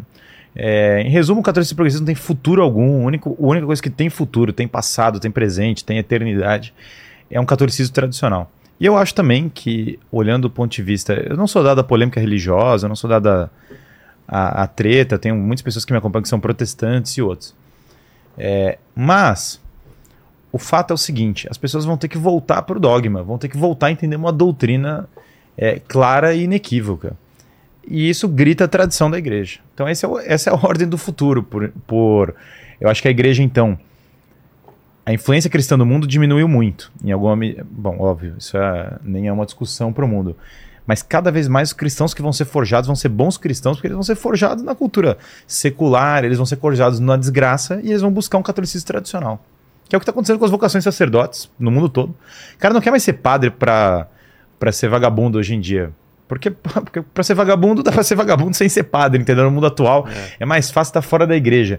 Então você vê uma nova geração de padres vindo aí, que eu conheci alguns, é, que são muito bons, que querem viver o evangelho de maneira reta e boa e que vão reformar a igreja. E a, a mesma coisa que questão dos filhos, né? Cada vez mais quem vai ter filho é quem tem valores sólidos. Que a, a galera não quer mais ter filho. A verdade é que muita gente que é desconstruída, que é o woke, que é o sei lá o que, não quer ter filho. Fala, Paquito. Ó, o Renan Joestar mandou aqui: pare com o libertarianismo, Cogos. Essa ideia deriva diretamente dos iluministas e você sabe muito bem quem são os demônios expoentes do libertarianismo. Pelo amor de Deus, eu acabei de falar que a minha definição de libertarianismo deriva da encíclica de Paulo IV, você vem falar de iluminista, rapaz. E vocês tinham falado antes de começar a live sobre. Você quer mais uma pergunta? Sobre, sobre cultura woke. Onde entra essa cultura woke na visão de vocês? É, é completamente destrutiva e esgarça o tecido social e faz com que as pessoas se comportem de maneira não virtuosa e se tornem escravas do sistema. A cultura woke para mim é finalmente a fase porque nós estamos vivendo há mais ou menos 200 anos nesse paradigma liberal, né, de maneira consensual. Então, a gente teve as revoluções liberais, houve essa transição para todo mundo agora tem democracias liberais e assim por diante. E eu acho que nós estamos num período histórico muito curioso, que é o fim desse processo. Nós estamos exatamente no fim desse. O liberalismo está né? chegando no seu no seu limite lógico. E eu acho que a cultura woke é um pouco o limite lógico, que é a desconstrução quase que que total, né? Porque a coisa já começa a parecer uma sátira do que era. Você, você vai ver ideias progressistas como as da cultura woke nos anos 60 várias, não são novas. Desconstrução de identidade sexual, pauta de minorias, isso já estava circulando no debate há muito tempo. Só que o jeito que circula está cada vez mais alto, quase como satírico, sabe? É, é escrachado de uma maneira curiosa. Então, um exemplo, claro, que choca as pessoas é a figura do atleta transgênero no esporte. Exato. É escrachado, é um negócio que tem, tem um grau de, de. gera desconforto para a pessoa comum. Pessoa comum tá assistindo aquilo, pessoa comum que usualmente nem repararia nesses temas e tal, liga a TV e fala, cara, é estranho, entendeu? Tem uma figura ganhando aqui que, que o cara ganha tudo, entendeu? O, o, o, o, é, ou sei lá, o pronome que se usa, entendeu? O ponto no, que eu tô querendo é esse. Mas sei lá, ganha tudo. A pessoa ganha tudo. E aí, na medida em que a pessoa ganha tudo, a pessoa comum achar isso estranho. Várias coisas. O M tem um negócio lá meio satânico. As pessoas comuns acham isso estranho. Olha e fala, cara, isso aqui é estranho. Tem um simbolismo. O M? É, é, ou foi o Grammy? Qual foi o que teve a, Qual? aquela performance com o Satã? Satanista lá. Hã? Não vi. Não, teve uma inauguração Não até lembro, num eu nunca lembro se é o lá. ou se foi o Grammy. É, mas é- Paquito, Foi o Sam. Smith que fez Mas esse cara é tudo essa satanista programação, não Ah, foi? os caras no chat vão falar daqui a pouco, né? É, quem que foi os caras? Vocês estão no chat aí, manda Não, aí. não. Foi o, foi o Grammy ou o Emmy, ou foi o- mas foi o Sam Smith. Depois vocês pesquisam aí a inauguração do túnel de São Gotardo. Os caras fizeram uma performance satânica também. Mesma ideia, né? Não existe sexo biológico. Cara, a grande maioria das pessoas, se você colocar num debate racional, vão falar, cara, existe sexo biológico, simplesmente isso, não é uma. A, a- a tese não existe sexo biológico é, é uma tese estranha. Você vê aquela coisa do documentário o What is a Woman, que o cara pergunta o que é uma mulher, e as pessoas surtam com a pergunta. Grammy. Então você está vendo agora, eu acho, uma um colapso. Você está vivendo de alguma maneira no colapso desses valores. Essa ideia de liberdade, de desconstrução, está ficando cada dia que passa mais escrachada e afetando mais a vida das pessoas de uma maneira que é, é, é desconfortável e é estranha. E eu acho que o grau de estranheza só vai aumentar, eu não acho que vai retroceder. Eu não consigo imaginar o establishment progressista global voltando atrás, falando, não, agora, gente, agora a gente é lei e ordem, agora esse negócio de satanismo não pode mais. Eu não consigo enxergar eles fazendo isso. Então eu acho que o nível de estranheza e destruição ah, da cultura vai aumentar. E isso vai cada vez mais deixar pessoas insatisfeitas e gerar mais dissidentes, que é o que eu acho que vai ser a nova, o novo cenário. De um lado, a coisa vai radicalizar para um lado. É, eu acho que a nossa cultura tem muito para onde decair ainda. Não acho que o processo está finalizado, mas acho que a gente está vendo o fim do processo. Não sei quanto tempo demora esse processo, mas a gente está vendo que está encaminhando para isso. E os dissidentes vão ser cada vez mais pessoas normais. O cara que se dizia centrista, ele agora tá olhando. É, é aquele negócio que o Elon Musk compartilhou, né? O cara falava assim: o Elon Musk compartilhou um meme que é o cara. Se o cara ficar parado, ele vai virando direitista muito rápido, entendeu? É Só dele acreditar a mesma coisa que ele É. acreditava. O Fala, cara, eu acho vai, que vai, vai puxando. vai ele. puxando pra esquerda e o cara tá só parado e ele vai falando, cara, agora você é de extrema direita. Por que que você é de extrema direita? É que eu sou contra crianças satanistas, sabe? É, parece meio piada, mas é meio isso, né? Porque o cara, há anos atrás, o cara fala assim, cara, eu sou contra o adesivo, eu amo Satã. Seria uma posição mais sensata. Agora já tem os caras que falam, para de ser extremista de direita, se você é contra o Satã. Mas Eu sou mais pessimista que o Guilherme Freire. É. É, porque não existe ficar parado. O homem foi feito para operar em direção a Deus. Se ele fica parado, ele necessariamente está decaindo por omissão. Então eu acredito numa, numa espécie de janela de Overton cultural. A janela de Overton é a janela das opiniões politicamente aceitas. E o que acontece é que o pessoal que era liberal de esquerda no século XIX, hoje seria considerado extrema-direita. Porque É, a janela de pessoa do século XIX seria considerada extrema direita. foi avançando para a esquerda. Mas isso acontece não só Karl na Marx, política. tinha uma, Karl Marx tinha umas posições de tipo, é isso aí, que- a Inglaterra tem que invadir mesmo a Índia e tal. Tem umas passagens assim que agora seria inimaginável. É, assim, ele Karl Marx seria ele- ele- cancelado ele no seria Twitter expulso de- facilmente. ele seria proibido de palestrar em Harvard. Seria, facilmente. Agora, existe. O que ocorre na política existe na cultura também. Tá tendo uma janela de Overton cultural. Porque hoje, se você chega e. numa roda de pessoas normais ali. E fala, olha, eu sou contra a criancinha ser doutrinada no satanismo. Muito bem. As pessoas normais vão concordar. Mas se você defende o- a modéstia, a, a castidade, o não uso de camisinha, aí o pessoal vai te chamar de fanático. Então, isso era normal no tempo dos nossos avós. Sim, sim. Então nós estamos culturalmente caminhando para a esquerda. O, o que vai dar? Isso aí vai dar no Apocalipse. Tá na Bíblia. O governo do anticristo. E aí vai vir Elias, Enoque, vão enfrentar o anticristo, mas só quem vai resolver é a segunda vinda mesmo. É, eu, que a gente tá. O apocalipse teológico eu nunca entro nessa discussão, porque eu não sei quando vai ser o apocalipse teológico, então eu, Também eu sei. evito falar.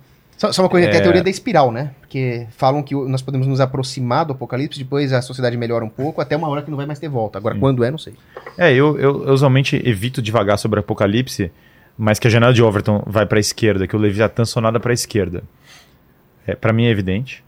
E não só é- a- o Leviatã vai nadando para a esquerda, e na medida que ele vai fazendo isso, isso é entropia, isso é degeneração. Então isso aí para mim é, é claro com a luz do dia. Mas eu, eu, eu tenho o meu único otimismo, que não é um otimismo, é que nesse mundo Mad Max 2, sabe, que a gente tá vivendo, é, as pessoas ficam procurando o Mel Gibson, entendeu? Elas querem achar o cara para ser o Mel Gibson que vai trazer o negócio. Ou seja, conforme a coisa vai decaindo e ficando mais louca, as pessoas estão mais dispostas a achar uma solução real para o problema do que outras. Elas estão mais dispostas a procurar heróis, a, a procurar coisas que vão numa linha mais, uma linha mais interessante. Então, acho que é, existe um motivo para otimismo, existe uma possibilidade para quem quiser ser heróico e grandioso no mundo atual. É, mas, claro, isso é face à crise, né? É aquela coisa, por exemplo, a queda do Império Romano trouxe uma retomada de valores de maneira muito forte. Mas, mas no meio do caminho, que foi a, a ascensão da Idade Média. Só que no meio do caminho foi uma desgraça, né? Muitas pessoas sofreram. Mas é interessante porque se você estuda a história desses homens que viveram na queda do Império Romano, é, tinha muitos homens heróicos, muitos homens grandiosos que tentaram salvar as pessoas. É o meme do Homens. Fortes, fazem tempos fáceis. Bom, né? isso é inevitável. Esse, essa discussão de que ah, homens fortes fazem tempos fáceis, tempos fáceis fazem homens fracos, homens fracos fazem tempos difíceis e tempos difíceis fazem homens fortes, isso é inescapável, isso é uma- simplesmente uma realidade. E nós estamos na era dos homens fracos. A É. próxima etapa, é, eu já sei qual é, não tem como fugir. Tem a era dos homens difíceis, fracos só podem trazer tempos difíceis. E tempos difíceis, que aí é o meu otimismo, vão ter que forjar homens fortes, né? Então, o que eu diria para as pessoas que estão acompanhando o podcast é quanto antes antecipem, tenham dificuldades nas suas vidas, desafios, coisas que vocês vão fazer do ponto de vista é, profissional, moral, ah, físico, coisas que vão te desafiar, tirar da sua zona de né? conforto intelectual. E eu digo o seguinte: o apocalipse é inevitável. A nossa função é atrasar o lado do anticristo. Que é? É ir praticando o bem e atrasando o lado do anticristo. Não, quem é o anticristo? Ah, isso aí nós não sabemos. Ah, tá. Pensei que. Já achei que havia o. Eu também, já achei. ó, a figura encardada. É. Esse não é um debate bom, eu quero o anticristo do.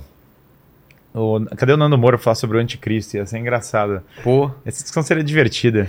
Eu acho, Galerinha, eu acho que o Nando Moura acha que é o Bolsonaro, sei lá. Ô, ô, galerinha, estou muito, muito feliz com o resultado aqui do debate, dessa conversa amistosa, mas claro que debate porque vocês discordaram de algumas coisas. Gostaria que vocês pensassem já de ir fechando esse, esse papo, assim, em considerações finais. E tem alguma pergunta, alguma outra coisa que ele já aproveita, responde e já fazem as considerações finais, Paquito? Ó, tem uma última aqui do Felipe. Ele mandou aqui. É... Aliás, é essa daqui mesmo. É... Cogos e Guilherme Freire, dois heróis na resistência contra a degeneração da sociedade brasileira. Gostaria de perguntar para o Cogos o que ele pensa sobre a posição do Guilherme de não discutir a política no dia a dia. Bom, muito obrigado pela pergunta e pelo comentário Mas é lisonjeiro. isso mesmo? Você, fala isso? É, eu, eu evito, sim. Então esse ponto é. Vocês podem reparar, até pelo que eu falei, que eu evito ficar entrando na polêmica do dia da política. Entendi. Ah, não entro, não, nunca comento assim. Eu evito radicalmente entrar. Fulano, a minha opinião sobre Fulano, entrar, mesmo como o Cogos faz, né? Entrar o MBL isso, o Nando Moura isso. Cara, eu não entro. Eu, eu não emito opinião sobre essas coisas, é, não fico entrando em debate, na polêmica, qual deputado, qual não sei o quê.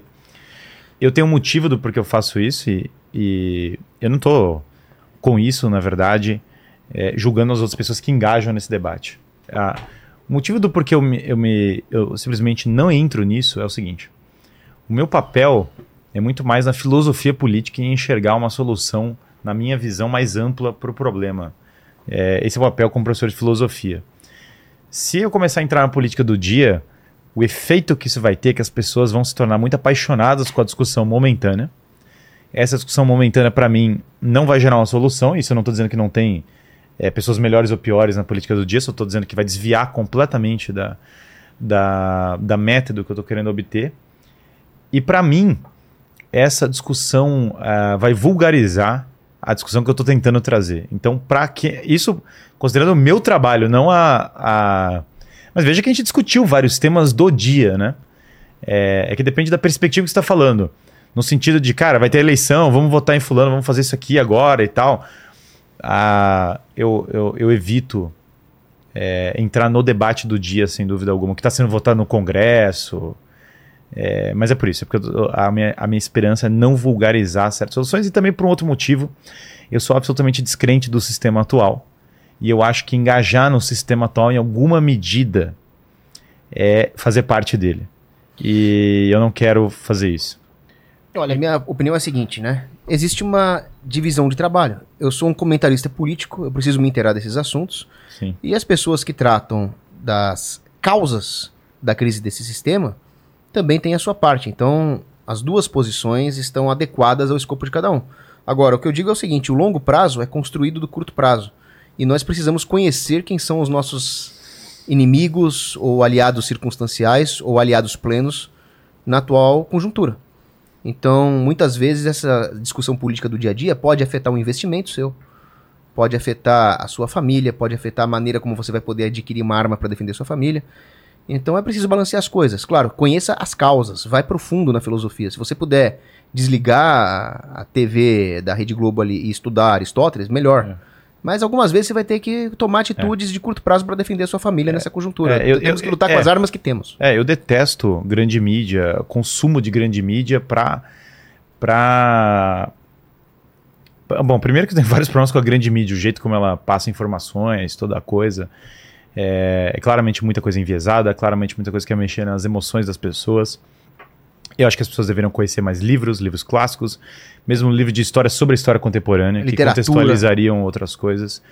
Eu defendo sim um- que o cidadão comum não deveria se politizar no sentido ruim da palavra, deveria mais adquirir valores políticos mais profundos e prender, crescer nisso.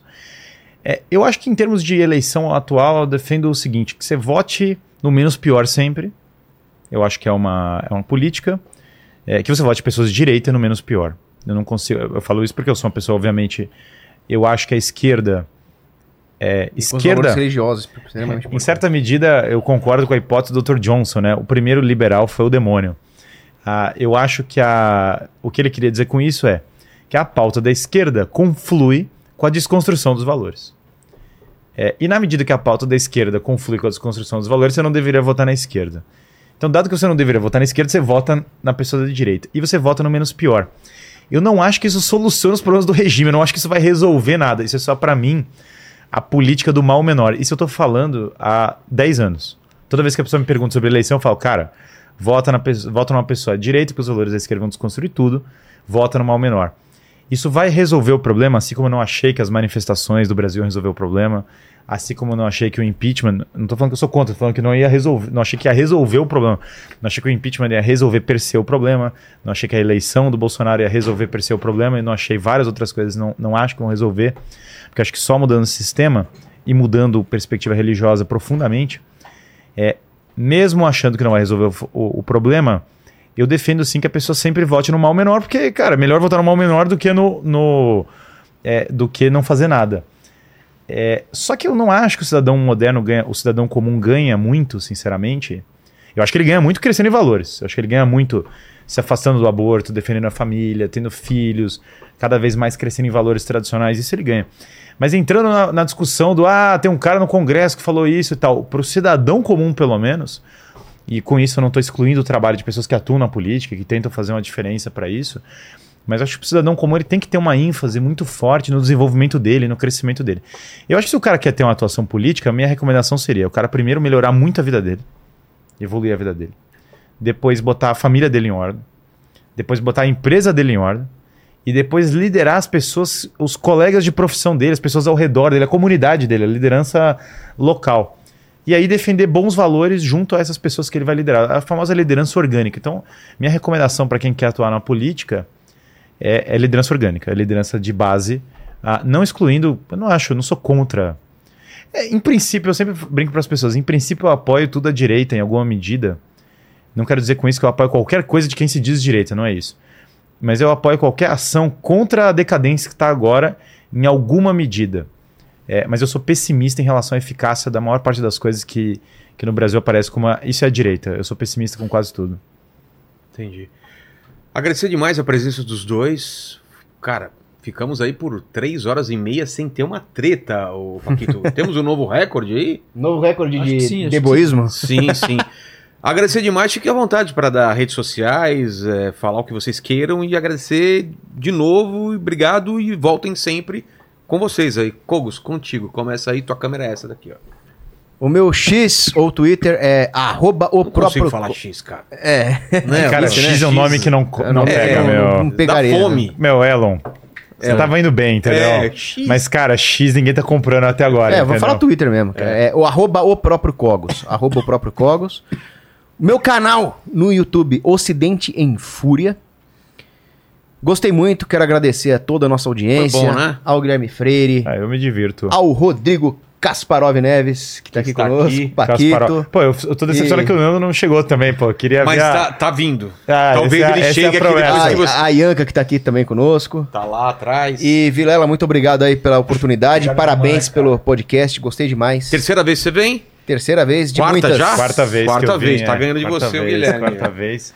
Quarta vez sempre é uma honra imensa, pessoal. Eu fico muito feliz aqui mesmo. Eu, eu, Queria fazer um programa sobre a jornada do herói, cara. O que, que você Vamos acha? fazer, hein? vamos fazer. Legal, Uma né? alegria, é um Joseph tema- Campbell? É. Esse é bom. É uma alegria, é um tema que eu falo bastante, né? Que eu me, me interessa particularmente, né? Eu tive, pô, eu tive agora com o Peterson, né? O Jordan Peterson, que também é outro cara que, que fala bastante sobre isso. E Com quem? Jordan Peterson. Você teve com ele? É.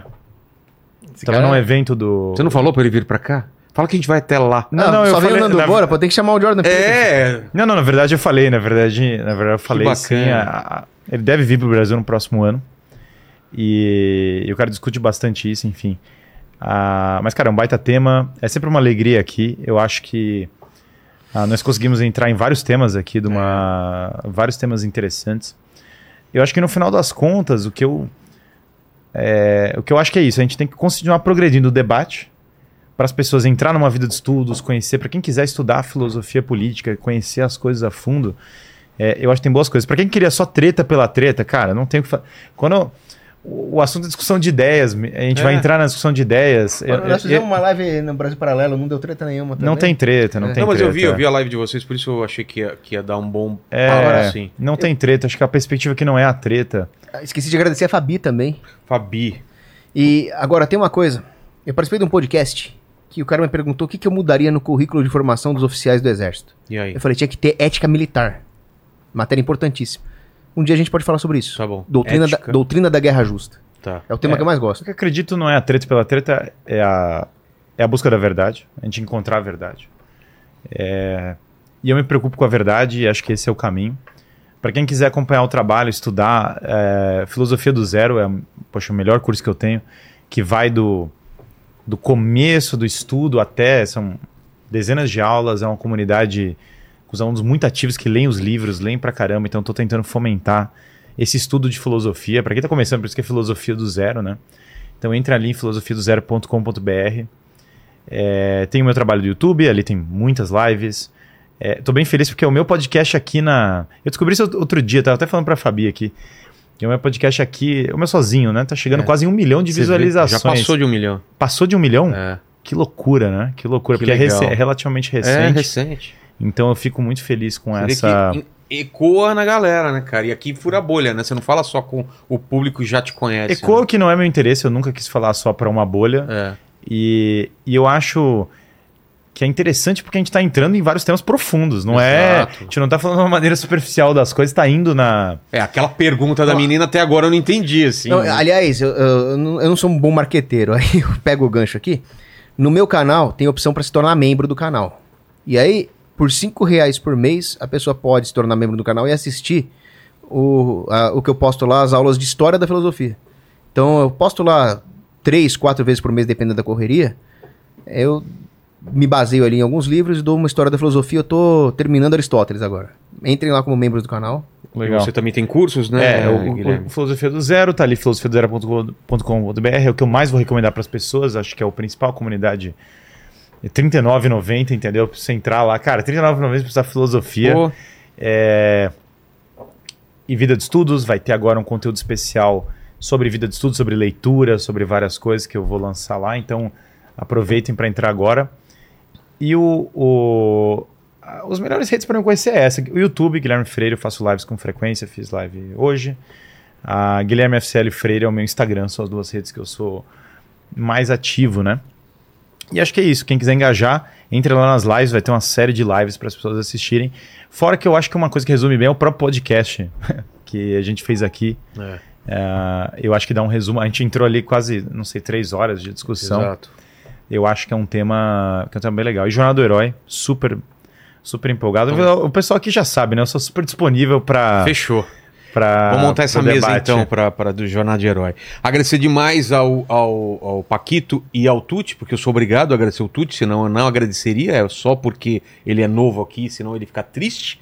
Agradecer aos nossos patrocinadores da Insider, que tá com essa promoção aí de Black Friday, é de até Exatamente. 40% usando o nosso link e o nosso QR Code que tá na tela, não é? Isso aí. Que vai do Inteligência BF. E Isso, Brasil bom. Paralelo, que tá com uma promoção incrível que eu não sei quanto tempo vai durar. Então, vai hoje, nesse final de. É, já garante que, Já cara, é garante. acesso vitalício. cara. Então você paga uma vez e é acesso vitalício, é isso você- mesmo? É, se você acha que algum dia. Com todo o acaso- conteúdo deles. É, se você acha que algum dia, por acaso, você vai ter vontade de assinar o Brasil Paralelo. Netflix cara, não faz um negócio desse. Cara, já assina agora, entendeu? Exato. Porque você acha que um dia você vai ter vontade? Pô, assina agora. É, assina agora E aí- porque fica pra sempre. É, exato, é vitalício. Fechou? Então também link na descrição e QR Code na tela. Valeu, gente. Obrigado demais. Já curte esse vídeo, se inscreve, torne-se membro, porque a gente sempre tá mandando livro pra galera. A gente, o, o- todo mundo que lança livro traz aqui a mais pra gente sortear entre os membros. Isso. E você prestou atenção no, no papo, Paquito? atenção, O lógico. que, que o pessoal escreve nos comentários pra provar que chegou Cara, até o final Se da vocês conversa? chegaram aqui até o final, comenta aí pra gente. Tenham filhos. Tenham filhos.